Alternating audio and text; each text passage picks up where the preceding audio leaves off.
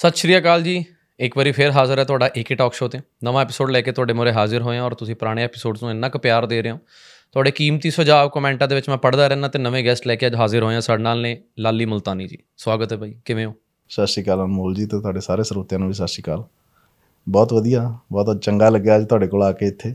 ਅੱਜ ਅਸੀਂ ਬਹੁਤ ਕੁਝ ਸਿੱਖਣਾ ਬਾਈ ਤੁਹਾਡੇ ਕੋਲੋਂ। ਅਕਸਰ ਤੁਹਾਨੂੰ ਆਫ ਕੈਮਰਾ ਬਹੁਤ ਸੁਣਿਆ ਪਰ ਹਮੇਸ਼ਾ ਮਨ ਸੀਗਾ ਕਿ ਤੁਹਾਨੂੰ ਜਿਹੜੇ ਸਾਡੇ ਸਰੋਤੇ ਨੇ ਸੋਸ਼ਲ ਮੀਡੀਆ ਰਾਹੀਂ, ਕਿਉਂਕਿ ਜਿਹੜੀਆਂ ਤੁਹਾਡੀਆਂ ਗੱਲਾਂ ਅਸੀਂ ਆਫ ਕੈਮਰਾ ਤੁਹਾਡੇ ਨਾਲ ਸੁਣਦੇ ਆ ਵਧੀਆ ਲੱਗਦਾ ਹੈ ਕਿ ਤੁਸੀਂ ਇੰਨਾ ਹਿਸਟਰੀ ਉੱਪਰ ਰਿਸਰਚ ਕਰ ਰਹੇ ਹੋ, ਇੰਨੀਆਂ ਬੁੱਕਸ ਤੁਸੀਂ ਪੜ੍ਹੀਆਂ ਨੇ, ਔਰ ਇੱਕ ਯੂਥ ਨੂੰ ਵੀ ਤੁਸੀਂ ਹਮੇਸ਼ਾ ਬੁੱਕਸ ਪੜ੍ਹਨ ਲਈ ਬਹੁਤ ਜ਼ੋਰ ਲਾਉਂਦੇ ਹੋ, ਤੁਹਾਡੀ ਮੇਰੀ ਜਦੋਂ ਗੱਲ ਹੋਈ ਤੁਸੀਂ ਮੈਨੂੰ ਬੁੱਕਸ ਪੜ੍ਹਨ ਲਈ ਬਹੁਤ ਕਹਿੰਦੇ ਹੋ। ਇਹਦੇ ਪਿੱਛੇ ਕਾਰਨ ਕੀ ਹੈ? ਬੁੱਕਸ ਪੜ੍ਹਨ ਦਾ ਫਾਇਦਾ ਕੀ ਹੈ? ਬੁੱਕਸ ਕਿਉਂ ਪੜ੍ਹਨੀਆਂ ਚਾਹੀਦੀਆਂ? ਦੇਖੋ, ਸਾਡੇ ਸ਼ਾਸਤਰ ਕਹਿੰਦੇ, ਸਭ ਵਿਦਿਆ ਜਾਂ ਮੁਕਤੀ। ਵਿਦਿਆ ਉਹ ਹੈ ਜੋ ਤੁਹਾਨੂੰ ਮੁਕਤੀ ਦੇ ਮਾਰਗ ਤੇ ਲੈ ਕੇ ਜਾਂਦੀ ਹੈ। ਮੁਕਤੀ ਕਿਹੜੀ ਆ ਜਿਹੜੇ ਪੰਜ ਵਿਕਾਰ ਨੇ ਬੰਦੇ ਦੇ ਅੰਦਰ, ਕਾਮ, ਕ੍ਰੋਧ, ਲੋਭ, ਮੋਹ, ਹੰਕਾਰ, ਤੇ ਉਸ ਤੋਂ ਬਾਅਦ ਆਉਂਦਾ ਗਿਆਨ। ਜਦੋਂ ਬੰਦਾ ਇਹਨਾਂ ਚੀਜ਼ਾਂ ਤੋਂ ਮੁਕਤ ਹੋਣ ਦੇ ਰਸਤੇ ਤੇ ਤੁਰਦਾ ਤਾਂ ਫਿਰ ਗਿਆਨ ਦੀ ਖੋਜ ਚ ਨਿਕਲਦਾ। ਤੇ ਜਿਹੜੀ ਕਿਤਾਬ ਹੈ, ਸ਼ਬਦ ਆ ਇਹ ਸਾਨੂੰ ਗਿਆਨ ਨਾਲ ਲੈ ਕੇ ਜਾਂਦੀ ਹੈ। ਪਹਿਲਾਂ ਸਾਨੂੰ ਥਿਉਰੀ ਥਿਉਰੀ ਤੋਂ ਫਿਰ ਸਾਡੇ ਅੰਦਰ ਜਦੋਂ ਖੋਜ ਪੈਦਾ ਹੁੰਦੀ ਹੈ ਤਾਂ ਅਸੀਂ ਉਹਨੂੰ ਖੋਜ ਕੇ ਪ੍ਰੈਕਟੀਕਲ ਕਰਨ ਦੀ ਕੋਸ਼ਿਸ਼ ਕਰਦੇ ਹਾਂ ਤੇ ਜਦੋਂ ਪ੍ਰੈਕਟੀਕਲ ਕਰਨ ਦੀ ਕੋਸ਼ਿਸ਼ ਕਰਦੇ ਹਾਂ ਤਾਂ ਸਾਨੂੰ ਉਹ ਬਹੁਤ ਕੁਝ ਨਵਾਂ ਦਿੰਦੀ ਹੈ ਜਿਹਦੇ ਨਾਲ ਸਾਡੇ ਜੀਵਨ 'ਚ ਪੋਜ਼ਿਟਿਵ ਬਦਲਾਅ ਆਉਂਦੇ ਆ।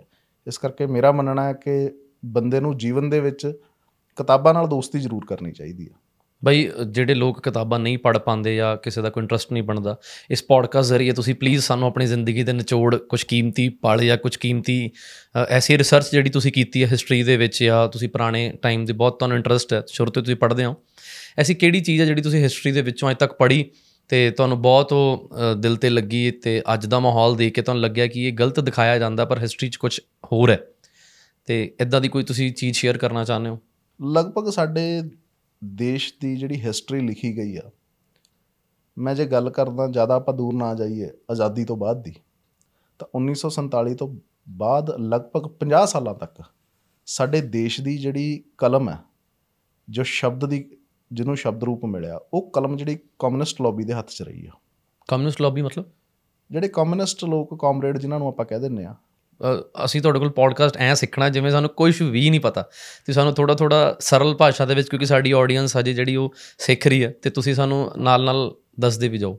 ਕਮਿਊਨਿਜ਼ਮ ਇੱਕ ਐਸਾ ਸੈਕਸ਼ਨ ਆ ਦੁਨੀਆ ਦਾ ਇੱਕ ਐਸੀ ਲੌਬੀ ਆ ਜਿਹੜੇ ਪਿਛਲੇ 100 ਸਾਲ ਦੇ ਵਿੱਚ ਹੋਂਦ ਚ ਆਈ ਆ। ਹੂੰ। ਇਹ ਜਿੱਦਾਂ ਈਸਟ ਜਰਮਨੀ ਤੋਂ ਸ਼ੁਰੂ ਹੋਏ। ਈਸਟ ਜਰਮਨੀ ਤੋਂ ਸ਼ੁਰੂ ਹੁੰਦੇ ਹੋਏ ਈਸਟ ਯੂਰਪ ਦੇ ਵਿੱਚ ਪਨਪੇ, ਫਿਰ ਰਸ਼ੀਆ ਚਾਈਨਾ ਤੇ ਚਾਈਨਾ ਤੋਂ ਭਾਰਤ ਦੇ ਵਿੱਚ ਪਹੁੰਚੇ ਆ ਇਹ। ਇਹ ਬੇਸਿਕਲੀ ਪਰਮਾਤਮਾ ਨੂੰ ਨਹੀਂ ਮੰਨਦੇ, ਜੋ ਇਹਨਾਂ ਦਾ ਫੰਡਾ। ਨਾਸਤਿਕ ਹੁੰਦੇ ਆ। ਪ੍ਰੈਕਟੀਕਲ ਜਿਹਨੂੰ ਲੈ ਕੇ ਚੱਲਦੇ ਹਰ ਇੱਕ ਚੀਜ਼ ਨੂੰ ਇਹ। ਪਰ ਜੇ ਤੁਸੀਂ ਇਹਨਾਂ ਦੀ 100 ਸਾਲ ਦੀ ਹਿਸਟਰੀ ਖੰਗਾਲੋਗੇ, ਤਾਂ ਇਹ ਦੁਨੀਆ 'ਚ ਕਿਸੇ ਕਾਰਨਰ ਦੇ ਉੱਤੇ ਕਾਮਯਾਬ ਨਹੀਂ ਹੋਏ। ਇਹ ਗੱਲ ਤਾਂ ਕਰਦੇ ਇਕੁਐਲਿਟੀ ਦੀ। ਪਰ ਇਹਨਾਂ ਨੇ ਹਮੇਸ਼ਾ ਹੀ ਇਕੁਐਲਿਟੀ ਦੇ ਨਾਂ ਦੇ ਉੱਤੇ ਮਨੁੱਖਤਾ ਦਾ ਜਿਹੜਾ ਘਾਣ ਕੀਤਾ। ਚਾਹੇ ਉਹ ਰਸ਼ੀਆ ਦੇ ਵਿੱਚ ਹੋਏ। ਤੁਸੀਂ ਸੁਣਿਆ ਸੁਣਿਆ ਹੋਊਗਾ ਵੀ ਜਿਹੜੇ ਹਿਟਲਰ ਨੇ ਕਨਸੈਂਟਰੇਸ਼ਨ ਕੈਂਪ ਲਾਏ ਸੀ। ਜੀ। ਜਿਹਦੇ ਵਿੱਚ ਲੋਕਾਂ ਨੂੰ ਪ੍ਰਤਾੜਿਤ ਕੀਤਾ ਜਾਂਦਾ ਸੀ। ਜੀ। ਤੇ ਉਹਨੂੰ ਸਭ ਤੋਂ ਵੱਧ ਜ਼ੁਲਮੀ ਇੱਕ ਕਰੈਕਟਰ ਦੇ ਵਿੱਚ ਪਿਛਲੇ 100 ਸਾਲ ਦੇ ਵਿੱਚ ਦਿਖਾਇਆ ਗਿਆ। ਜਦ ਕਿ ਤੁਸੀਂ ਇਹਦੇ ਬਰਾਬਰ ਜੇ ਹਿਸਟਰੀ ਨੂੰ ਚੰਗੀ ਤਰ੍ਹਾਂ ਖੋਜੋਗੇ ਪਰਖੋਗੇ ਖੰਗਾਲੋਗੇ ਤਾਂ ਤੁਹਾਨੂੰ ਦੇਖਣ ਨੂੰ ਮਿਲੇਗਾ ਕਿ ਉਹ ਕਨਸੈਂਟਰੇਸ਼ਨ ਕੈਂਪਸ ਦਾ ਜਿਹੜਾ ਆਧਾਰ ਸੀ ਉਹ ਹਿਟਲਰ ਨੂੰ ਜਿਹੜੀ ਐਗਜ਼ਾਮਪਲ ਸੀ ਜਾਂ ਜਿਹੜਾ ਕਰਨ ਕੰਮ ਕਰਨ ਦਾ ਤਰੀਕਾ ਸੀ ਉਹ ਸਾਰਾ ਰਸ਼ੀਆ ਕਮਿਊਨਿਜ਼ਮ ਤੋਂ ਮਿਲਿਆ ਸੀ। ਹੂੰ। ਉਹ ਸਟਾਲਿਨ ਤੇ ਲੈਨਿਨ ਦੇ ਜਿਹੜੇ ਕਨਸੈਂਟਰੇਸ਼ਨ ਕੈਂਪ ਸੀ ਵੀ ਜਿਹੜਾ ਉਹਨਾਂ ਦੇ ਵਿਰੋਧ ਚ ਬੋਲਦਾ ਜਾਂ ਉਹਨਾਂ ਦੇ ਸਿਸਟਮ ਦੇ ਵਿਰੋਧ ਚ ਬੋਲਦਾ ਉਹਨੂੰ ਚੱਕ ਕੇ ਕਨਸੈਂਟਰੇਸ਼ਨ ਕੈਂਪ ਦੇ ਵਿੱਚ ਸਿੱਟ ਦਿੱਤਾ ਜਾਵੇ। ਤਾਂ ਐਸੇ ਕਈ ਕਰੈਕਟਰ ਵੀ ਹੋਏ ਆ ਜਿਨ੍ਹਾਂ ਨੇ ਹਿਸਟਰੀ ਦੇ ਵਿੱਚ ਲਿਖਿਆ ਕਿ ਮੈਂ ਦੋਨੋਂ ਕਨਸੈਂਟਰੇਸ਼ਨ ਕੈਂਪ ਹੰਡਾਏ ਆ। ਰਸ਼ੀਆ ਦਾ ਵੀ ਤੇ ਹਿਟਲਰ ਦਾ ਵੀ। ਤਾਂ ਹਿਟਲਰ ਨਾਲੋਂ ਜ਼ਿਆਦਾ ਜਿਹੜਾ ਦਰਿੰਦਗੀ ਹੈ ਜਿਹੜੀ ਉਹ ਰਸ਼ੀਆ ਦੇ ਵਿੱਚ ਦਿਖਾਈ ਗਈ ਹੈ ਲੋਕਾਂ ਦੇ ਉੱਤੇ। ਮਤਲਬ ਅਲੱਗ-ਅਲੱਗ ਤਰੀਕੇ ਨਾਲ ਮਾਰਨਾ ਕਿਸੇ ਨੂੰ ਗੱਡੀ ਸਟਾਰਟ ਕਰਕੇ ਤੇ ਉਹਦਾ ਧੂੰਆਂ ਇੱਕ ਛੋਟੇ ਜਿਹੇ ਚੈਂਬਰ ਨਾਲ ਉਹਦਾ ਸਲੈਂਸਰ ਫਿੱਟ ਕਰ ਦੇਣਾ ਤੇ ਉਹਨੂੰ ਅੰਦਰ ਬੰਦ ਕਰ ਦੇਣਾ ਇੱਕ ਬੰਦੇ ਨੂੰ। ਜਿਹੜਾ ਹੱਕ ਦੀ ਗੱਲ ਕਰਦਾ ਸੀ ਬਈ। ਹਾਂ ਜਿਹੜਾ ਹੱਕ ਦੀ ਗੱਲ ਕਰਦਾ ਸੀ ਜਿਹੜਾ ਉਸ ਸਮੇਂ ਕਮਿਊਨਿਜ਼ਮ ਦਾ ਵਿਰੋਧ ਕਰਦਾ ਸੀ। ਉਹਨਾਂ ਦੀਆਂ ਨੀਤੀਆਂ ਦਾ ਵਿਰੋਧ ਕਰਦਾ ਸੀ ਕਿਉਂਕਿ ਉਹ ਨੀਤੀਆਂ ਮਾਰੂ ਸੀ। ਉਹਨਾਂ ਨੇ ਨੁਕਸਾਨ ਹੀ ਕੀਤਾ। ਹੁਣ ਚਾਈਨਾ ਦੀ ਤੁਹਾਨੂੰ ਇੱਕ ਮਾਓ ਦੀ ਇੱਕ ਛੋਟੀ ਜੀ ਨੀਤੀ ਦੱਸ ਦੇਣਾ ਜਿਸ ਸਮੇਂ ਚਾਈਨਾ ਦੇ ਵਿੱਚ ਉਹ ਰਾਜ ਰਾਜ ਸੰਘਾਸਨ ਤੇ ਬੈਠਦਾ ਜਦੋਂ ਉੱਥੇ ਦਾ ਚੀਫ ਬਣਦਾ ਚਾਈਨਾ ਦਾ ਤਾਂ ਉਹਨੇ ਕੀ ਕੀਤਾ ਜੀ? ਤੁਸੀਂ ਜਦੋਂ ਕਿਸਾਨ ਲੋਕ ਜਦੋਂ ਖੇਤਾਂ 'ਚ ਬੀਜ ਬੋਂਦੇ ਆ ਹਨਾ ਤਾਂ ਉਸ ਸਮੇਂ ਪੰਛੀ ਆ ਕੇ ਵਿੱਚੋਂ ਕੀੜੇ ਖਾਂਦੇ ਆ ਤਾਂ ਕਿ ਉਹ ਫਸਲ ਨੂੰ ਨੁਕਸਾਨ ਨਾ ਕਰ ਸਕਣ ਚੁਗ ਨਾ ਸਕਣ। ਤਾਂ ਤੁਸੀਂ ਦੇਖੋ ਵੀ ਉਹ ਬੰਦਾ ਕਿੰਨੀ ਕੁ ਅੱਛੀ ਸੋਚ ਦਾ ਮਾਲਕ ਹੋਏਗਾ ਜਾਂ ਉਹ ਬੰਦੇ ਦੀ ਸੋਚ ਕਿੰਨੀ ਕੁ ਡਿਵੈਲਪ ਹੋਏਗੀ ਉਸ ਟਾਈਮ ਉਹ ਕਹਿੰਦਾ ਜੀ ਪੰਛੀ ਮਾਰ ਦਿਓ। ਹੂੰ। ਇਹਨਾਂ ਨੇ ਕਰੋੜਾਂ ਦੀ ਗਿਣਤੀ ਦੇ ਵਿੱਚ ਪੰਛੀ ਮਾਰੇ ਜੀ ਚਾਈਨਾ ਦੇ ਵਿੱਚੋਂ। ਹੂੰ। ਉਹਦਾ ਕਾਰਨ ਕੀ ਸੀ? ਇਹ ਦਾਣਾ ਚੁੱਕ ਕੇ ਲੈ ਜਾਂਦੇ ਆ ਫਸਲਾਂ ਖਰਾਬ ਕਰਦੇ ਆ। ਹੂੰ। ਤੇ ਜੇ ਇਹਦੇ ਬਰਾਬਰ ਮੈਂ ਸਾਡੀ ਸੰਸਕ੍ਰਿਤੀ ਨੂੰ ਦੇਖਾਂ। ਤਾਂ ਸਾਡੀ ਸੰਸਕ੍ਰਿਤੀ ਕਹਿੰਦੀ ਹੈ ਵੀ ਜਦੋਂ ਅਨਾਜ ਘਰ ਦੇ ਵਿੱਚ ਆਉਂਦਾ। ਕੱਚਾ ਅਨਾਜ ਆ ਜਿਹੜਾ ਤਾਂ ਉਹਦੇ ਚੋਂ ਇੱਕ ਹਿੱਸਾ ਜਿਹੜਾ ਪੰਛੀਆਂ ਦਾ ਕੱਢਣਾ ਚਾਹੀਦਾ। ਹੂੰ। ਕਿਉਂਕਿ ਪ੍ਰਮਾਤਮਾ ਨੇ ਵਿਅਕਤੀ ਨੂੰ ਬੰਦੇ ਨੂੰ ਮਨੁੱਖ ਨੂੰ ਸੋਝੀ ਦਿੱਤੀ ਹੈ ਤੇ ਸਾਡੀ ਸੋਝੀ ਦੇ ਵਿੱਚ ਇਹ ਚੀਜ਼ ਸਾਡੇ ਸ਼ਾਸਤਰਾਂ ਨੇ ਸਾਡੇ ਧਰਮ ਨੇ ਚੀਜ਼ ਸ਼ਾਮਲ ਕੀਤੀ ਹੈ ਕਿ ਅਸੀਂ ਪੰਛੀਆਂ ਦਾ ਸਭ ਤੋਂ ਪਹਿਲਾਂ ਹਿੱਸਾ ਕੱਢਦੇ ਹੂੰ। ਫਿਰ ਜੀਵਾਂ ਦਾ ਕੱਢਦੇ ਆ ਕੁੱਤੇ ਤੱਕ ਦਾ ਖਿਆਲ ਰੱਖਿਆ ਗਿਆ। ਵੀ ਘਰ ਦੇ ਵਿੱਚ ਆਖਰੀ ਤਵੇ ਦੇ ਉੱਤੇ ਬਣਨ ਵਾਲੀ ਰੋਟੀ ਹੈ ਜਿਹੜੀ ਉਹ ਕੁੱਤੇ ਲਈ ਬਣੇਗੀ। ਹੂੰ। ਔਰ ਜੇ ਹੁਣ ਮੈਂ ਕਮਿਊਨਿਸਟ ਲੌਬੀ ਦੀ ਗੱਲ ਕਰਾਂ ਇਹ ਉਹ ਲੋਕ ਨੇ ਜਿਨ੍ਹਾਂ ਨੇ ਹਮੇਸ਼ਾ ਹੀ ਇਹਨਾਂ ਚੀਜ਼ਾਂ ਦਾ ਵਿਰੋਧ ਕੀਤਾ। ਤੁਸੀਂ ਚਲੋ ਆਪਾਂ ਵਰਲਡ ਵਾਈਡ ਨਾ ਵੀ ਗੱਲ ਕਰੀਏ ਜੇ ਆਪਾਂ ਨੈਸ਼ਨਲ ਲੈਵਲ ਤੇ ਆ ਜਾਈਏ ਆਪਣੇ ਦੇਸ਼ ਦੀ ਗੱਲ ਕਰੀਏ ਤਾਂ ਇੱਥੇ ਦੀ ਕਮਿਊਨਿਸਟ ਲੌਬੀ ਹੈ ਜਿਹੜੀ ਇਹ ਦੁਨੀਆ ਦੀ ਕਮਿਊਨਿਸਟ ਲੌਬੀ ਨਾਲੋਂ ਵੱਖਰੀ ਚੱਲੀ ਆ ਹਮੇਸ਼ਾ। ਹੂੰ। ਬਾਕੀ ਹਰੇਕ ਕੰਟਰੀ ਦੇ ਵਿੱਚ ਕਮਿਊਨਿਸਟ ਆਪਣੇ ਦੇਸ਼ ਦੀ ਗੱਲ ਕਰਦਾ। ਇੱਕ ਸਾਡੇ ਕੰਟਰੀ ਦੇ ਕਮਿਊਨਿਸਟ ਨੇ ਜਿਹੜੇ ਅੱਜ ਵੀ ਚਾਈਨਾ ਤੇ ਰਸ਼ੀਆ ਦੀ ਜ਼ੁਬਾਨ ਬੋਲਦੇ ਆ। ਹੂੰ। ਇੰਡੀਆ 'ਚ ਜਨਮ ਲੈ ਕੇ ਭਾਰਤ ਦੇ ਵਿੱਚ ਜਨਮ ਲੈ ਕੇ? ਭਾਰਤ ਦੇ ਵਿੱਚ ਜਨਮ ਲੈ ਕੇ ਭਾਰਤ ਦਾ ਖਾ ਕੇ ਭਾਰਤ ਦਾ ਹੰਢਾ ਕੇ ਤੇ ਭਾਰਤ ਦੇ ਵਿੱਚ ਐਮਪੀ ਐਮਐਲਏ ਬਣ ਕੇ ਮਿਨਿਸਟਰ ਬਣ ਕੇ। ਹੂੰ। 35 ਸਾਲ ਜੋਤੀ ਬਸੂ ਦੀ ਸਰਕਾਰ ਰਹੀ ਹੈ ਜੀ ਵੈਸਟ ਬੰਗਾਲ ਦੇ ਵਿੱਚ ਆਜ਼ਾਦੀ ਤੋਂ ਬਾਅਦ। 35 ਸਾਲ ਲਗਾਤਾਰ ਬਹੁਤ ਲੰਬਾ ਟਾਈਮ ਹੁੰਦਾ 7 ਵਾਰ ਸਰਕਾਰ ਬਣੀ। ਉਹ 7 ਵਾਰ ਸਰਕਾਰ ਬਣਾਉਣ ਤੋਂ ਬਾਅਦ ਕਿਸੇ ਟਾਈਮ ਦੇ ਉੱਤੇ ਤੁਸੀਂ ਦੇਖੋ ਜਦੋਂ ਦੇਸ਼ ਆਜ਼ਾਦ ਹੋਇਆ ਤਾਂ ਵੈਸਟ ਬੰਗਾਲ ਦੇਸ਼ ਦੀ ਇੰਡਸਟਰੀਅਲ ਕੈਪੀਟਲ ਸੀ। ਅੱਜ ਉੱਥੇ 0.07% ਜਿਹੜਾ ਬਿਜ਼ਨਸ ਰਹਿ ਗਿਆ। ਇਹਨਾਂ ਦੀਆਂ ਨੀਤੀਆਂ ਕਿੰਨੀਆਂ ਕੱਚੀਆਂ ਹੋਣਗੀਆਂ। ਔਰ ਬਿਜ਼ਨਸਮੈਨ ਉੱਥੋਂ ਇਹ ਕਹਿ ਕੇ ਭੱਜਿਆ ਕਿ ਜੀ ਮੈਂ ਜਾਂ ਤਾਂ ਗੁੰਡਾ ਟੈਕਸ ਦੇ ਸਕਦਾ ਸਰਕਾਰ ਨੂੰ ਤੇ ਜਾਂ ਫਿਰ ਜੋ ਗਵਰਨਮੈਂਟ ਦਾ ਐਕਚੁਅਲ ਟੈਕਸ ਹੁੰਦਾ ਮੈਂ ਉਹ ਪੇ ਕਰ ਸਕਦਾ। ਮੈਂ ਡਬਲ ਡਬਲ ਟੈਕਸ ਨਹੀਂ ਪੇ ਕਰ ਸਕਦਾ। ਜੀ। ਇਹ ਕਹਿ ਕੇ ਬਿਜ਼ਨਸਮੈਨ ਉੱਥੋਂ ਛੱਡ ਛੱਡ ਭੱਜੇ ਆ। ਇਹ ਕਮਿਊਨਿਜ਼ਮ ਦੀਆਂ ਨੀਤੀਆਂ ਦੇ ਕਾਰਨ। ਹੂੰ।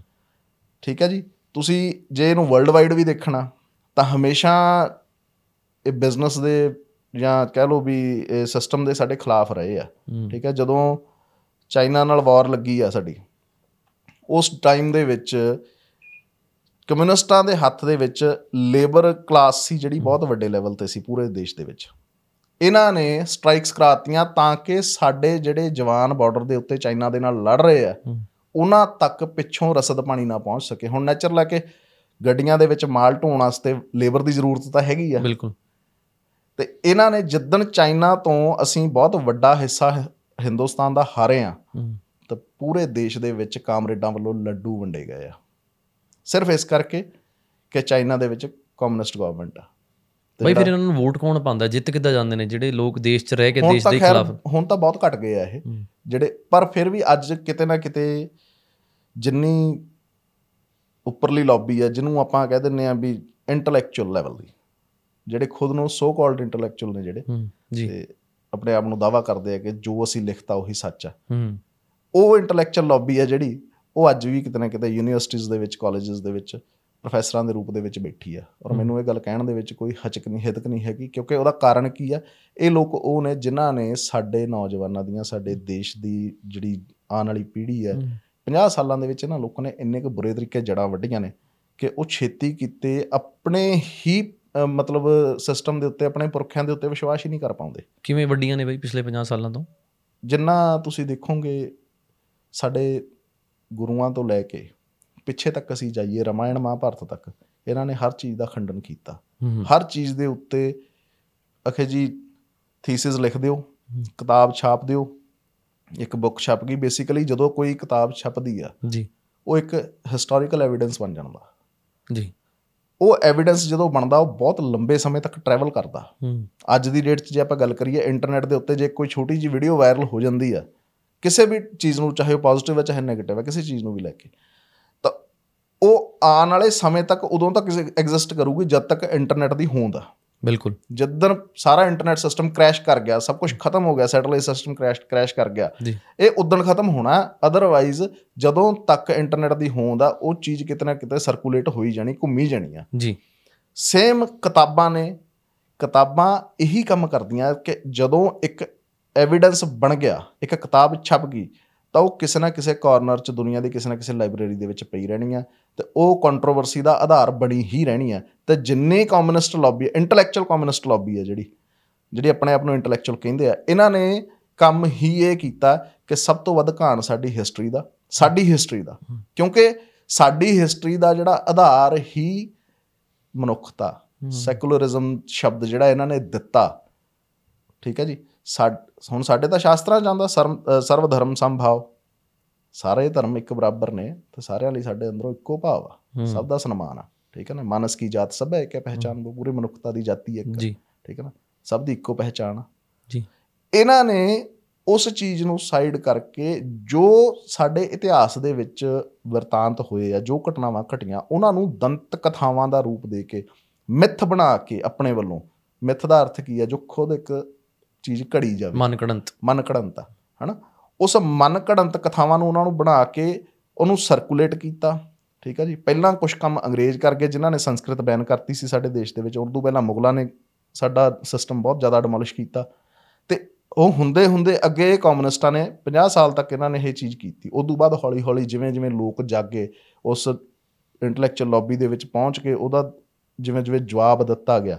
ਤਾਂ ਫਿਰ ਇਹ ਅੱਜ ਇਹਨਾਂ ਦੀ ਕੁਝ ਹੱਦ ਤੱਕ ਤਦਾਦ ਘਟੀ ਆ ਪਰ ਹਜੇ ਵੀ ਬਹੁਤ ਬਹੁਤ ਜਿਹੜੇ ਹੈਗੇ ਆ ਬੈਠੇ ਆ ਉਸ ਲੌਬੀ ਦੇ ਵਿੱਚ ਤੇ ਕਾਲਜਸ ਦੇ ਵਿੱਚ ਯੂਨੀਵਰਸਿਟੀ ਦੇ ਵਿੱਚ ਤੁਹਾਨੂੰ ਆਮ ਹੀ ਲੋਕ ਮਿਲ ਜਾਣਗੇ। ਬਈ ਇਹਨਾਂ ਨੂੰ ਫਾਇਦਾ ਕੀ ਮਿਲਦਾ ਹੈ ਇਹ ਕਰਕੇ? ਮਤਲਬ ਇੱਕ ਮਨ ਕੜੰਤ ਬੁੱਕ ਛਾਪ ਕੇ ਇਹਨਾਂ ਨੂੰ ਬੈਨੀਫਿਟ ਕੀ ਮਿਲਦਾ? ਇੱਕ ਨਾ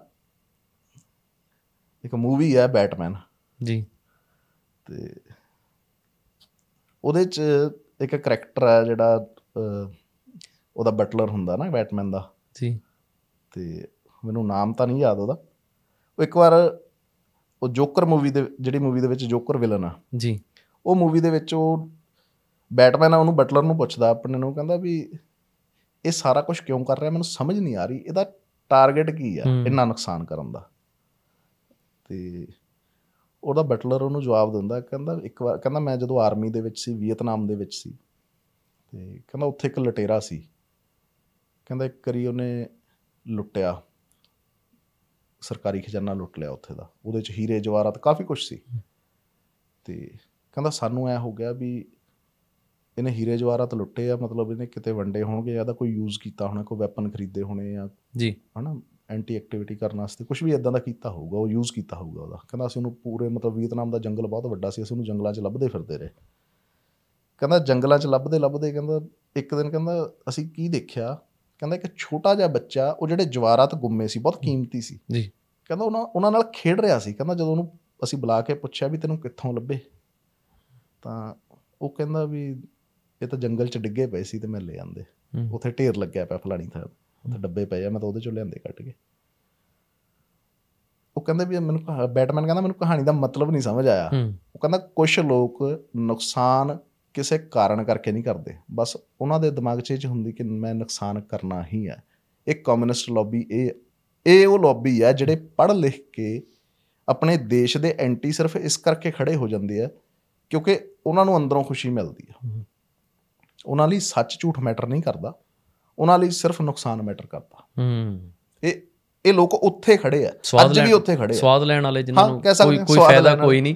ਬਸ ਉਹਨਾਂ ਨੂੰ ਕਿਸੇ ਨੂੰ ਰੋਂਦਾ ਕੁਰਲਾਉਂਦਾ ਕਿਸੇ ਦਾ ਨੁਕਸਾਨ ਹੁੰਦਾ ਕੋਈ ਬਰਬਾਦ ਹੁੰਦਾ ਚੀਕਾਂ ਮਾਰਦਾ ਪਸੰਦ ਹੈ। ਤੁਸੀਂ ਕਿਸੇ ਇਸ਼ਟ ਦੀ ਪੂਜਾ ਕਰ ਰਹੇ ਆ ਜਨਰਲ ਕੋਤਰਾ ਕਿਸੇ ਇਸ਼ਟ ਦੀ ਪੂਜਾ ਕਰਦਾ।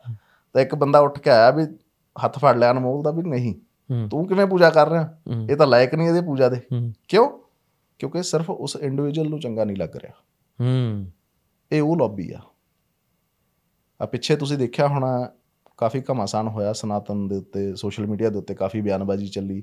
ਇੱਕ ਦਾ ਬੇਟਾ ਹੈਗਾ ਸਟਾਲਿਨ ਹੈਗਾ ਇੱਥੋਂ ਕਰਨਾਟਕਾ ਤੋਂ। ਜੀ। ਉਹਨੇ ਸੀਐਮ ਦਾ ਬੇਟਾ ਉਹ ਉਹਨੇ ਕਾਫੀ ਮੂਰਖਤਾ ਭਰਿਆ ਬਿਆਨ ਦਿੱਤਾ ਵੀ ਮੈਂ ਦੇਖੋ ਜੀ ਜਿਵੇਂ ਕਰੋਨਾ ਮਲੇਰੀਆ ਤੇ ਡੇਂਗੂ ਨੂੰ ਖਤਮ ਕੀਤਾ ਗਿਆ ਇਦਾਂ ਹੀ ਸਨਾਤਨ ਨੂੰ ਖਤਮ ਕਰ ਦੇਣਾ ਚਾਹੀਦਾ। ਅੱਛਾ ਉਹਨੇ ਬਿਆਨ ਦਿੱਤਾ ਉਹਨੇ ਪਬਲਿਕ ਬਿਆਨ ਦਿੱਤਾ। ਤੇ ਉਹ ਬਿਆਨ ਜਿਹੜਾ ਬਹੁਤ ਪਰੇਸ਼ਾਨ ਕਰਨ ਵਾਲਾ ਸੀ ਹਨਾ? ਤੁਸੀਂ ਉਸ ਸਨਾਤ ਕਿਹੜੇ ਸਨਾਤਨ ਨੂੰ ਖਤਮ ਕਰਨ ਦੀ ਗੱਲ ਕਰਦੇ ਹੋ ਜੀ? ਮੇਰਾ ਸਵਾਲ ਹੈ ਇੱਕ ਕਿਸ ਸਨਾਤਨ ਨੂੰ ਖਤਮ ਕਰ ਤੁਸੀਂ ਸੂਰਜ ਦਾ ਚੜ੍ਹਨਾ ਬੰਦ ਕਰ ਦਿਓਗੇ? ਜਾਂ ਸੂਰਜ ਦਾ ਛਿਪਣਾ ਬੰਦ ਕਰ ਦਿਓਗੇ? ਜਾਂ ਚੰ드ਰਮਾ ਦੀ ਚਮਕ ਖਤਮ ਕਰ ਦਿਓਗੇ? ਜਾਂ ਉਹਦੀਆਂ ਜਿਹੜੀਆਂ ਜਿਹੜੀਆਂ ਵੇਵਸ ਨੇ ਜਿਹੜੀਆਂ ਕਾਸਮਿਕ ਵੇਵਸ ਹੁੰਦੀਆਂ ਜਿਹੜੀਆਂ ਅਨਾਜ ਦੇ ਵਿੱਚ ਰਸ ਪੈਦਾ ਕਰਦੀਆਂ ਨੇ ਤੁਸੀਂ ਉਹਨੂੰ ਖਤਮ ਕਰ ਦਿਓਗੇ? ਇਹ ਸਨਾਤਨ ਆ। ਤੁਸੀਂ ਸਨਾਤਨ ਕਿਹਨੂੰ ਮੰਨਦੇ ਹੋ? ਕਿ ਸਨਾਤਨ ਸਿਰਫ ਤੁਹਾਡੇ ਜੋ ਦਿਮਾਗਾਂ ਦੇ ਵਿੱਚ ਇੱਕ ਪਰਿਭਾਸ਼ਾ ਬਣੀ ਤੁਸੀਂ ਮਤਲਬ ਆਪਣੇ ਆਪ ਇੱਕ ਆਰਟੀਫੀਸ਼ੀਅਲ ਪਰਿਭਾਸ਼ਾ ਬਣਾਈ ਹੋਈ ਹੈ ਤੁਸੀਂ ਉਹਨੂੰ ਸਨਾਤਨ ਗਿਣਦੇ ਹੋ। ਸਨਾਤਨ ਤਾਂ ਸੂਰਜ ਦੀ ਪਹਿਲੀ ਕਿਰਨ ਦੇ ਨਾਲ ਉਦੈ ਹੁੰਦਾ। ਤੁਹਾਡੇ ਹਿਸਾਬ ਨਾਲ ਸਨਾਤਨ ਕੀ ਹੈ ਭਾਜੀ? ਸਨਾਤਨ ਇੱਕ ਬਹੁਤ ਵੱਡਾ ਪਲੇਟਫਾਰਮ ਆ। ਹੂੰ। ਇੱਕ ਐਸਾ ਪਲੇਟਫਾਰਮ ਹੈ ਜਿੱਥੇ ਪ੍ਰਮਾਤਮਾ ਨੂੰ ਹਰ ਤਰੀਕੇ ਮੰਨਣ ਦੀ ਇਜਾਜ਼ਤ ਦਿੱਤੀ ਜਾਂਦੀ ਆ। ਤੁਸੀਂ ਜਿਸ ਰੂਪ ਚ ਅੱਜ ਅਨਮੋਲ ਕੁਆਤਰਾ ਕਹਿੰਦਾ ਕਿ ਮੈਨੂੰ ਪ੍ਰਮਾਤਮਾ ਨੂੰ ਮੈਂ ਭਜਨ ਬੰਦਗੀ ਕਰਕੇ ਮੰਨਣਾ। ਹੂੰ। ਤਾਂ ਸਨਾਤਨ ਕਹਿੰਦਾ ਬਿਲਕੁਲ। ਹੂੰ, ਪੂਰੀ ਖੁੱਲੀ ਪੂਰੀ ਖੁੱਲੀ ਛੁੱਟੀ ਹੈ ਇਸ ਚੀਜ਼ ਦੀ। ਜੇ ਅਨਮੋਲ ਕੁਆਤਰਾ ਕਹਿੰਦਾ ਕਿ ਮੈਂ ਬ੍ਰਹਮਚਾਰੀ ਹੋ ਜਾਣਾ ਹੂੰ। ਤਾਂ ਵੀ ਖੁੱਲੀ ਛੁੱਟੀ ਆ। ਜੇ ਅਨਮੋਲ ਕੁਆਤਰਾ ਕਹਿੰਦਾ ਕਿ ਮੈਂ ਸਭ ਕੁਝ ਛੱਡ ਕੇ ਜੰਗਲਾਂ 'ਚ ਬੈਠ ਜਾਣਾ ਜਾ ਕੇ ਹੂੰ। ਮੈਨੂੰ ਮੇਰੇ ਤਨ ਤੇ ਕੱਪੜੇ ਤੱਕ ਨਹੀਂ ਚਾਹੀਦੇ ਬਸ ਉਸ ਪ੍ਰਮਾਤਮਾ ਦੀ ਭਗਤੀ ਚਾਹੀਦੀ ਆ। ਸਨਾਤਨ ਇਸ ਚੀਜ਼ ਦੀ ਵੀ ਆਗਿਆ ਦਿੰਦਾ। ਹੂੰ। ਜੇ ਅਨਮੋਲ ਕੁਆਤਰਾ ਇਹ ਗੱਲ ਕਹਿ ਰਿਹਾ ਕਿ ਮੈਂ ਪੂਰੀ ਦੁਨੀਆ ਦੇ ਵਿੱਚ ਨੰਗੇ ਪੈਰੀ ਘੁੰਮ ਕੇ ਉਸ ਪ੍ਰਮਾਤਮਾ ਦੀ ਭਜਨ ਬੰਦਗੀ ਕਰਕੇ ਲੋਕਾਂ ਨੂੰ ਵੀ ਉਹਦੇ ਬਾਰੇ ਗਿਆਨ ਦੇਣਾ। ਇਹ ਸਨਾਤਨ ਤੇ ਸਨਾਤਨ ਇਸ ਚੀਜ਼ ਦੀ ਇਜਾਜ਼ਤ ਦਿੰਦਾ। ਤੁਸੀਂ ਕੋਈ ਦੱਸੋ ਬਾਈ ਸਨਾਤਨ ਬਾਰੇ ਅਸੀਂ ਸਿੱਖਣਾ ਚਾਹੁੰਦੇ ਆ ਮੈਂ ਤਾਂ ਕੀ ਸਿਖਾ ਸਨਾਤਨ ਦੀ ਸਕਦਾ? ਹਿਸਟਰੀ ਬਾਰੇ। ਅਜੇ ਤੱਕ ਖੁਦ ਬਹੁਤ ਅਸੀਂ ਸਟੂਡੈਂਟ ਬਣੇ ਹੋਏ ਆ ਸਨਾਤਨ ਦੇ। ਕਦੋਂ ਤੋਂ ਪੜ੍ਹ ਰਹੇ ਹੋ ਬਾਈ ਤੁਸੀਂ ਇਸ ਚੀਜ਼ ਤੇ? ਕਦੋਂ ਤੋਂ ਤੁਹਾਨੂੰ ਪੜਨ ਦਾ ਕਦੋਂ ਤੋਂ ਇੰਟਰਸਟ ਬਣਿਆ ਹੋਇਆ? ਮੇਰੇ ਇੱਕ ਸਾਡੇ ਬਹੁਤ ਅਜ਼ੀਜ਼ ਨੇ ਤੇ ਉਹ ਆਸਟ੍ਰੇਲੀਆ ਤੋਂ ਵਾਪਸ ਆਏ ਸੀ। ਉਹਨਾਂ ਨੇ ਵੱਡੇ ਭਰਾ ਹੀ ਨੇ ਸਾਡੇ।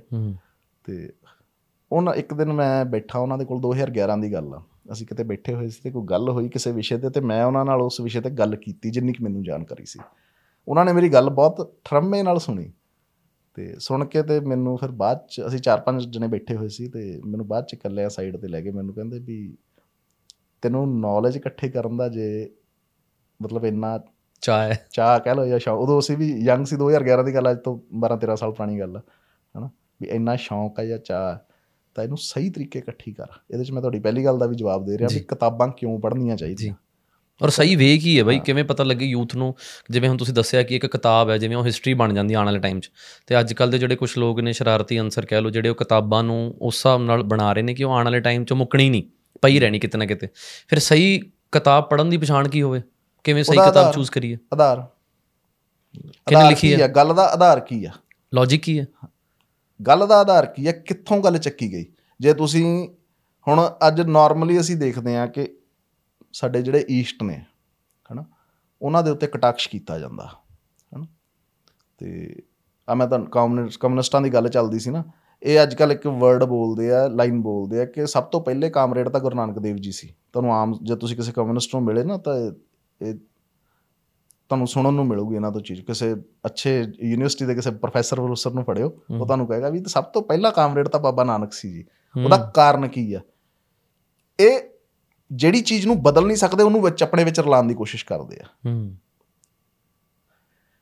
ਸਾਨੂੰ ਕਿਤੇ ਵੀ ਸਾਡੇ ਗੁਰੂਆਂ ਨੇ ਸਾਡੇ ਰਿਸ਼ੀਆਂ ਮੁਨੀਆਂ ਨੇ ਧਰਮ ਦਾ ਖੰਡਨ ਨਹੀਂ ਕੀਤਾ।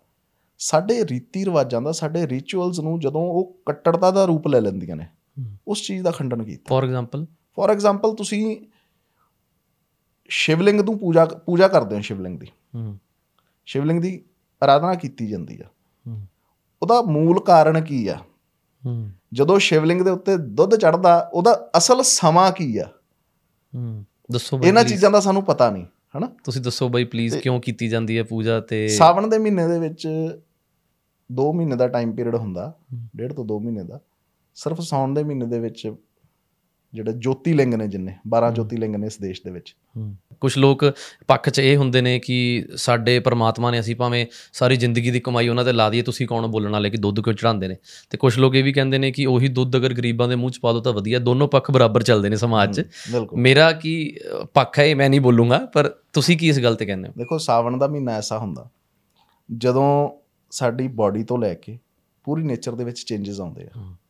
ਉਹਦਾ ਪ੍ਰੈਕਟੀਕਲ ਕੀ ਆ ਜਦੋਂ ਬਾਰਿਸ਼ ਹੁੰਦੀ ਆ ਤਾਂ ਬੰਜਰ ਜ਼ਮੀਨਾਂ ਵੀ ਉਪਜਾਊ ਹੋ ਜਾਂਦੀਆਂ ਉਹ ਵੀ ਜ਼ਿਆਦਾ ਨਹੀਂ ਤਾਂ ਘਾਹ ਫੂਸ ਤਾਂ ਪੈਦਾ ਕਰਦੀਆਂ ਨੇ। ਹਨਾ? ਇਦਾਂ ਹੀ ਅਨਾਜ ਤੋਂ ਲੈ ਕੇ ਮਤਲਬ ਦੁੱਧ ਤੱਕ ਫੁੱਲਾਂ ਫਲਾਂ ਦੇ ਵਿੱਚ ਹਰ ਚੀਜ਼ ਦੇ ਵਿੱਚ ਚੇਂਜਸ ਆਉਂਦੇ ਆ। ਤੁਸੀਂ ਨੋਟਿਸ ਕਰਿਓ ਕਿ ਮਿੱਠੇ ਫਲ ਨੇ ਜਿਹੜੇ ਉਹਨਾਂ ਦੇ ਵਿੱਚ ਕੀੜਾ ਪੈਦਾ ਹੋ ਜਾਂਦਾ। ਜੀ। ਸਾਉਣ ਦੇ ਮਹੀਨੇ ਦੇ ਵਿੱਚ। ਜੀ। ਇਦਾਂ ਹੀ ਦੁੱਧ ਦਾ ਦੁੱਧ ਦਾ ਜਿਹੜਾ ਗੁੱਡ ਬੈਕਟੀਰੀਆ ਉਹ ਚੇਂਜ ਹੋ ਕੇ 네ਗੇਟਿਵ ਰੂਪ ਲੈ ਲੈਂਦਾ। ਹੂੰ। ਉਹ ਜਦੋਂ ਸਾਡੇ ਅੰਦਰ ਜਾਂਦਾ ਨੁਕਸਾਨ ਕਰਦਾ। ਹੂੰ। ਫਿਰ ਕੀ ਕੀਤਾ ਜਾਂਦਾ ਕਿ ਜਿਹੜਾ ਗਊ ਮਾਤਾ ਤੋਂ ਦੁੱਧ ਲਿਆ ਜਾਂਦਾ ਮੈਂ ਸਿਰਫ ਇੱਥੇ ਗਊ ਮਾਤਾ ਸ਼ਬਦ ਤਾਂ ਵਰਤ ਰਿਹਾ ਕਿਉਂਕਿ ਬੰਦੇ ਦੇ ਪੀਣ ਲਾਇਕ ਜਿਹੜਾ ਦੁੱਧ ਹੈ ਉਹ ਸਿਰਫ ਦੇਸੀ ਗਾਂ ਦਾ ਹੋਰ ਕਿਸੇ ਜੀਵ ਦਾ ਦੁੱਧ ਨਹੀਂ ਹੈਗਾ। ਹੂੰ। ਠੀਕ ਹੈ ਜੀ? ਅਸੀਂ ਸਾਡੇ ਆਮ ਤੌਰ ਤੇ ਪੰਜਾਬ 'ਚ ਤਾਂ ਖਾਸ ਕਰਕੇ ਹਰਿਆਣੇ ਪੰਜਾਬ ਦੇ ਵਿੱਚ ਅਖੇ ਜੀ ਮੱਝ ਦਾ ਦੁੱਧ ਪੀ ਪੀ ਕੇ ਤਾਂ ਉਹ ਫਿਰ ਦਿਮਾਗ ਵੀ ਉਹੋ ਜਿਹੇ ਹੋ ਜਾਂਦੇ ਆ। ਠੀਕ ਹੈ ਮੱਝ ਇੱਕ ਜੰਗਲੀ ਪਸ਼ੂ ਆ। ਹੂੰ। ਸਿਰਫ ਦੇਸੀ ਗਾਂ ਜਰਸੀ ਦੀ ਗੱਲ ਨਹੀਂ ਕਰਦਾ ਮੈਂ। ਦੇਸੀ ਗਾਂ ਹੈ ਜਿਹਦਾ ਦੁੱਧ ਪੀਣ ਲਾਇਕ ਹੈ। ਤੇ ਉਹ ਦੁੱਧ ਵੀ ਜਿਹੜੇ ਸੌਣ ਦੇ 2 ਮਹੀਨੇ ਹੁੰਦੇ ਆ ਉਹਦੇ ਵਿੱਚ ਜਿਹੜਾ ਉਹਦੇ ਵਿੱਚ ਚੇਂਜਸ ਆਉਂਦੇ ਉਹਦੇ ਕਰਕੇ 12 ਜੋਤੀਲਿੰਗ ਨੇ ਸਿਰਫ ਉਹਨਾਂ ਤੇ ਚੜਦਾ ਹੁਣ ਤਾਂ ਕਹਿ ਲਓ ਵੀ ਹਰ ਪਿੰਡ ਦੇ ਵਿੱਚ ਹਰ ਘਰ ਦੇ ਵਿੱਚ ਜਿੱਥੇ ਦੇਖੋ ਤੁਸੀਂ ਮੰਦਿਰ ਹੈਗੇ ਆ ਜੀ। ਤੇ ਕਿਉਂਕਿ ਜਿਵੇਂ ਜਿਵੇਂ ਸਮਾਂ ਵੱਧਦਾ ਗਿਆ ਤੇ ਅੱਗੇ ਵੱਧ ਰਿਹਾ ਤੇ ਉਵੇਂ ਉਵੇਂ ਫੈਸਿਲਿਟੇਟ ਜ਼ਿਆਦਾ ਹੁੰਦੇ ਜਾ ਰਹੇ ਆ ਤੇ ਲੌਜੀਕ ਖਤਮ ਹੋ ਗਿਆ ਕਾਰਨ ਖਤਮ ਹੋ ਗਏ ਮੂਲ ਖਤਮ ਹੋ ਗਿਆ ਹਨਾ? ਉਵੇਂ ਵਿਰੋਧ ਸ਼ੁਰੂ ਹੋ ਗਏ। ਹੂੰ। ਉਹ ਦੁੱਧ ਹੈ ਜਿਹੜਾ ਹੁਣ ਉਹ ਨੁਕਸਾਨ ਕਰੇਗਾ ਸਰੀਰ ਦਾ। ਜੀ। ਠੀਕ ਹੈ? ਤਾਂ ਉਹ ਫਿਰ ਪ੍ਰਭੂ ਚਰਨਾਂ ਦੇ ਵਿੱਚ ਅਰਪਣ ਕਰ ਦਿੱਤਾ ਜਾਂਦਾ। ਉਹਦੇ ਨਾਲ ਨਵਾਇਆ ਜਾਂਦਾ ਕਿਉਂਕਿ ਨਹਾਉਣ ਲਈ ਉਹ ਦੁੱਧ ਚੰਗਾ ਹੋ ਜਾਂਦਾ ਵਧੀਆ ਹੋ ਜਾਂਦਾ। ਜੀ। ਹੁਣ ਮੈਂ ਛੋਟੀ ਜਿਹੀ ਚੀਜ਼ ਤੁਹਾਨੂੰ ਦੱਸਦਾ ਮੈਂ ਕਦੇ ਸਾਬਣ ਨਾਲ ਨਹੀਂ ਨਹਾਉਂਦਾ। ਹੂੰ। ਮੈਂ ਗਾਂ ਦੇ ਦੁੱਧ ਨਾਲ ਨਹਾਉਣਾ। ਰੋਜ਼? ਹਾਂ। ਠੀਕ ਹੈ? ਚਾਰ ਚਮਚੇ ਦੁੱਧ ਤੇ ਇੱਕ ਕਟੋਰੀ ਪਾਣੀ। ਉਹਨੂੰ ਮਿਕਸ ਕਰਕੇ ਨਹਾਓ ਤੇ ਕੋਈ ਪ੍ਰੋਬਲਮ ਨਹੀਂ। ਹੂੰ ਤਾਂ ਹੀ ਨੂਰ ਹੈ ਬਈ ਇਹਨਾਂ ਤੁਹਾਡੇ ਤੇ। ਕੱਲ ਤੋਂ ਕੱਲ ਤੋਂ ਹੀ ਮਮਾ ਸ਼ੁਰੂ ਕਰ ਦੋ ਮੇਰੀ ਕੌਲੀ ਚ ਦੁੱਧ ਦੇਣਾ। ਤੇ ਪਰਦੇਸੀ ਗਾਂ ਦਾ ਹੋਵੇ। ਹੂੰ। ਹੋਰ ਕਿਸੇ ਜਾਨਵਰ ਦਾ ਨਹੀਂ। ਦੇਸੀ ਗਾਵੇਂ ਰੱਖੀਆਂ ਬਈ ਅਸੀਂ ਕਰੇ ਹਾਂ, ਬਸ ਠੀਕ ਹੈ। ਤੇ ਹੁਣ ਉਹ ਚੀਜ਼ ਦਾ ਲੌਜੀਕ ਖਤਮ ਹੋ ਗਿਆ। ਉਹ ਸਿਰਫ ਇੱਕ ਸੀਮਤ ਹੋ ਗਿਆ ਉਹ ਪੂਜਾ ਤੱਕ। ਹੂੰ। ਆਰਾਧਨਾ ਤੱਕ। ਤੇ ਉਹ ਆਰਾਧਨਾ ਕਰਦੇ ਕਰਦੇ ਉਹਨੇ ਕੱਟੜਤਾ ਦਾ ਰੂਪ ਲੈ ਲਿਆ। ਹੂੰ। ਵੀ ਮੈਂ ਤਾਂ ਕਰਾਂਗਾ ਯਾਰ ਮੈਨੂੰ ਰੋਕ ਲਓ ਤੁਸੀਂ ਮੈਂ ਨਹੀਂ ਰੋਕਦਾ। 12 ਮਹੀਨੇ ਕਰਾਂਗਾ ਮੈਂ ਠੀਕ ਹੈ ਨਾ? ਮੈਂ ਤਾਂ 12 ਮਹੀਨੇ ਹੀ ਕਰਾਂਗਾ। ਹੈਨਾ ਤੇ ਉਹ ਫਿਰ ਚੜਨਾ ਵੀ ਜੋਤੀਲਿੰਗਾਂ ਦੇ ਉੱਤੇ ਆ ਹੂੰ। ਹੁਣ ਉਹਨਾਂ ਦੀ એનર્ਜੀ ਇੰਨੀ ਕੁ ਵੱਧ ਜਾਂਦੀ ਆ ਉਸ ਟਾਈਮ ਦੇ ਵਿੱਚ। ਜਦੋਂ ਜੋਤੀਲਿੰਗ ਦੇ ਉੱਤੇ ਚੜਦਾ ਵੈਸੇ ਤਾਂ ਸ਼ਿਵਲਿੰਗ ਦੇ ਉੱਤੇ ਸਾਰਾ ਸਾਲ ਹੀ ਦੁੱਧ ਚੜਦਾ ਉਹਨਾਂ ਦੇ ਉੱਤੇ ਉਹ ਜਿਹੜੇ 12 ਜੋਤੀਲਿੰਗ ਨੇ। ਠੀਕ ਹੈ ਨਾ? ਉਸ ਸਮੇਂ ਦੇ ਵਿੱਚ ਉਹਨਾਂ ਦੀ એનર્ਜੀ ਹੋਰ ਜ਼ਿਆਦਾ ਵੱਧ ਜਾਂਦੀ ਹੈ। ਉਸ એનર્ਜੀ ਨੂੰ ਜਿਹੜਾ ਉਹ ਪਰਮਾਣੂ ਰਿਐਕਟਰ ਦੇ ਬਰਾਬਰ ਹੋ ਜਾਂਦੀ ਹੈ। ਜੋ ਸਾਇੰਸ ਕਹਿੰਦੀ ਹੈ ਜੋ ਸਾਇੰਸ ਦੀ ਖੋਜ ਅੱਜ ਦੀ ਡੇਟ 'ਚ ਕਹਿੰਦੀ ਹੈ। ਤੇ ਉਹਨੂੰ ਸ਼ਾਂਤ ਕਰਨ ਵਾਸਤੇ ਉੱਥੇ ਦੁੱਧ ਭਸਮ ਇਹ ਚੀਜ਼ਾਂ ਚੜਾਈਆਂ ਜਾਂਦੀਆਂ। ਹੁਣ ਇਹ ਜਦੋਂ ਆਮ ਜ਼ਿੰਦਗੀ ਦੇ ਵਿੱਚ ਆ ਗਈ ਹਨਾ? ਦੇਖੋ ਧਰਮ ਕੋਈ ਵੀ ਆ ਜਦੋਂ ਉਹਦੇ ਵਿੱਚ ਕੱਟੜਤਾ ਆ ਜਾਂਦੀ ਆ। ਤਾਂ ਉਹਦੇ ਤੋਂ ਦੂਰੀ ਬਣਨੀ ਸ਼ੁਰੂ ਹੋ ਜਾਂਦੀ ਲੋਕਾਂ ਦੀ ਹੂੰ। ਹਨਾ? ਮਾਨਤਾ ਤਾਂ ਸ਼ਾਇਦ ਰਹਿ ਸਕਦੀ ਆ ਪਰ ਉਹ ਦੂਰੀ ਇਸ ਕਦਰ ਬਣਨੀ ਸ਼ੁਰੂ ਹੋ ਜਾਂਦੀ ਵੀ ਉਹਦਾ ਵਿਰੋਧ ਸ਼ੁਰੂ ਹੋ ਜਾਂਦਾ। ਹੂੰ। ਉਹੀ ਸਾਡੇ ਨਾਲ ਹੋਇਆ। ਹੂੰ। ਗੁਰੂ ਨਾਨਕ ਪਾਤਸ਼ਾਹ ਨੇ ਜੇ ਖੰਡਨ ਕੀਤਾ ਧਰਮ ਦਾ ਖੰਡਨ ਨਹੀਂ ਕੀਤਾ ਉਹਨਾਂ ਨੇ। ਗ੍ਰੰਥ ਪਾਸ਼ਾ ਨੇ ਕਾਹਦਾ ਖੰਡਨ ਕੀਤਾ ਸੀ? ਉਹਨਾਂ ਨੇ ਖੰਡਨ ਕੀਤਾ ਉਸ ਸਮੇਂ ਦੀ ਕੱਟੜਤਾ ਦਾ। ਉਸ ਸਮੇਂ ਕਿਹੜੀ ਕੱਟੜਤਾ ਸੀ? ਦੇਖੋ ਉਸ ਸਮੇਂ ਇੱਕ ਇੱਕ ਪਾਸੇ ਤਾਂ ਅਸੀਂ ਜੂਝ ਰਹੇ ਸੀ ਮੁਗਲਾਂ ਦੇ ਅਟੈਕਸ ਤੋਂ ਹੂੰ। ਹਨਾ? ਦੂਸਰੇ ਪਾਸੇ ਜਿਹੜੇ ਸਾਡੇ ਧਾਰਮਿਕ ਆਗੂ ਸੀ ਉਹ ਸਾਨੂੰ ਲੈ ਕੇ ਇੱਕ ਸਾਈਡ ਤੇ ਖੜੇ ਹੋ ਗਏ ਸੀ ਵੀ ਨਹੀਂ ਨਹੀਂ ਈਸ਼ਵਰ ਆਪ ਹੀ ਕਰੇਗਾ। ਹੂੰ। ਸਾਨੂੰ ਕਰਮ ਦੀ ਆਜ਼ਾਦੀ ਦਿੱਤੀ। ਹੂੰ। ਸ਼ਾਸਤਰਾਂ ਨੇ ਸਾਨੂੰ ਕਰਮ ਦੀ ਆਜ਼ਾਦੀ ਦਿੱਤੀ ਆ। ਵੀ ਤੁਸੀਂ ਹੋਰ ਕਿਸੇ ਜੀਵ ਜੰਤੂ ਨੂੰ 84 ਲੱਖ ਜੂਨਾਂ ਦੇ ਵਿੱਚ ਕਿਸੇ ਜੀਵ ਜੰਤੂ ਨੂੰ ਕਰਮ ਦੀ ਆਜ਼ਾਦੀ ਨਹੀਂ ਸਿਰਫ ਬੰਦੇ ਨੂੰ ਛੱਡ ਕੇ। ਠੀਕ ਹੈ ਨਾ? ਗੁਰਬਾਣੀ ਚਾਹੁੰਦਾ ਲੱਖ 84 ਜੂਨ ਸਬਾਈ ਮਾਨਸ ਕੋ ਪ੍ਰਭ ਦੀ ਵਡਿਆਈ ਇਸ ਪੌੜੀ ਤੇ ਜੋ ਨਰ ਚੁੱਕੇ ਆਏ ਜਾਏ ਦੁੱਖ ਪਾਏਦਾ ਹਨਾ? 84 ਲੱਖ ਜੁਨੀਆਂ ਭੁਗਤ ਕੇ ਅਸੀਂ ਤੇ ਆਖਰੀ ਪੌੜੀ ਆਖਰੀ ਸਟੈਪ ਹੈ ਇਹ ਜਿੱਥੇ ਖੜੇ ਆ। ਜੇ ਇੱਥੇ ਵੀ ਅਸੀਂ ਮਤਲਬ ਕਰਮ ਤੋਂ ਰਹਿਤ ਹੋ ਗਏ ਠੀਕ ਆ ਸਾਰਾ ਕੁਝ ਛੱਡ ਛਡਾ ਕੇ ਬਸ ਆਪਣੇ ਆਪ ਤੱਕ ਸੀਮਤ ਹੋ ਗਏ ਤਾਂ ਫਿਰ ਦੁਬਾਰਾ ਡਿੱਗਿਆ ਤਾਂ ਫਿਰ 84 ਦੇ ਗੇੜ ਚ ਪਏਗਾ। ਹੂੰ। ਉਹ ਜਦੋਂ ਉਹ ਸਮੇਂ ਦੇ ਵਿੱਚ ਚਾਹੇ ਉਹ ਕਿਸੇ ਗੱਲ ਕੱਲੀ ਗੁਰੂ ਨਾਨਕ ਪਾਤਸ਼ਾਹ ਦੀ ਨਹੀਂ ਹੈਗੀ ਤੁਸੀਂ ਕਿਸੇ ਸਮੇਂ ਤੇ ਵੀ ਨਿਗਾਹ ਮਾਰ ਲਓ ਚਾਹੇ ਭਗਵਾਨ ਰਾਮ ਆਏ ਠੀਕ ਹੈ ਨਾ ਸਤਯੁਗ ਤੇ ਮਾਨਿਓ ਛਲਿਓ ਬਲਬਾਵਨ ਭਾਇਓ ਸਤਯੁਗ ਦੇ ਵਿੱਚ ਬਲਬਾਵਨ ਦੇ ਰੂਪ ਦੇ ਵਿੱਚ ਭਗਵਾਨ ਨੇ ਧਰਤੀ ਦੇ ਉੱਤੇ ਵੀਰੇ ਸਭ ਤੋਂ ਪਹਿਲਾਂ ਭਗਵਾਨ ਕਿਹੜੇ ਰੂਪ ਦੇ ਵਿੱਚ ਆਏ ਸੀ? ਬਲਬਾਵਨ ਦੇ ਰੂਪ ਦੇ ਵਿੱਚ ਜੋ ਪ੍ਰਭੂ ਰਾਮ ਦੇ ਰੂਪ ਚ ਨਹੀਂ ਨਹੀਂ ਪ੍ਰਭੂ ਰਾਮ ਨਹੀਂ ਬਲਬਾਵਨ ਦੇ ਰੂਪ ਦੇ ਵਿੱਚ ਜਦੋਂ ਧਰਤੀ ਦੇ ਉੱਤੇ ਆਏ ਆ ਜਦੋਂ ਰਾਜੇ ਬਲੀ ਦਾ ਉਧਾਰ ਕੀਤਾ। ਠੀਕ ਹੈ ਨਾ ਤੇ ਵੈਸੇ ਤਾਂ ਜੋ ਸ਼ਾਸਤਰਾਂ ਦੇ ਮੁਤਾਬਕ ਆ ਉਹ 24 ਅਵਤਾਰ ਗਿਣੇ ਜਾਂਦੇ ਆ 10 ਜਿਹੜੇ ਸਿੱਧੇ ਅਵਤਾਰ ਜਿਨ੍ਹਾਂ ਚੋਂ ਆਖਰੀ ਕਲਕੀ ਅਵਤਾਰ ਮੰਨਿਆ ਜਾਂਦਾ ਜਿਹੜਾ ਹਜੇ ਹੋਣਾ ਹੂੰ। ਤੇ ਜਿਹੜੇ 14 ਨੇ ਉਹ ਅੰਸ਼ ਅਵਤਾਰ ਨੇ। ਮਹਾਤਮਾ ਬੁੱਧ ਨੂੰ ਜਿਹੜੇ ਲਾਸਟ ਅੰਸ਼ ਅਵਤਾਰ ਮੰਨਿਆ ਗਿਆ ਉਹਨਾਂ ਤੋਂ ਬਾਅਦ ਕਲਕੀ ਅਵਤਾਰ ਦਾ ਸਮਾਂ। ਤੇ ਉਹ ਸਮਾਂ ਵੀ ਜਦੋਂ ਆਣਾ ਤਾਂ ਸ਼ਾਸਤਰ ਕਹਿੰਦੇ ਆ ਵੀ ਉਹ ਸਿੱਧਾ ਪ੍ਰਗਟ ਹੀ ਹੋਣਾ। ਹੂੰ। ਠੀਕ ਆ? ਕਲਕੀ ਅਵਤਾਰ ਮਤਲਬ। ਭਗਵਾਨ ਜੀ ਆਣਗੇ ਦੁਨੀਆ ਤੇ ਤੇ ਬਿਲਕੁਲ। ਜਿਵੇਂ ਪ੍ਰਭੂ ਰਾਮ ਆਏ ਸੀ ਗੁਰੂ ਨਾਨਕ ਦੇਵ ਜੀ ਆਏ ਸੀ। ਉਹ ਕਹਿੰਦੇ ਸਤਯੁਗ ਤੇ ਮਾਨਿਓ ਛਲਿਓ ਬਲਵਾਵ ਨੂੰ ਖਾਇਓ। ਰਾਜੇ ਬਲੀ ਦਾ ਜਿੱਥੋਂ ਰੱਖੜੀ ਦਾ ਤਿਉਹਾਰ ਵੀ ਜਿਨ੍ਹਾਂ ਤੋਂ ਸ਼ੁਰੂ ਹੋਇਆ। ਰਾਜਾ ਬਲੀ ਜਦੋਂ ਇਸ ਸਾਰੇ ਮਤਲਬ ਸੰਸਾਰ ਨੂੰ ਜਿੱਤਣ ਤੋਂ ਬਾਅਦ ਤੇ ਪਤਾਲ ਤੇ ਮਾਤਲੋਕ ਨੂੰ ਜਿੱਤਣ ਤੋਂ ਬਾਅਦ ਉਹਨਾਂ ਨੇ ਇੱਕ ਯੱਗ ਕੀਤਾ। ਉਹ ਯੱਗ ਦੇ ਨਾਲ ਕਹਿੰਦੇ ਇੰਦਰ ਦਾ ਸਿੰਘਾਸਨ ਹਿੱਲ ਗਿਆ ਤੇ ਉਹ ਜਾ ਕੇ ਵਿਸ਼ਨੂੰ ਭਗਵਾਨ ਕੋ ਖੜਾ ਹੋ ਗਿਆ ਵੀ ਮਹਾਰਾਜ ਕੁਝ ਕਰੋ ਇਹਦਾ ਹੱਲ ਨਹੀਂ ਤਾਂ ਇਹ ਤਾਂ ਇਹ ਮੇਰੇ ਸਿੰਘਾਸਨ ਤੇ ਵੀ ਆ ਕੇ ਬਹਿ ਜਾਣਾ ਨੇ ਹੂੰ। ਉਹ ਤੋਂ ਹੈ ਰਾਖਸ਼ਾਂ ਦਾ ਰਾਜਾ। ਤੇ ਉਹ ਕਹਿੰਦੇ ਵੀ ਮੈਂ ਕੀ ਕਰਾਂ ਉਹਨੇ ਕਿਹੜਾ ਕੋਈ ਗਲਤੀ ਕੀਤੀ ਹੂੰ। ਉਹ ਕਹਿੰਦੇ ਵੀ ਤੁਸੀਂ ਇਹਨੂੰ ਗਲਤੀ ਕਰਾਓ ਇਹਦੇ ਤੋਂ। ਹੂੰ।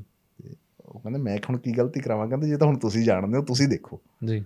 ਤੇ ਉਹ ਜਦੋਂ ਕਹਿੰਦੇ ਉਹ ਯੱਗ ਕਰਨ ਲੱਗਾ ਉਹ ਯੱਗ ਦਾ ਉਹ ਕਹਿੰਦੇ ਬਸ ਇਹਦਾ ਯੱਗ ਨਹੀਂ ਸੰਪੂਰਨ ਹੋਣ ਦੇਣਾ। ਹੂੰ ਤੇ ਜਿਹੜੇ ਰਾਖਸ਼ਾਂ ਦੇ ਗੁਰੂ ਸੀ ਤੇ ਉਹ ਉਹਨਾਂ ਨੇ ਰਾਜੇ ਬਲੀ ਨੂੰ ਕਿਹਾ ਕਹਿੰਦੇ ਵੀ ਤੂੰ ਜੋ ਮਰਜ਼ੀ ਹੋ ਜੇ ਇਸ ਯੱਗ ਦੇ ਵਿੱਚ ਵਿਘਨ ਪਾਉਣ ਲਈ ਸਵੈਮ ਪ੍ਰਮਾਤਮਾ ਧਰਤੀ ਤੇ ਆਏਗਾ। ਤੇ ਤੂੰ ਯੱਗ ਦੇ ਵਿੱਚੋਂ ਉੱਠਣਾ ਨਹੀਂ ਕਿਉਂਕਿ ਉਹਦਾ ਸਿਸਟਮ ਹੀ ਇਹ ਹੁੰਦਾ ਵੀ ਉਹ ਯੱਗ ਦੇ ਵਿੱਚੋਂ ਤੁਸੀਂ ਉੱਠ ਨਹੀਂ ਸਕਦੇ ਉਹ ਇੱਕ ਵਾਰੀ ਖੰਡਿਤ ਹੋ ਗਿਆ ਤਾਂ ਦੁਬਾਰਾ ਤੁਸੀਂ ਆਪਣੇ ਜੀਵਨ ਕਾਲ ਦੇ ਵਿੱਚ ਉਹਨੂੰ ਕਰ ਨਹੀਂ ਸਕਦੇ। ਹੂੰ। ਤੇ ਉਹ ਕਹਿੰਦੇ ਮਹਾਰਾਜ ਵੀ ਜੇ ਹੁਣ ਭਗਵਾਨ ਹੀ ਮੰਗ- ਮੰਗਣ ਆ ਗਿਆ ਮੇਰੇ ਦਰ ਤੋਂ ਉਹੀ ਆ ਕੇ ਖੜਾ ਹੋ ਗਿਆ ਤਾਂ ਮੈਂ ਕਿਵੇਂ ਨਾ ਉੱਠਾਂ। ਹੂੰ। ਤੇ ਕਿਉਂਕਿ ਅੰਦਰ ਇੱਕ ਉਹ ਰਾਖ ਹੈ ਤਾਂ ਰਾਖਸ਼ਸ ਸੀ ਪਰ ਅੰਦਰ ਇੱਕ ਬਿਰਤੀ ਸੀ ਜਿਹੜੀ ਪ੍ਰਵਿਰਤੀ ਸੀ ਉਹ ਥੋੜੀ ਭਗਤੀ ਭਾਵ ਵਾਲੀ ਹੈਗੀ ਸੀ। ਹੂੰ। ਤੇ ਉਹ ਕਹਿੰਦੇ ਜਦੋਂ ਬਲਬਾਵਨ ਦੇ ਰੂਪ ਦੇ ਵਿੱਚ ਇੱਕ ਬੌਣੇ ਦੇ ਰੂਪ ਦੇ ਵਿੱਚ ਸਾਧੂ ਦੇ ਰੂਪ ਦੇ ਵਿੱਚ ਮਹਾਰਾਜ ਆਏ ਵਿਸ਼ਨੂੰ ਭਗਵਾਨ ਖੁਦ ਆਏ ਆ ਕੇ ਜਦੋਂ ਖੜੇ ਹੋ ਗਏ ਤੇ ਆ ਕੇ ਦਵਾਰਪਾਲ ਨੇ ਆ ਕੇ ਕਿਹਾ ਚੱਲਦੇ ਕਹਿੰਦਾ ਮਹਾਰਾਜ ਵੀ ਭਿਕਸ਼ਾ ਮੰਗਣ ਆਇਆ ਇੱਕ ਭਿਕਸ਼ੂ। ਹੂੰ। ਤੇ ਕਿਉਂਕਿ ਸਾਡੀ ਸੰਸਕ੍ਰਿਤੀ ਇਹ ਕਹਿੰਦੀ ਹੈ ਵੀ ਜਦੋਂ ਕੋਈ ਭਿਕਸ਼ਕ ਆ ਗਿਆ ਦਰਵਾਜ਼ੇ ਦੇ ਉੱਤੇ ਤਾਂ ਤੁਸੀਂ ਜੋ ਮਰਜ਼ੀ ਕਰਦੇ ਹੋ ਜਿੰਨੇ ਮਰਜ਼ੀ ਵਿਅਸਤ ਹੋ ਸਾਰਾ ਕੁਝ ਛੱਡ ਕੇ ਪਹਿਲਾਂ ਉਹਨੂੰ ਖੈਰ ਪਾਓ। ਠੀਕ ਆ? ਤੇ ਉਹ ਕਹਿੰਦੇ ਵੀ ਸ਼ੁਕਰਾਚਾਰਿਆ ਨੇ ਰੋਕਿਆ ਵੀ ਤੇ ਉੱਠ ਕੇ ਚਲੇ ਗਏ। ਉਹ ਜਾ ਕੇ ਜਦੋਂ ਖੜੇ ਹੁੰਦੇ ਆ ਤੇ ਉਹ ਕਹਿੰਦਾ ਮੰਗ ਕਹਿੰਦਾ ਮੈਨੂੰ ਪਤਾ ਤੂੰ ਵਿਸ਼ਨੂੰ ਆ। ਹੂੰ। ਤੇ ਕਹਿੰਦਾ ਜੇ ਪਤਾ ਤਾਂ ਫਿਰ ਕਹਿੰਦੇ ਜੋ ਮੈਂ ਮੰਗਣ ਆਇਆ ਤਾਂ ਦੇ ਦੇ। ਹੂੰ। ਉਹ ਕਹਿੰਦਾ ਹੁਣ ਜਦੋਂ ਵਿਸ਼ਨੂੰ ਹੀ ਮੰਗਣ ਆ ਗਿਆ ਕਹਿੰਦਾ ਮੇਰੇ ਦਰ ਤੇ। ਤੇ ਕਹਿੰਦਾ ਮੈਨੂੰ ਹੋਰ ਕੀ ਚਾਹੀਦਾ? ਕਹਿੰਦਾ ਦੱਸ ਕੀ ਚਾਹੀਦਾ? ਹੂੰ। ਤੇ ਭਗਵਾਨ ਵਿਸ਼ਨੂੰ ਕਹਿੰਦੇ ਮੈਨੂੰ ਢਾਈ ਪੱਗ ਜਗ੍ਹਾ ਚਾਹੀਦੀ ਜ਼ਮੀਨ ਚਾਹੀਦੀ। ਹੂੰ। ਉਹ ਕਹਿੰਦਾ ਐਡਾ ਮੇਰਾ ਸਾਮਰਾਜ ਆ। ਹੂੰ। ਸਾਰੀ ਧਰਤੀ ਮੇਰੀ। ਹੂੰ। ਤੂੰ ਨਾਪ ਲਾ ਹੂੰ। ਉਹ ਕਹਿੰਦੇ ਜਦੋਂ ਉਹਨਾਂ ਨੇ ਵਿਰਾਟ ਰੂਪ ਕੀਤਾ। ਤੇ ਇੱਕ ਇੱਕ ਪੈਰ ਦੇ ਵਿੱਚ ਸਾਰੀ ਧਰਤੀ ਤੇ ਪਤਾਲ ਨਾਪ ਲਿਆ ਸਾਰਾ ਬ੍ਰਹਿਮੰਡ ਨਾਪ ਲਿਆ ਦੂਜੇ ਤੇ ਤੇ ਕਹਿੰਦੇ ਹੁਣ ਅੱਧਾ ਕਦਮ ਕਿੱਥੇ ਰੱਖਾਂ? ਤਾਂ ਉਹ ਦੋਨੇ ਹੱਥ ਜੋੜ ਕੇ ਕਹਿੰਦੇ ਮਹਾਰਾਜ ਮੇਰੇ ਕਹਿੰਦਾ ਸਿਰ ਤੇ ਰੱਖੋ। ਕਹਿੰਦਾ ਇੱਥੇ ਰੱਖੋ। ਮਤਲਬ ਮੇਰਾ ਹੰਕਾਰ ਤੋੜ ਦਿਓ। ਉਹ ਫਿਰ ਜਦੋਂ ਪ੍ਰਭੂ ਖੁਸ਼ ਹੋਇਆ ਕਹਿੰਦਾ ਜਦੋਂ ਪ੍ਰਭੂ ਖੁਸ਼ ਹੁੰਦਾ ਤਾਂ ਫਿਰ ਉਹ ਸਾਰਾ ਸਾਰੇ ਦਵਾਰ ਖੋਲ ਦਿੰਦਾ। ਉਹ ਜਦੋਂ ਖੁਸ਼ ਹੋਏ ਉਹ ਕਹਿੰਦੇ ਮੰਗ ਕੀ ਮੰਗਦਾ? ਉਹ ਕਹਿੰਦਾ ਮੇਰਾ ਦਵਾਰਪਾਲ ਬਣ ਕੇ ਖੜ ਜਾ। ਕਹਿੰਦਾ ਜਦੋਂ ਮੇਰਾ ਮਨ ਕਰੇ ਮੈਂ ਤੈਨੂੰ ਆਵਾਜ਼ ਮਾਰਾਂ ਦਰਸ਼ਨ ਕਰਨ ਨੂੰ। ਕਹਿੰਦਾ ਮੈਂ ਤੇਰੇ ਦਰਸ਼ਨ ਕਰ ਸਕਾਂ। ਤੇ ਉਹ ਉਹ ਕਹਿੰਦੇ ਠੀਕ ਆ ਭਾਈ ਹੁਣ ਭਗਤ ਨੇ ਮੰਗਿਆ। ਤਾਂ ਪ੍ਰਮਾਤਮਾ ਦਾ ਤਾਂ ਦੇਣਾ ਹੀ ਪੈਣਾ ਉਹਨੂੰ। ਤਾਂ ਦਵਾਰਪਾਲ ਬਣ ਕੇ ਖੜ ਗਏ। ਜਦੋਂ ਦਵਾਰਪਾਲ ਬਣ ਕੇ ਖੜੇ ਤੇ ਕਾਫੀ ਲੰਬਾ ਸਮਾਂ ਨਿਕਲ ਗਿਆ ਤੇ ਨਾਰਦ ਮੁਨੀ ਜਿਹੜੇ ਦੇਵ ਰਿਸ਼ੀ ਸੀ ਉਹ ਇੱਕ ਦਿਨ ਉੱਤੇ ਗਏ ਪੁਰੀ ਦੇ ਵਿੱਚ ਤੇ ਵਿਕੁੰਠ ਗਏ ਤੇ ਉੱਥੇ ਮਾਤਾ ਲక్ష్ਮੀ ਨੂੰ ਪੁੱਛਿਆ ਵੀ ਪ੍ਰਭੂ ਕਿੱਥੇ ਨੇ ਉਹ ਦਿਖ ਨਹੀਂ ਰਹੇ। ਤੇ ਉਹ ਕਹਿੰਦੇ ਵੀ ਉਹ ਤਾਂ ਗਏ ਹੋਏ ਆ ਕਿਤੇ ਕੰਮ ਉਹ ਗਏ ਨਹੀਂ ਹੋਏ ਕਹਿੰਦਾ। ਨਾਰਦ ਜੀ ਕਹਿੰਦੇ ਉਹ ਥੱਲੇ ਕਹਿੰਦਾ ਰਾਖਸ਼ਾਂ ਦਾ ਰਾਜਾ ਬਲੀ ਉਹਨੇ ਕਹਿੰਦਾ ਉਹਨੂੰ ਦੂਜਾ ਕੈਦ ਕਰਕੇ ਰੱਖਿਆ ਹੋਇਆ। ਤੇ ਹੁਣ ਮਾਤਾ ਲక్ష్ਮੀ ਉਹ ਕਹਿੰਦੇ ਵੀ ਕੈਦ ਕਰਕੇ ਰੱਖਿਆ ਕਹਿੰਦੇ ਫੇਰ ਹੁਣ ਕੀ ਕਰੀਏ ਕਹਿੰਦੇ ਹੁਣ ਛਡਾ ਕੇ ਲਿਆਣਾ ਪੈਣਾ ਮਾਤਾ। ਚੱਲ ਚੱਲੀਏ ਦੋਨੇ ਜਣੇ। ਤੇ ਕਹਿੰਦੇ ਵੀ ਕਿਵੇਂ ਛਡਾਵਾਂਗੇ? ਉਹ ਕਹਿੰਦੇ ਵੀ ਤੂੰ ਐਂ ਕਰੀ ਵੀ ਇੱਕ ਸੁੰਦਰ ਇਸਤਰੀ ਦਾ ਰੂਪ ਧਾਰਨ ਕਰ ਲਾ। ਉਹ ਤੈਨੂੰ ਦੇਖ ਕੇ ਰਾਜਾ ਦੇਖ ਕੇ ਤੈਨੂੰ ਮੋਹਿਤ ਹੋ ਜਾਏਗਾ। ਜਦੋਂ ਮੋਹਿਤ ਹੋਇਆ ਤਾਂ ਤੂੰ ਫਿਰ ਆਪਣਾ ਜਿਹੜਾ ਚੰਡੀ ਸਵਰੂਪ ਆ ਉਹ ਲੈ ਕੇ ਤੇ ਚੜ੍ਹਾਈ ਕਰਦੀ ਉਹਦੇ ਤੇ। ਉਹ ਮਾਤਾ ਕਹਿੰਦੇ ਠੀਕ ਆ। ਜਦੋਂ ਪਹੁੰਚੇ ਕਹਿੰਦੇ ਭਰੇ ਦਰਬਾਰ ਦੇ ਵਿੱਚ ਜਦੋਂ ਜਾ ਕੇ ਖੜੇ ਹੋਏ ਰਾਜੇ ਬਲੀ ਨੇ ਮਾਤਾ ਦੇ ਚਰਨਾਂ ਵੱਲ ਦੇਖਿਆ ਕਹਿੰਦਾ ਇੰਨੇ ਸੁੰਦਰ ਚਰਨ ਤਾਂ ਮੇਰੀ ਮਾਂ ਦੇ ਹੀ ਹੋ ਸਕਦੇ ਆ। ਜੋ ਮੇਰੀ ਇੱਕ ਮੇਰੀ ਭੈਣ ਦੇ ਹੀ ਹੋ ਸਕਦਾ ਜੋ ਮੇਰੀ ਮਾਂ ਸਵਰੂਪ ਆ। ਤੇ ਉਹ ਹੁਣ ਜਦੋਂ ਇੰਨੀ ਗੱਲ ਕਹੀ ਉਹ ਕਹਿੰਦੇ ਫਿਰ ਤੇਰੀ ਭੈਣ ਆ ਭਾਈ ਇਹ ਦੁੱਖ 'ਚ ਆ। ਉਹ ਕਹਿੰਦਾ ਮੇਰੀ ਭੈਣ ਹੋਵੇ ਚੱਕਰਵਰਤੀ ਸਮਰਾਟ ਦੀ ਭੈਣ ਹੋਵੇ ਕਿਉਂਕਿ ਰਾਖਸ਼ਾਂ ਦਾ ਰਾਜਾ ਸੀ ਨਾ ਥੋੜੀ ਹਉਮੈ ਤਾਂ ਅੰਦਰ ਹੈਗੀ ਸੀ ਅਜੇ। ਉੱਤੋਂ ਰੱਬ ਨੂੰ ਦਵਾਰਪਲ ਬਣਾ ਕੇ ਖੜਾਇਆ ਹੋਇਆ ਸੀ। ਉਹ ਕਹਿੰਦਾ ਮੇਰੀ ਕਹਿੰਦਾ ਚੱਕਰਵਰਤੀ ਸਮਰਾਟ ਦੀ ਕਹਿੰਦਾ ਭੈਣ ਹੋਵੇ ਤੇ ਕਹਿੰਦਾ ਦੁੱਖ 'ਚ ਹੋਵੇ। ਕਹਿੰਦਾ ਦੱਸ ਤੈਨੂੰ ਕੀ ਦੁੱਖ ਆ? ਕਹਿੰਦਾ ਮੈਂ ਤੇਰਾ ਦੁੱਖ ਦੂਰ ਕਰਾਂਗਾ ਤੇਰਾ ਭਰਾ ਬੈਠਾ। ਹੂੰ। ਤਾਂ ਮਾਤਾ ਕਹਿੰਦੀ ਵੀ ਮੈਨੂੰ ਭਾਈ ਮੇਰੇ ਪਤੀ ਨੂੰ ਕਿਸੇ ਨੇ ਬੰਦੀ ਬਣਾ ਲਿਆ। ਇੱਥੇ ਹੀ ਬੰਦੀ ਬਣਾਇਆ ਤੇਰੇ ਦਰਬਾਰ 'ਚ। ਉਹ ਕਹਿੰਦਾ ਤੇਰੇ ਪਤੀ ਨੂੰ ਬੰਦੀ ਬਣਾ ਕਹਿੰਦਾ ਦੱਸ ਕੌਣ ਆ? ਮੈਂ ਹੁਣੇ ਕਹਿੰਦਾ ਤੈਨੂੰ ਛਡਾਣਾ ਤੇ ਮੈਂ ਉਹਨੂੰ ਸਜ਼ਾ ਦੇਣਾ ਬੰਦੀ ਨੂੰ। ਕਹਿੰਦੀ ਤੂੰ ਬਣਾਇਆ। ਉਹ ਕਹਿੰਦਾ ਮੈਂ ਕਿਵੇਂ ਬਣਾਇਆ? ਤੇ ਉਹ ਕਹਿੰਦੀ ਉਹ ਜਿਹੜਾ ਬਾਹਰ ਦਵਾਰਪਾਲ ਖੜਾ ਕੀਤਾ ਨਾ ਵਿਸ਼ਨੂੰ ਕਹਿੰਦੀ ਮੈਂ ਉਹਦੀ ਪਤਨੀ ਆ ਲక్ష్ਮੀ ਹੂੰ। ਉਹਨੂੰ ਤੂੰ ਬੰਦੀ ਬਣਾ ਕੇ ਖੜਾਇਆ ਹੋਇਆ। ਹੂੰ। ਤੇ ਉਹਨੂੰ ਛੱਡ। ਤੇ ਫਿਰ ਚਲੋ ਜੋ ਵੀ ਅੱਗੇ ਵਿਰਾਗ ਰੂਪ ਦੇ ਵਿੱਚ ਆ ਗਏ ਉਹਨਾਂ ਨੂੰ ਕਹਿੰਦੇ ਵੀ ਐ ਨਾ ਮੇਰੇ ਨਾਲ ਆ ਇੰਨਾ ਨਿਆਏ ਨਾ ਕਰੋ। ਮੈਂ ਪ੍ਰਮਾਤਮਾ ਤੋਂ ਬਿਨਾ ਮੈਂ ਨਹੀਂ ਰਹਿ ਸਕਦਾ। ਹੂੰ। ਤਾਂ ਉਹ ਗੁਰਬਾਣੀ ਦੇ ਵਿੱਚ ਜਿਹੜਾ ਸ਼ਲੋਕ ਆਉਂਦਾ ਸਤਯੁਗ ਤੇ ਮਾਨੇ ਉਛਲਿਓ ਬਲਬਾਵਨ ਭਾਇਓ। ਸਤਯੁਗ ਦੇ ਵਿੱਚ ਉਹ ਬਲਬਾਵਨ ਦੇ ਰੂਪ ਚ ਆ ਕੇ ਉਹਨੇ ਰਾਜੇ ਬਲੀ ਦਾ ਉਧਾਰ ਕੀਤਾ। ਹੂੰ। ਫਿਰ ਕਹਿੰਦੇ ਤ੍ਰੇਤੇ ਤੇ ਮਾਣਿਓ RAM ਰਘੁਵੰਸ਼ ਕਹਾਇਓ। ਹੂੰ। ਤ੍ਰੇਤੇ ਦੇ ਵਿੱਚ ਭਗਵਾਨ ਰਾਮ ਦੇ ਰੂਪ ਦੇ ਵਿੱਚ ਜੋ ਰਘੁਵੰਸ਼ ਕੁਲ ਦੇ ਵਿੱਚ ਜਨਮ ਲਿਆ ਹਨਾ? ਪ੍ਰਮਾਤਮਾ ਨੇ ਖੁਦ ਕਹਿੰਦੇ ਦੁਆਪਰ ਕ੍ਰਿਸ਼ਨ ਮੁਰਾਰ ਕੰਸ ਕਰਤਾਰਥ ਕੀਓ। ਦੁਆਪਰ ਦੇ ਵਿੱਚ ਉਹ ਮੁਰਾਰੀ ਕ੍ਰਿਸ਼ਨ ਬਣ ਕੇ ਆਏ। ਤੇ ਆਪਣੇ ਮਾਮੇ ਦਾ ਵੱਧ ਕਰ ਕੰਸ ਮਾਮਾ ਸੀ ਨਾ ਭਗਵਾਨ। ਕ੍ਰਿਸ਼ਨ ਦਾ ਤੇ ਉਹਦਾ ਵੱਧ ਕਰਕੇ ਉਹਦਾ ਉਧਾਰ ਕੀਤਾ। ਉਗਰਸੇਨ ਕੋ ਰਾਜ ਅਬੇ ਭਗਤੇ ਜਾਂਦੀ ਤੇ ਉਗਰਸੇਨ ਜੀ ਨੂੰ ਦੁਬਾਰਾ ਰਾਜ ਗੱਦੀ ਤੇ ਬਿਠਾਇਆ ਤੇ ਆਪਣੇ ਜਿੰਨੇ ਉਹਨਾਂ ਦੇ ਭਗਤ ਸੀ ਸਾਰਿਆਂ ਨੂੰ ਅਭੈ ਕਰਤਾ ਮਤਲਬ ਡਰ ਤੋਂ ਰਹਿਤ ਕਰਤਾ। ਅੱਗੇ ਕਹਿੰਦੇ ਕਹਿੰਦੇ ਕਲਯੁਗ ਪ੍ਰਮਾਣ ਨਾਨਕ ਗੁਰ ਅੰਗਦ ਅਮਰ ਕਹਾਇਓ। ਕਲਯੁਗ ਦੇ ਵਿੱਚ ਗੁਰੂ ਨਾਨਕ ਪਾਤਸ਼ਾਹ ਦੇ ਰੂਪ ਚ ਗੁਰੂ ਅੰਗਦ ਦੇਵ ਮਹਾਰਾਜ ਦੇ ਰੂਪ ਚ ਗੁਰੂ ਅਮਰਦਾਸ ਮਹਾਰਾਜ ਦੇ ਰੂਪ ਚ ਠੀਕ ਹੈ ਨਾ? ਕਹਿੰਦੇ ਅਬ ਚਲ ਸ੍ਰੀ ਗੁਰੂ ਰਾਜ ਅਟਲ ਆਦ ਪਰ ਜਿਹੜਾ ਪ੍ਰਮਾਤਮਾ ਦਾ ਧਰਤੀ ਦੇ ਉੱਤੇ ਰਾਜ ਹੈ ਉਹ ਪ੍ਰਮਾਤਮਾ ਦਾ ਆਪਣਾ ਹੀ ਫਰਮਾਨ ਆ ਵੀ ਇਹ ਅਟਲ ਆ ਕਦੇ ਖਤਮ ਨਹੀਂ ਹੋ ਸਕਦਾ ਇੱਥੋਂ। ਪਤਾ ਨਹੀਂ ਬਈ ਮੇਰੇ ਮਨ 'ਚ ਸਵਾਲ ਕਿਉਂ ਆ ਰਿਹਾ। ਪਰ ਮੈਂ ਫਿਰ ਵੀ ਪੁੱਛਣਾ ਚਾਹੁੰਦਾ ਕਿ ਇਹ ਜਿਹੜੀ ਅਰਥ ਹੈ ਆਪਣੀ ਇਹ ਦੁਨੀਆ ਪਰਮਾਤਮਾ ਨੇ ਬਣਾਈ ਹੈ। ਬਿਲਕੁਲ। ਇਹ ਰੱਬ ਨੇ ਬਣਾਈ ਹੈ। ਇਹ ਜੋ ਵੀ ਸਾਰਾ ਕੁਝ ਤੁਸੀਂ ਦੱਸ ਰਹੇ ਹੋ ਜੋ ਵੀ ਸਾਡੀ ਹਿਸਟਰੀ ਹੈ ਪ੍ਰਭੂ ਰਾਮ ਬਾਰੇ ਇਹ ਸਾਰਾ ਕੁਝ ਪਰਮਾਤਮਾ ਨੂੰ ਪਹਿਲਾਂ ਹੀ ਪਤਾ ਸੀਗਾ ਕਿ ਮਾਤਾ ਸੀਤਾ ਨੂੰ ਰਾਵਣ ਕਰ ਲੇਗਾ। ਤੇ ਇਹ ਸਾਰਾ ਕੁਝ ਪਹਿਲਾਂ ਹੀ ਪਤਾ ਸੀਗਾ ਪਰਮਾਤਮਾ ਨੂੰ ਉਹਦੇ ਲਈ ਤੁਹਾਨੂੰ ਰਮਾਇਣ ਤੇ ਜਾਣਾ ਪੈਣਾ। ਜੇ ਅਸੀਂ ਉਸ ਚੀਜ਼ ਤੇ ਗੱਲ ਕਰਨੀ ਆ ਤਾਂ ਸਾਨੂੰ ਰਮਾਇਣ ਤੇ ਆਣਾ ਪਏਗਾ ਹਨਾ? ਗੁਰਬਾਣੀ ਚ ਦਰਜ ਕਹਿੰਦੇ ਰਾਮਚੰਦ ਨਿਰਮਲ ਪੁਰਖ ਧਰਮੋ ਸਾਇਰ ਪੱਥਰ ਤਰਨਾ ਬੁਰਿਆਈ ਰਾਵਣ ਗਿਆ ਕਾਲਿਕ ਟਿਕਾ ਪਰਤਰਿਆ ਹਰਨਾ ਰਾਮਾਇਣ ਯੁਗ ਯੁਗ ਅਟਲ ਸੇ ਉਦਰੇ ਜੋ ਆਏ ਸਰਨਾ ਕਹਿੰਦੇ ਰਾਮਚੰਦ ਨਿਰਮਲ ਪੁਰਖ ਮਤਲਬ ਰਾਮਚੰਦਰ ਸੀ ਜਿਹੜੇ ਨਿਰਮਲ ਪੁਰਖ ਮਤਲਬ ਪ੍ਰਮਾਤਮਾ ਦਾ ਸਿੱਧਾ ਅਵਤਾਰ ਸੀ। ਠੀਕ ਹੈ ਧਰਮੋ ਸਾਇਰ ਪੱਥਰ ਤਰਨਾ ਜਿਨ੍ਹਾਂ ਦੇ ਆਣ ਨਾਲ ਪੱਥਰ ਵੀ ਤਰ ਗਏ। ਹੂੰ। ਹੁਣ ਇੱਕੋ ਹੀ ਰਾਮ ਸੀ ਨਾ। ਹੁਣ ਚਾਹੇ ਕਹਿਣ ਵਾਲੇ ਜਿਹੜੇ ਸੋ ਕਾਲਡ ਇੰਟੈਲੈਕਚੁਅਲ ਬਣਦੇ ਆ ਮੈਂ ਨਾਲ ਨਾਲ ਉਧਰ ਵੀ ਆਈ ਜੰਨਾ ਤੇ ਜਿਹੜੇ ਇਹ ਕਹਿੰਦੇ ਆ ਕਿ ਉਹ ਰਾਮ ਨਹੀਂ ਸੀ ਇਹ ਹੋਰ ਰਾਮ ਸੀ। ਨਹੀਂ ਇੱਕੋ ਹੀ ਰਾਮ ਸੀ ਜਿਹਦਾ 2533 ਵਾਰ ਜ਼ਿਕਰ ਕੀਤਾ ਗਿਆ। ਉਹ ਰਾਮ ਇੱਕੋ ਹੀ ਹੈ ਗੁਰਬਾਣੀ ਦੇ ਵਿੱਚ 2533 ਵਾਰ ਗੁਰੂ ਸ੍ਰੀ ਗੁਰੂ ਸਾਹਿਬ ਮਹਾਰਾਜ ਦੇ ਵਿੱਚ ਜੋ ਆਉਂਦਾ। ਉਹ ਇੱਕੋ ਰਾਮ ਦੀ ਗੱਲ ਕੀਤੀ ਗਈ ਹੈ ਉਹ ਰਾਮ ਕੋਈ ਦੂਜਾ ਨਹੀਂ ਸੀ ਹੈ। ਉਹ ਉਹੀ ਰਾਮ ਆ। ਕਿਉਂ? ਕਿਉਂਕਿ ਉਹ ਯੁੱਗ ਮਰਿਆਦਾ ਦਾ ਸੀ। ਹੂੰ। ਇਸ ਕਰਕੇ ਮਰਿਆਦਾ ਪੁਰਸ਼ੋਤਮ ਕਿਹਾ ਜਾਂਦਾ ਉਹਨਾਂ ਨੂੰ। ਹੂੰ। ਠੀਕ ਹੈ ਨਾ? ਫਿਰ ਉਸ ਤੋਂ ਬਾਅਦ ਉਹ ਕਹਿੰਦੇ ਜਦੋਂ ਉਹ ਆਏ ਉਹਨਾਂ ਦੇ ਆਉਣ ਨਾਲ ਪੱਥਰ ਵੀ ਤਰ ਗਏ। ਕਹਿੰਦੇ ਰਾਵਣ ਸੀ ਜਿਹੜਾ ਉਹ ਮੱਥੇ ਦੇ ਉੱਤੇ ਬੁਰਾਈ ਦਾ ਭਰਿਆ ਹੋਇਆ ਕਲੰਕ ਨਾਲ ਭਰਿਆ ਹੋਇਆ ਟਿੱਕਾ ਜਿਹੜਾ ਬੁਰਾਈ ਦਾ ਉਹ ਲੈ ਗਿਆ ਕਿ ਉਹਨੇ ਮਾਤਾ ਸੀਤਾ ਦਾ ਹਰਨ ਕੀਤਾ ਉਹਨੇ ਆਦ ਸ਼ਕਤੀ ਦਾ ਹਰਨ ਹੂੰ। ਕੀਤਾ। ਹਾਂ ਫਿਰ ਲਿਖਦੇ ਕਹਿੰਦੇ ਰਮਾਇਣ ਯੁਗ ਯੁਗ ਅਟਲ। ਰਮਾਇਣ ਆ ਜਿਹੜੀ ਯੁਗਾ ਯੁਗਾ ਤੱਕ ਅਟਲ ਰਹੇਗੀ।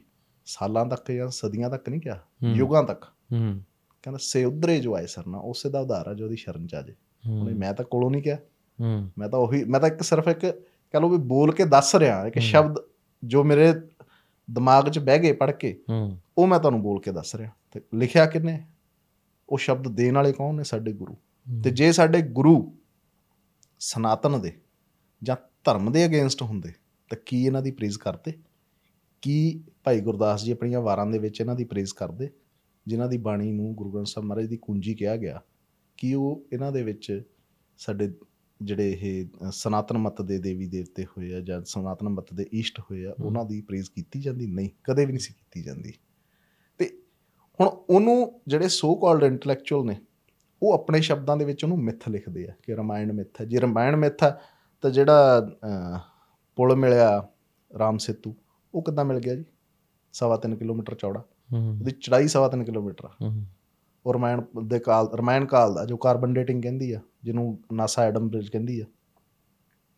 ਕਿਉਂਕਿ ਇਹਨਾਂ ਲੋਕਾਂ ਨੂੰ ਪਿੱਛੋਂ ਇਹ ਆਰਡਰ ਮਿਲਦਾ ਵੀ ਜੇ ਆਪਣੀ ਸੰਸਕ੍ਰਿਤੀ ਬਾਰੇ ਜਾਣਗੇ ਜੇ ਇਹ ਲੋਕ ਇਹੀ ਲੋਕ ਆਪਣੀ ਸੰਸਕ੍ਰਿਤ ਭਾਸ਼ਾ ਨੂੰ ਪੜ੍ਹਨਾ ਸ਼ੁਰੂ ਕਰਤਾ ਇਹਨਾਂ ਨੇ ਉਹਦੇ ਬਾਰੇ ਜਾਣਨਾ ਸ਼ੁਰੂ ਕਰਤਾ ਤਾਂ ਜਿਹੜੀਆਂ ਚੀਜ਼ਾਂ ਦੇ ਉੱਤੇ ਅਸੀਂ ਅੱਜ ਮੱਥਾ ਪੱਚੀ ਕਰ ਰਹੇ ਹਾਂ ਅਸੀਂ ਰਿਸਰਚ ਕਰਨ ਦੀ ਕੋਸ਼ਿਸ਼ ਕਰ ਰਹੇ ਹਾਂ ਇਹ ਸਾਡੇ ਤੋਂ ਪਹਿਲਾਂ ਉਸ ਚੀਜ਼ ਨੂੰ ਹਾਸਲ ਕਰ ਲੈਣਗੇ। ਬਈ ਐਸਾ ਕੀ ਹੈ ਸਾਡੀ ਸੰਸਕ੍ਰਿਤੀ ਚ ਕੀ ਨਹੀਂ ਹੈਗਾ? ਕੀ ਦੱਸਾਂ ਵੀ ਕੀ ਨਹੀਂ ਹੈਗਾ? ਕੁਝ ਵੀ ਦੱਸੋ ਤੁਸੀਂ ਇਹ ਪੁੱਛੋ ਵੀ ਕੀ ਨਹੀਂ ਹੈਗਾ ਇਹ ਨਾ ਪੁੱਛੋ ਵੀ ਕੀ ਹੈਗਾ। ਕਿਉਂਕਿ ਇਹ ਇੰਨੀ ਕੁ ਵਿਸ਼ਾਲ ਹੈ ਵਿਮਾਨ ਸ਼ਾਸਤਰ ਤੋਂ ਲੈ ਕੇ ਬੱਚੇ ਦੇ ਜਨਮ ਤੋਂ ਲੈ ਕੇ। ਦੇਖੋ ਜੋ ਤੁਹਾਨੂੰ ਧਰਮ ਜੀਵਨ ਮਰਨ ਦੀ ਮੁਕਤੀ ਦਿਵਾਉਣ ਦੀ ਗੱਲ ਕਰਦਾ ਛੋਟੀ ਗੱਲ ਨਹੀਂ ਹੈਗੀ। ਜੀ। ਜੋ ਜਨਮ ਮਰਨ ਦਾ ਚੱਕਰ ਕੱਟਣ ਦੀ ਗੱਲ ਕਰ ਰਿਹਾ। ਉਹ ਧਰਮ ਕਿੰਨਾ ਵਿਸ਼ਾਲ ਹੋਏਗਾ? ਮੈਂ ਕਿਸੇ ਨੂੰ ਕਨਵਰਟ ਕਰਨ ਦੀ ਗੱਲ ਨਹੀਂ ਕਰ ਰਿਹਾ। ਮੈਂ ਕਿਸੇ ਨੂੰ ਧੱਕੇ ਨਾਲ ਜਬਰਨ ਕਬੂਲ ਕਰਾਉਣ ਦੀ ਗੱਲ ਨਹੀਂ ਕਰ ਰਿਹਾ। ਮੈਂ ਗੱਲ ਕਰ ਰਿਹਾ ਜੋ ਉਸ ਸਨਾਤਨ ਦੀ ਉਸ ਜੋ ਜਿਹੜਾ ਪਲੇਟਫਾਰਮ ਹੈ ਜਿਹੜਾ ਜਿਹੜਾ ਪਲੇਟਫਾਰਮ ਤੁਹਾਨੂੰ ਇਹ ਕਹਿ ਰਿਹਾ ਕਿ ਆ ਜਨਮ ਮਰਨ ਚੱਕਰ ਹੈ ਇਹ ਤਰ੍ਹਾਂ ਇੱਕ- ਛਾਂ ਤੇ ਧੁੱਪ ਵਾਲਾ ਸਿਸਟਮ ਆ। ਇੱਥੋਂ ਮੁਕਤ ਹੋ ਕੇ ਕਿੱਥੇ ਜਾਵਾਂਗੇ ਬਾਈ ਫਿਰ ਆਪਾਂ? ਇਹ ਤਾਂ ਹੁਣ ਸ਼ਾਸਤਰ ਅਧਿਐਨ ਕਰਨੇ ਪੈਣੇ ਆ। ਕੀ ਕੀ ਲਿਖਿਆ ਸ਼ਾਸਤਰਾਂ ਸਾਰਾ ਕੁਝ ਆਪਾਂ ਪੋਡਕਾਸਟ ਨਹੀਂ ਨਾ ਦੱਸ ਸਕਦੇ। ਨਹੀਂ ਇਸ ਚੀਜ਼ ਇਸ ਚੀਜ਼ ਬਾਰੇ ਸ਼ਾਸਤਰਾਂ 'ਚ ਕੀ ਲਿਖਿਆ ਕਿ ਜੰਮਣ ਮਰਨ ਤੋਂ ਮੁਕਤ ਹੋ ਕੇ ਇਨਸਾਨ ਕਿੱਥੇ ਜਾਂਦਾ? ਇਹ ਬਹੁਤ ਡੀਪ ਟਾਪਿਕ ਨੇ ਬਹੁਤ ਲੰਬੇ ਟਾਪਿਕ ਨੇ। ਜੇ ਆਪਾਂ ਇਹਨਾਂ ਤੇ ਉਹੀ ਪੋਡਕਾਸਟ ਵਾਲੀ ਤੁਸੀਂ ਜਿਹੜੀ ਗੱਲ ਕੀਤੀ ਵੀ ਇੱਕ ਪੋਡਕਾਸਟ ਮੁੱਕਣ ਵਾਲੀਆਂ ਚੀਜ਼ਾਂ ਨਹੀਂ ਮੈਨੂੰ ਮੈਂ ਹੁਣ ਮੈਂ ਹੋਰ ਡੀਪ ਜਾ ਰਿਹਾ। ਹਾਂ ਕਿਉਂਕਿ ਮੈਂ ਇਸੇ ਕਰਕੇ ਪਹਿਲਾਂ ਤੁਹਾਨੂੰ ਗੱਲ ਆਪਾਂ ਜਦੋਂ ਬੈਠੇ ਸੀ ਆਪਾਂ ਗੱਲ ਕਰਦੇ ਸੀ ਕਿ ਅਧਿਐਨ ਕਰਨ ਵਾਸਤੇ ਸਾਨੂੰ ਕਿਸੇ ਵੀ ਇੰਗਲਿਸ਼ ਰਾਈਟਰ ਦੀ ਜ਼ਰੂਰਤ ਨਹੀਂ। ਸਾਨੂੰ ਪ੍ਰਮਾਣ ਵਾਸਤੇ ਕਿਸੇ ਵਿਦੇਸ਼ੀ ਰਾਈਟਰ ਦੀ, ਕਿਸੇ ਸੋ ਕਾਲਡ ਇੰਟੈਲੈਕਚੁਅਲ ਦੀ ਜ਼ਰੂਰਤ ਨਹੀਂ ਜਿਹੜਾ ਸਾਡੇ ਉੱਤੇ ਕਟਾਕਸ਼ ਕਰਦਾ। ਸਾਡੇ ਰਿਸ਼ੀਆਂ, ਮੁਨੀਆਂ ਨੇ ਹਰ ਚੀਜ਼ ਇੰਨੀ ਕੁ ਸਟੀਕ ਲਿਖੀ ਤੇ ਇੰਨੀ ਕੁ ਸਟੀਕ ਬਣੀ ਹੋਈ ਆ ਜਿਹੜੀਆਂ ਅੱਜ ਵੀ ਚੀਜ਼ਾਂ ਹੋਂਦ 'ਚ ਨੇ। ਹੁਣ ਆਪਾਂ ਜ਼ਿਆਦਾ ਦੂਰ ਨਹੀਂ ਜਾਂਦੇ। ਸਾਊਥ ਇੰਡੀਆ ਦੇ ਵਿੱਚ ਅੱਜ ਵੀ ਸਾਡੇ ਜਿਹੜੇ ਪੁਰਾਣੇ ਮਤਲਬ ਭਵਨ ਕਲਾ ਦੀਆਂ ਜਿਹੜੀਆਂ ਉਹ ਮਿਸਾਲਾਂ ਨੇ ਕਹਿ ਲਓ ਜਾਂ ਬਿਲਡਿੰਗਸ ਉਹ ਅੱਜ ਵੀ ਖੜੀਆਂ ਨੇ, ਹਨਾ, ਜਿਹੜੇ ਮੰਦਿਰ ਨੇ। ਹੁਣ ਕੈਲਾਸ਼ ਮੰਦਿਰ ਹੈ ਇੱਕ। ਤੁਸੀਂ ਕੈਲਾਸ਼ ਮੰਦਿਰ ਦੇਖੋ ਉਹ 10 ਲੱਖ ਟਨ ਦਾ ਪਹਾੜ ਤੋੜਿਆ ਗਿਆ। 10 ਲੱਖ ਟਨ ਪੱਥਰ ਤੋੜ ਕੇ ਉਹ ਉਹ ਟੈਕਨੋਲੋਜੀ ਕਿੰਨੀ ਡਿਵੈਲਪ ਹੋਏਗੀ ਕਿ ਉਸ ਮੰਦਿਰ ਦੇ ਜਿਹੜਾ ਨਿਰਮਾਣ ਸੀ ਉਹ ਥੱਲੋਂ ਉਹਦੀ ਨੀਂਹ ਤੋਂ ਨਹੀਂ ਸ਼ੁਰੂ ਕੀਤਾ ਗਿਆ ਉਹਦੀ ਚੋਟੀ ਤੋਂ ਸ਼ੁਰੂ ਕੀਤਾ ਗਿਆ ਉਹਨੂੰ ਉੱਤੋਂ ਬਣਾਉਣਾ ਸ਼ੁਰੂ ਕੀਤਾ ਗਿਆ। ਥੱਲੇ ਤੱਕ ਉਹ ਇੱਕ ਪਹਾੜ ਨੂੰ ਤੋੜਦੇ ਹੋਏ ਥੱਲੇ ਆਏ। ਹੂੰ। ਸਾਊਥ ਦੇ ਵਿੱਚ ਇੱਕ ਜਗ੍ਹਾ ਮਿਲੀ ਇੱਕ ਪਹਾੜ ਮਿਲਿਆ ਜੋ ਕਿ ਆਪਣੀ ਕਾਰਬਨ ਡੇਟਿੰਗ ਦੇ ਹਿਸਾਬ ਸਿਰੇ ਕਹਿੰਦੇ ਆ ਕਿ ਅਰਾਊਂਡ 1800 ਸਾਲ ਪੁਰਾਣਾ। ਤੇ ਉਹ ਪਹਾੜ ਬਾਹਰੋਂ ਦੇਖਣ ਨੂੰ ਪਹਾੜ ਲੱਗਦਾ। ਉਹ ਕਾਫੀ ਟਾਈਮ ਪਹਿਲਾਂ ਉਹਦੇ ਅੰਦਰ ਇੱਕ ਦਰਵਾਜ਼ਾ ਮਿਲਿਆ ਤੇ ਉਹ ਅੰਦਰੋਂ ਸਾਰਾ ਖੋਖਲਾ ਸੀ। ਹੂੰ। ਔਰ ਔਰ ਸਭ ਤੋਂ ਵੱਡੀ ਚੀਜ਼ ਜਿਹੜੀ ਉਹਦੇ ਚ ਦੇਖਣ ਵਾਲੀ ਸੀ ਕਿ ਉਹ ਇੰਨੇ ਕੁ ਜ਼ਬਰਦਸਤ ਤਰੀਕੇ ਨਾਲ ਉਹ ਖਾਲੀ ਕੀਤਾ ਗਿਆ ਸੀ ਅੰਦਰੋਂ। ਹੂੰ। ਉਹ ਵੀ ਮੰਦਿਰ ਹੈ ਬਾਈ। ਮੰਦਰ ਟਾਈਪ ਹੈ ਉਹਦੇ ਉੱਪਰ ਮੰਦਰ। ਆ ਹੂੰ। ਕਾਰੀਗਰੀ ਮਤਲਬ ਇੰਨੀ ਜ਼ਿਆਦਾ ਤੁਸੀਂ ਕੈਲਾਸ਼ ਮੰਦਿਰ ਦੀ ਜਿਹੜੀ ਦੇਖੋ ਅਜੰਤਾ ਲੋਰਾ ਦੀਆਂ ਗੁਫਾਵਾਂ ਦੇਖ ਲਓ। ਤੁਸੀਂ ਚਲੇ ਜਾਓ ਜਿਹੜੇ ਕੋਨਾਰਕ ਮੰਦਿਰ ਆ ਠੀਕ ਹੈ ਜੀ। ਗੁਜਰਾਤ ਦੇ ਵਿੱਚ ਇੱਕ ਮੰਦਿਰ ਆ ਜਿੱਦਨ ਸੂਰਜ ਦੀਆਂ ਕਿਰਨਾਂ ਕਰਕ ਰੇਖਾ ਉਹ ਕਰਕ ਰੇਖਾ ਦੇ ਬਿਲਕੁਲ ਸੈਂਟਰ 'ਚ ਆ। ਬਿਲਕੁਲ ਉੱਤੇ। ਸਾਲ ਦੇ ਵਿੱਚ ਦੋ ਦਿਨ ਹੁੰਦੇ ਆ ਜਿਹਦੇ ਵਿੱਚ ਸੂਰਜ ਚੜ੍ਹਦਾ ਤੇ ਛਿਪਦਾ ਉਹਦੇ ਪ੍ਰੋਪਰ ਕਿਰਨਾਂ ਜਿਹੜੀਆਂ ਆਰ-ਪਾਰ ਹੁੰਦੀਆਂ ਸਮੁੰਦਰ ਦੇ ਹੂੰ। ਇਹ ਸਾਡੀ ਟੈਕਨੋਲੋਜੀ ਆ। ਸਾਡੇ ਤੁਸੀਂ ਵਿਮਾਨ ਸ਼ਾਸਤਰ ਖੋਲ ਕੇ ਦੇਖ ਲਓ ਜੀ। ਵਿਮਾਨ ਸ਼ਾਸਤਰ ਦੇ ਵਿੱਚ ਪਲੇਨ ਦੀ ਟੈਕਨੋਲੋਜੀ ਦਿੱਤੀ ਗਈ ਆ। ਹੁਣ ਇਹ ਲੱਖ ਕਹੀ ਜਾਣ ਵੈਸਟਰਨਸ ਕਿ ਰਾਈਟ ਬ੍ਰਦਰਸ ਨੇ ਦਿੱਤੀ ਆ। ਨਹੀਂ। 200 ਸਾਲ 'ਚ ਹੀ ਐਸਾ ਕੀ ਹੋਇਆ ਜੀ? ਅੰਗਰੇਜ਼ ਜਦ ਦੇ ਇੱਥੋਂ ਗਏ ਆ ਜਾਂ ਇੱਥੇ ਆਏ ਸੀ ਜਦੋਂ। ਉਦੋਂ ਬਾਅਦ ਹੀ ਇਹਨਾਂ ਨੇ ਸਾਇੰਸ ਨੂੰ ਇੰਨਾ ਡਿਵੈਲਪ ਕਿਵੇਂ ਕਰ ਲਿਆ?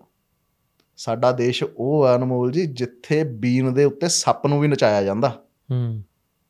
ਹੈ ਕਿਸੇ ਕੋਲ ਟੈਕਨੋਲੋਜੀ ਹੈ ਕਿ ਦੁਨੀਆ ਦੀ ਸਰਕਸ ਐਸੀ? ਹੂੰ। ਸਿਰਫ ਧਵਨੀ ਦੇ ਉੱਤੇ। ਆਵਾਜ਼ ਦੇ ਉੱਤੇ ਸੱਪ ਵੀ ਨੱਚਦਾ। ਹੂੰ। ਤੇ ਸੱਪ ਨੂੰ ਦੁੱਧ ਵੀ ਪਿਆਇਆ ਜਾਂਦਾ। ਹੂੰ। ਅਸੀਂ ਇੰਨੀ ਕੁ ਦਇਆ ਰੱਖਦੇ ਆ ਇੰਨਾ ਕੁ ਦਇਆ ਭਾਵ ਰੱਖਦੇ ਆ ਅਸੀਂ ਉਸ ਦੇਸ਼ ਚੋਂ ਆ ਜਿਸ ਦੇਸ਼ ਨੇ ਕਦੇ ਕਿਸੇ ਤੇ ਅਟੈਕ ਨਹੀਂ ਕੀਤਾ। ਤੇ ਦੁਨੀਆ ਭਰ ਦੇ ਧਾੜਵੀਆਂ ਨੇ ਸਾਡੇ ਦੇਸ਼ ਦੇ ਉੱਤੇ ਅਟੈਕ ਕੀਤਾ। ਹੂੰ। ਉਹਦਾ ਪ੍ਰਮਾਣ ਇਹ ਆ ਕਿ ਅੱਜ ਤੁਸੀਂ ਦੇਖ ਲਓ ਵੀ ਨਾਰਥ ਇੰਡੀਆ ਦੇ ਵਿੱਚ ਤੁਹਾਨੂੰ ਇੱਕ ਵੀ ਪੁਰਾਣਾ ਮੰਦਿਰ ਦੇਖਣ ਨੂੰ ਨਹੀਂ ਮਿਲੇਗਾ।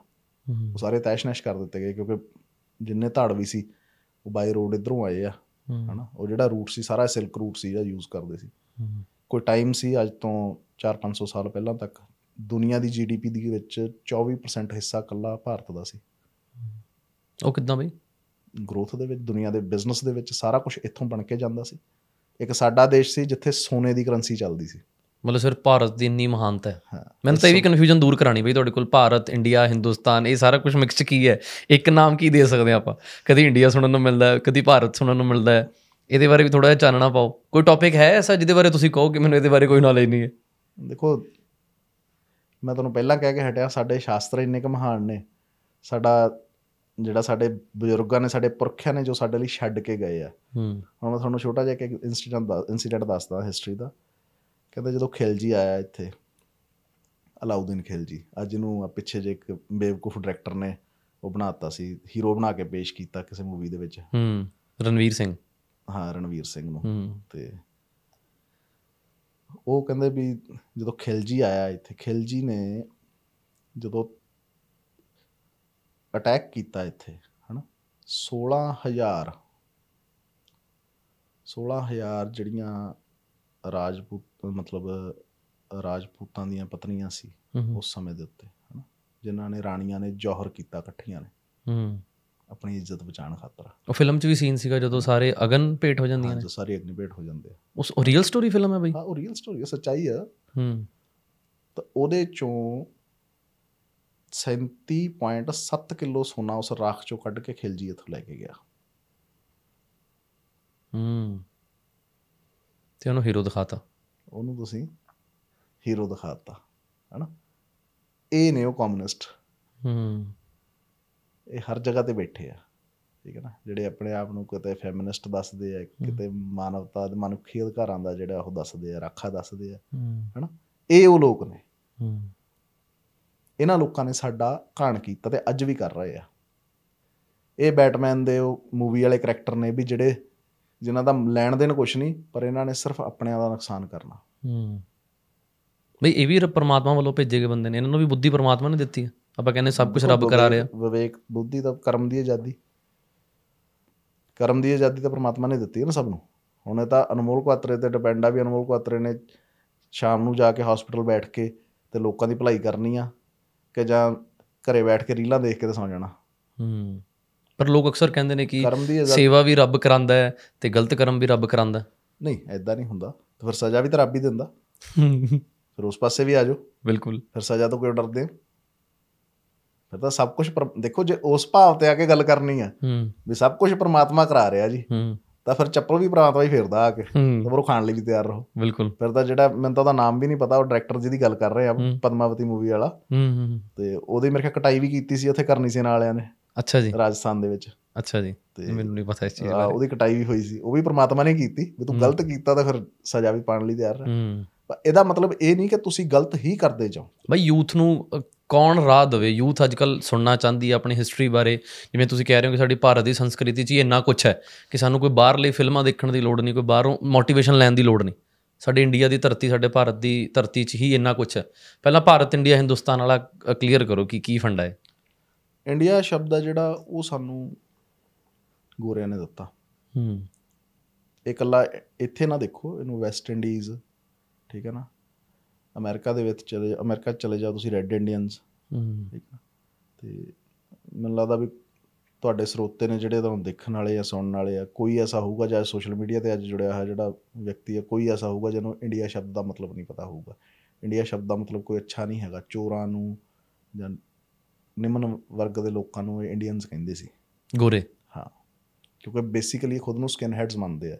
ਇੱਕ ਸ਼ਬਦ ਆਉਂਦਾ ਹੁਣ ਬਹੁਤ ਘੱਟ ਸੁਣਨ ਨੂੰ ਮਿਲਦਾ। ਪਹਿਲਾਂ ਇਹ ਖੁਦ ਨੂੰ ਸਕਿਨ ਹੈਡਸ ਕਹਿੰਦੇ ਸੀ ਵੀ ਸਾਰੀਆਂ ਚਮੜੀਆਂ ਤੋਂ ਜਿਹੜੀ ਸ਼੍ਰੇਸ਼ਟ ਚਮੜੀ ਆ ਉਹ ਗੋਰੀ ਆ। ਹੂੰ। ਠੀਕ ਹੈ ਨਾ? ਤੇ ਉਹਦੇ ਆਧਾਰ ਦੇ ਉੱਤੇ ਬਾਕੀ ਸਾਰਿਆਂ ਨੂੰ ਰੈੱਡ ਕਿਸੇ ਨੂੰ ਰੈੱਡ ਇੰਡੀਅਨ ਕਹਿਤਾ ਕਿਸੇ ਨੂੰ ਵੈਸਟ ਇੰਡੀਅਨ ਕਹਿਤਾ ਠੀਕ ਹੈ ਜੀ? ਤੇ ਸਾਨੂੰ ਇੰਡੀਅਨ ਕਹਿਤਾ ਹੂੰ।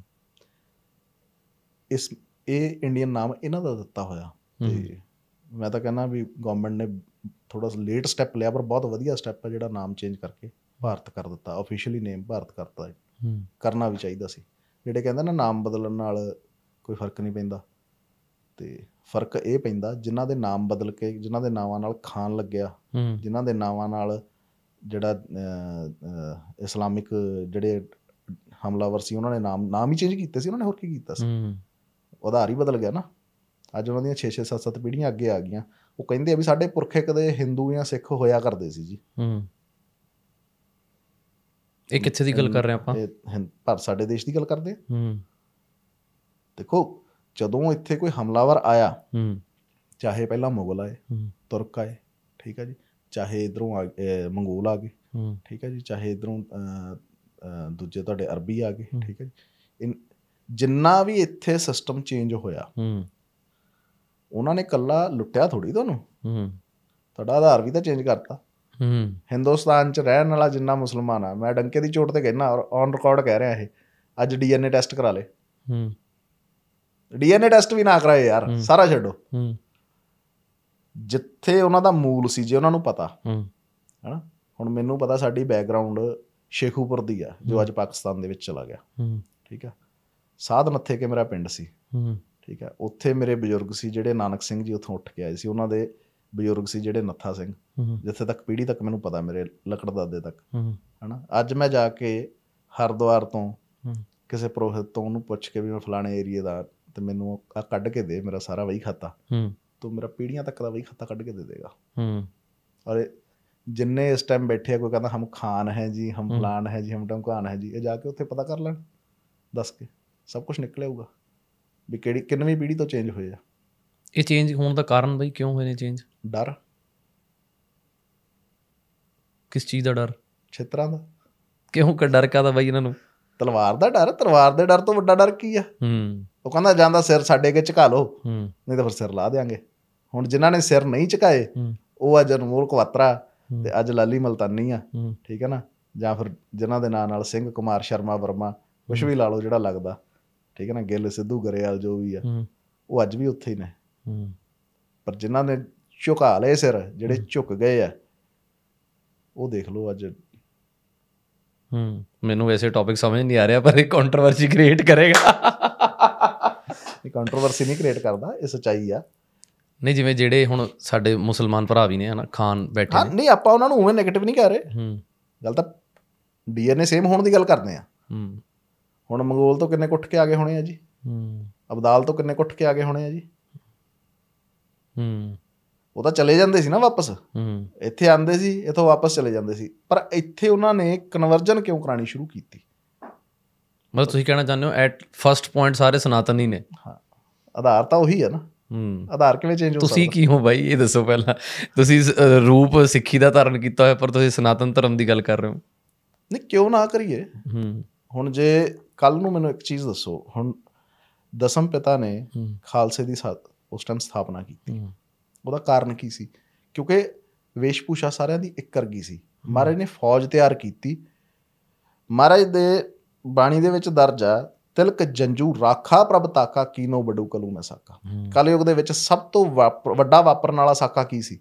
ਤਿਲਕ ਤੇ ਜਨੇਊ ਦੀ ਰੱਖਿਆ ਖਾਤਰ ਨੌਵੀਂ ਪਾਤਸ਼ਾਹੀ ਸ੍ਰੀ ਗੁਰੂ ਤੇਗ ਬਹਾਦਰ ਮਹਾਰਾਜ ਨੇ ਆਪਣਾ ਸੀਸ ਦਿੱਤਾ। ਜਦੋਂ ਕਸ਼ਮੀਰ ਤੋਂ ਜਿਹੜੇ ਪੰਡਤ ਸੀ ਅਨੰਦਪੁਰ ਸਾਹਿਬ ਆਏ। ਮਹਾਰਾਜ ਨੂੰ ਆ ਕੇ ਬੇਨਤੀ ਕੀਤੀ ਵੀ ਉੱਥੇ ਜਿਹੜੀ ਕਨਵਰਜਨ ਬਹੁਤ ਜ਼ੋਰਾਂ ਤੇ ਆ ਸਾਨੂੰ ਜਿਹੜਾ ਨਹੀਂ ਚੇਂਜ ਹੋ ਰਿਹਾ ਉਹਦਾ ਸਿਰ ਲਾ ਦਿੱਤਾ ਜਾਂਦਾ। ਹੂੰ। ਤੇ ਇਹਦਾ ਹੱਲ ਕਰੋ। ਮਹਾਰਾਜ ਨੇ ਨੌਵੀਂ ਪਾਤਸ਼ਾਹੀ ਨੇ ਜਦੋਂ ਝੰਡਾ ਤੇ ਏਜੰਡਾ ਚੱਕਿਆ ਉਹ ਕੀ ਸੀ? ਕਿ ਇਸ ਕਨਵਰਜਨ ਨੂੰ ਨੱਥ ਪਾਉਣੀ ਆ। ਹੂੰ ਕਨਵਰਜਨ ਰੋਕਣਾ। ਹਾਂ ਉਹ ਬੇਸਿਕਲੀ ਉਹ ਕਨਵਰਜਨ ਰੋਕਣ ਲਈ ਨਿਕਲੇ ਸੀ। ਹੂੰ। ਸੀ ਇਹ ਨਹੀਂ ਸੀ ਹੈਗਾ ਵੀ ਜੇ ਆਪਾਂ ਗੱਲ ਕਰੀਏ ਵੀ ਸਿਰਫ ਸੀਸ ਦੇਣ ਲਈ ਨਹੀਂ। ਮਹਾਰਾਜ ਨੇ ਉਸ ਸਮੇਂ ਤੁਸੀਂ ਮਹਾਰਾਜ ਦਾ ਰੂਟ ਦੇਖੋ ਨਾ ਅਨੰਦਪੁਰ ਸਾਹਿਬ ਤੋਂ ਨਿਕਲ ਕੇ ਜਿੱਥੇ ਜਿੱਥੇ ਮਹਾਰਾਜ ਘੁੰਮਦੇ ਰਹੇ ਆ ਜਿੱਥੇ ਜਿੱਥੇ ਮਹਾਰਾਜ ਨੇ ਭ੍ਰਮਣ ਕੀਤਾ ਉਹ ਸਾਰੀਆਂ ਥਾਵਾਂ ਦਾ ਰੂਟ ਚੱਕੋ ਤੁਸੀਂ ਹਿਸਟਰੀ ਚੋਂ। ਤੁਸੀਂ ਜਦੋਂ ਦਿੱਲੀ ਪਹੁੰਚੇ ਆ ਦਿੱਲੀ ਜਾ ਕੇ ਮਹਾਰਾਜ ਜਦੋਂ ਦਿੱਲੀ ਦੇ ਨੇੜੇ ਜਾ ਕੇ ਉਹਨਾਂ ਦੀ ਗ੍ਰਿਫਤਾਰੀ ਹੁੰਦੀ ਆ ਗ੍ਰਿਫਤਾਰ ਕਰਕੇ ਮਹਾਰਾਜ ਨੂੰ ਕਿਹਾ ਜਾਂਦਾ ਕਿ ਚੁਕੋ ਕੀ ਛੋਟੇ ਸਾਹਿਬਜ਼ਾਦੇ ਨਾਲ ਨਹੀਂ ਕੀਤਾ ਇਹਨਾਂ ਨੇ? ਬਿਲਕੁਲ। ਹੈ? ਜਦੋਂ ਦੀਵਾਨ ਟੋਡਰਮਲ ਨੇ ਤੁਸੀਂ ਦਰਿੰਦਗੀ ਦਾ ਮਤਲਬ ਹੱਦ ਦੇਖੋ ਕਿ ਦੀਵਾਨ ਟੋਡਰਮਲ ਨੇ ਦੁਨੀਆ ਦੀ ਸਭ ਤੋਂ ਮਹਿੰਗੀ ਜ਼ਮੀਨ ਅੱਜ ਵੀ। ਦੁਨੀਆ ਦੀ ਸਭ ਤੋਂ ਮਹਿੰਗੀ ਜ਼ਮੀਨ ਜਿਹੜੀ ਫਤਿਹਗੜ੍ਹ ਸਾਹਿਬ ਦੀ ਆ ਜਿੱਥੇ। ਛੋਟੇ ਸਾਹਿਬਜ਼ਾਦਿਆਂ ਦਾ ਅੰਤਿਮ ਸੰਸਕਾਰ ਕੀਤਾ ਗਿਆ। ਜੀ। ਉਹਨਾਂ ਨੇ ਇਹ ਨਹੀਂ ਮੰਨੀ। ਜੇ ਸਹੀ ਹੁੰਦਾ ਜੇ ਸਹੀ ਹੁੰਦਾ ਇਹ ਕੰਮ ਤਾਂ ਕੀ ਉਹ ਨਾ ਕਰਦੇ? ਬਿਲਕੁਲ। ਪਰ ਉਹਨਾਂ ਨੇ ਨਹੀਂ ਕੀਤਾ। ਕਿਉਂ? ਕਿਉਂਕਿ ਸਹੀ ਨਹੀਂ ਸੀ। ਉਹਨਾਂ ਨੇ ਤਸ਼ੱਦਦ ਸਹਿ ਲਈ ਮੈਨੂੰ ਇਤਿਹਾਸ 'ਚ ਮੈਂ ਕਿਤੇ ਪੜ੍ਹਿਆ ਸੀ, ਮੈਨੂੰ ਨਹੀਂ ਪਤਾ ਵੀ ਇਹ ਗੱਲ ਤੱਥਾਂ ਦੇ ਆਧਾਰ ਦੇ ਉੱਤੇ ਕਿੰਨੀ ਕੁ ਸੱਚ ਆ, ਪਰ ਜੇ ਕਿਉਂਕਿ ਇਹਦੇ 'ਚ ਮੈਨੂੰ ਝੂਠ ਵੀ ਸ਼ਾਇਦ ਨਹੀਂ ਲੱਗਦਾ ਹੈ ਵੀ ਝੂਠ ਵੀ ਹੋਊਗਾ, ਉਹਦਾ ਕਾਰਨ ਕੀ ਆ ਵੀ ਜੋ ਦਰਿੰਦਗੀ ਇਹਨਾਂ ਨੇ ਉਸ ਟਾਈਮ ਦਿਖਾਈ ਆ, ਹੂੰ। ਜਿਹੜੇ ਉਸ ਟਾਈਮ ਦੇ ਮੁਸਲਮਾਨ ਸ਼ਾਸਕ ਸੀ ਜੀ। ਜਿਹੜਾ ਉਸ ਟਾਈਮ ਦਾ ਇੱਥੇ ਦਾ ਸਰਹੰਦ ਦਾ ਸੂਬੇਦਾਰ ਸੀ ਜਿਹੜਾ ਜਿਹੜੀ ਇਹਨੇ ਦਰਿੰਦਗੀ ਦਿਖਾਈ ਹੈ ਕਹਿੰਦੇ ਜਦੋਂ ਨੀਹਾਂ 'ਚ ਚਿਣਨ ਲੱਗੇ ਨਾ ਬੱਚਿਆਂ ਨੂੰ ਛੋਟੇ ਸਾਹਿਬਜ਼ਾਦਿਆਂ ਨੂੰ ਨੀਹਾਂ 'ਚ ਚਿਣਨ ਲੱਗੇ ਤੇ ਗੋਡਿਆਂ ਕੋਲੋਂ ਕਹਿੰਦੇ ਇੱਟਾਂ ਅੜ ਗਈਆਂ ਕੰਧ ਟੇਢੀ ਹੁੰਦੀ ਸੀ। ਜੀ।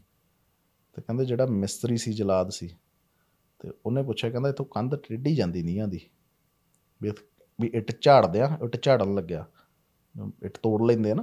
ਜੀ ਜੀ ਜੀ। ਤਾਂ ਜਿਹੜਾ ਸੂ- ਸਰਹੰਦ ਦਾ ਜਿਹੜਾ ਸੂਬੇਦਾਰ ਸੀ ਉਹ ਕਹਿੰਦਾ ਇੱਟ ਨਹੀਂ ਝਾੜਨੀ ਕਹਿੰਦਾ ਇਹਨਾਂ ਦੇ ਗੋਡੇ ਛਾਂਗ ਦਿਓ। ਵਾਹਿਗੁਰੂ। ਇਸ ਲੈਵਲ ਤੱਕ ਤਸ਼ੱਦਦ ਕੀਤੀ ਤੇ ਇਹ ਤੁਸੀਂ ਦੇਖੋ ਇਹ ਗੁਰੂਆਂ ਜਿਹੜੇ ਗੁਰੂ ਮਹਾਰਾਜ ਦੇ ਬੱਚੇ ਸੀ ਉਹਨਾਂ ਦੇ ਉੱਤੇ ਇਹ ਤਸ਼ੱਦਦ ਹੋਈ ਆ ਤੇ ਆਮ ਬੰਦੇ ਨਾਲ ਉਦੋਂ ਕੀ ਹੁੰਦੀ ਹੋਏਗੀ? ਆਮ ਬੰਦੇ ਨਾਲ ਕਿਸ ਹੱਦ ਤੱਕ ਜਾਂਦੇ ਹੋਣਗੇ?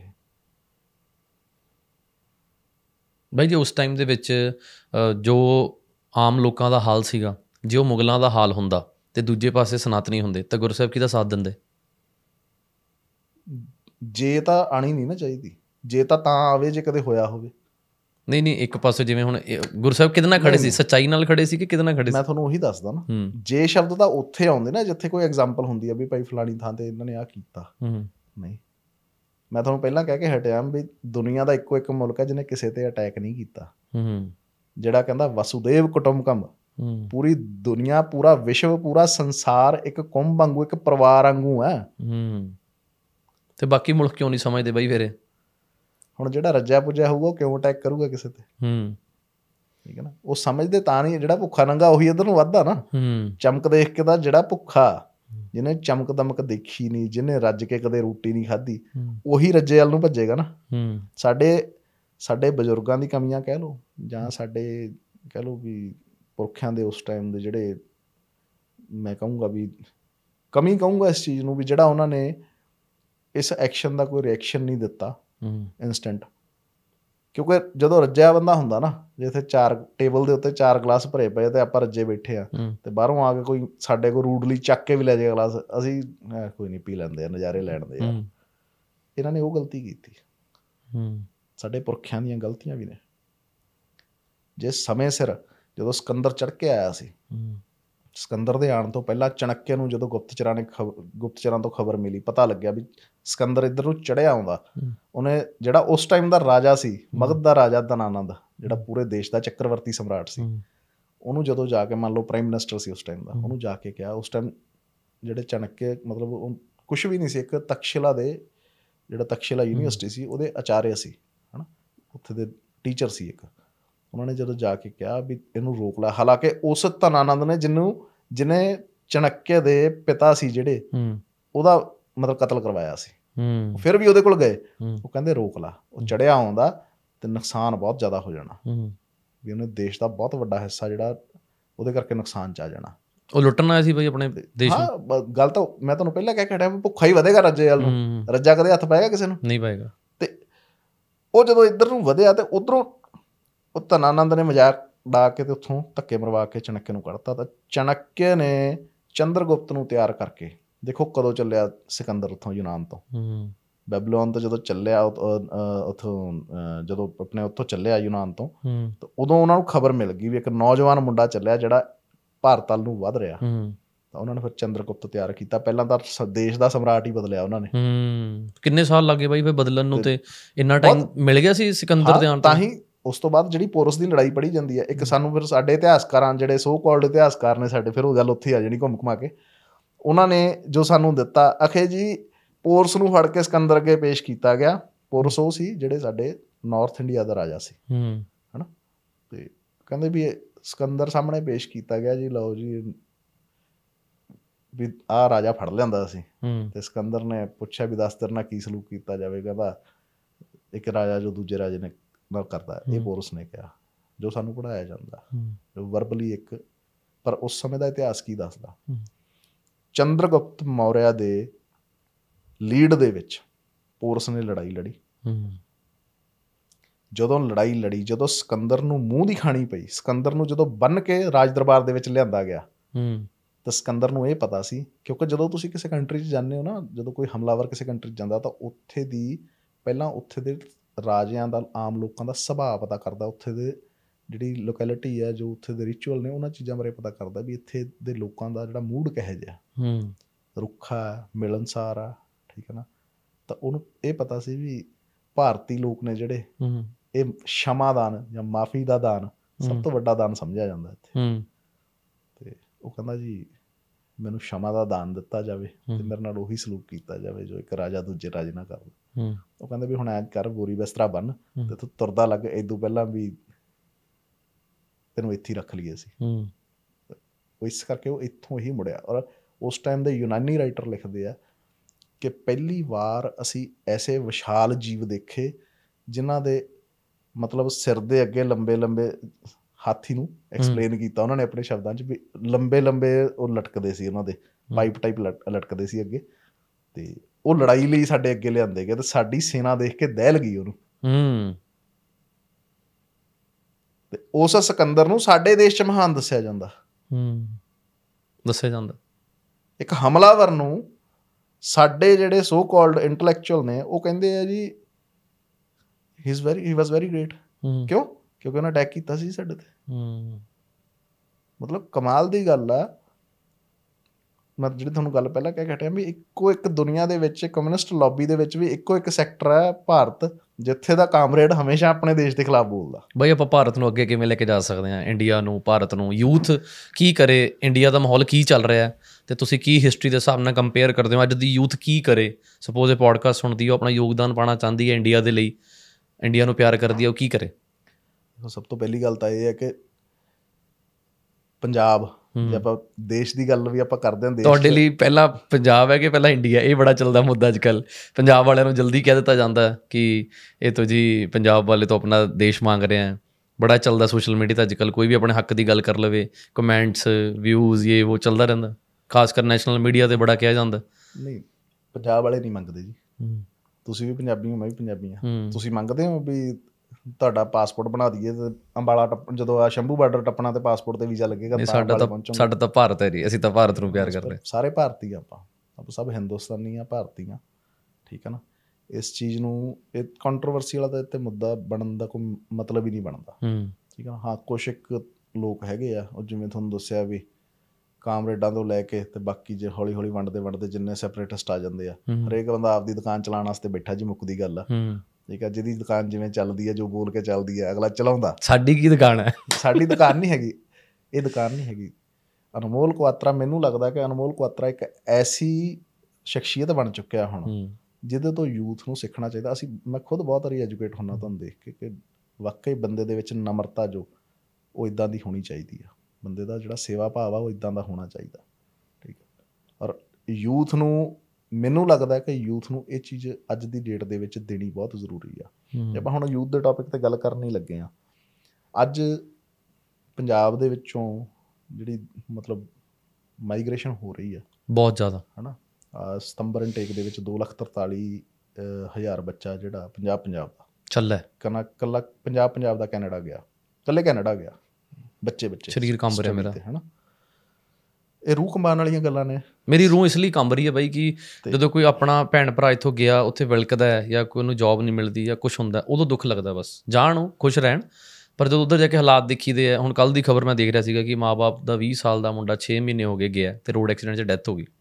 ਮਤਲਬ ਆਖਰੀ ਵਾਰੀ ਤੋਰਿਆ ਸੀ ਉਹਨਾਂ ਦੇ ਮਾਪੇ ਨੇ ਉਹਨੂੰ ਇੱਥੋਂ। ਹਾਂ ਤੁਸੀਂ ਦੇਖ ਲਓ ਹਾਰਟ ਅਟੈਕ ਬੱਚੇ 12 22 22 ਸਾਲਾਂ ਦੇ 20 ਸਾਲਾਂ ਦੇ ਹਾਰਟ ਅਟੈਕ ਨਾਲ ਮਰ ਰਹੇ ਆ। ਪਰ ਉਧਰ ਵਾਲੇ ਕਹਿੰਦੇ ਨੇ ਐਕਸੀਡੈਂਟ ਤਾਂ ਇੱਥੇ ਵੀ ਹੋ ਸਕਦਾ ਸੀਗਾ। ਅਨਮੋਲ ਹਰ ਪੋਡਕਾਸਟ ਤੇ ਕਹਿ ਦਿੰਦਾ ਚੱਕ ਕੇ ਕਿ ਬਾਹਰ ਕਿਉਂ ਜਾ ਰਹੇ ਨੇ। ਨਹੀਂ ਤੁਸੀਂ ਜਾਓ। ਪਰ ਅਸੀਂ ਇੱਕ ਵਿਸ਼ਾ ਹੈ ਚਰਚਾ ਦਾ ਆਪਣੇ ਆਪਣੇ ਵਿਚਾਰ ਨੇ ਹੋ ਸਕਦਾ ਮੇਰੇ ਵਿਚਾਰ ਬਾਹਰ ਗਲਤ ਤਾਂ ਜਾ ਰਹੇ ਆ ਅਨਮੋਲ ਜੀ। ਕਸੂਰ ਸਿੱਧਾ ਮਾਪਿਆਂ ਦਾ। ਹੂੰ। ਜੋ ਮੈਂ ਪਰਸਨਲੀ ਮੰਨਦਾ। ਹੂੰ। ਤਿੰਨ ਤਰ੍ਹਾਂ ਦੀ ਕੈਟਾਗਰੀ ਆ ਬਾਹਰ ਜਾਣ ਵਾਲੀ। ਪਹਿਲੀ ਜੋ ਦੇਖੋ ਦੇਖੀ ਜਾਂਦੀ ਆ। ਠੀਕ ਹੈ ਜੀ।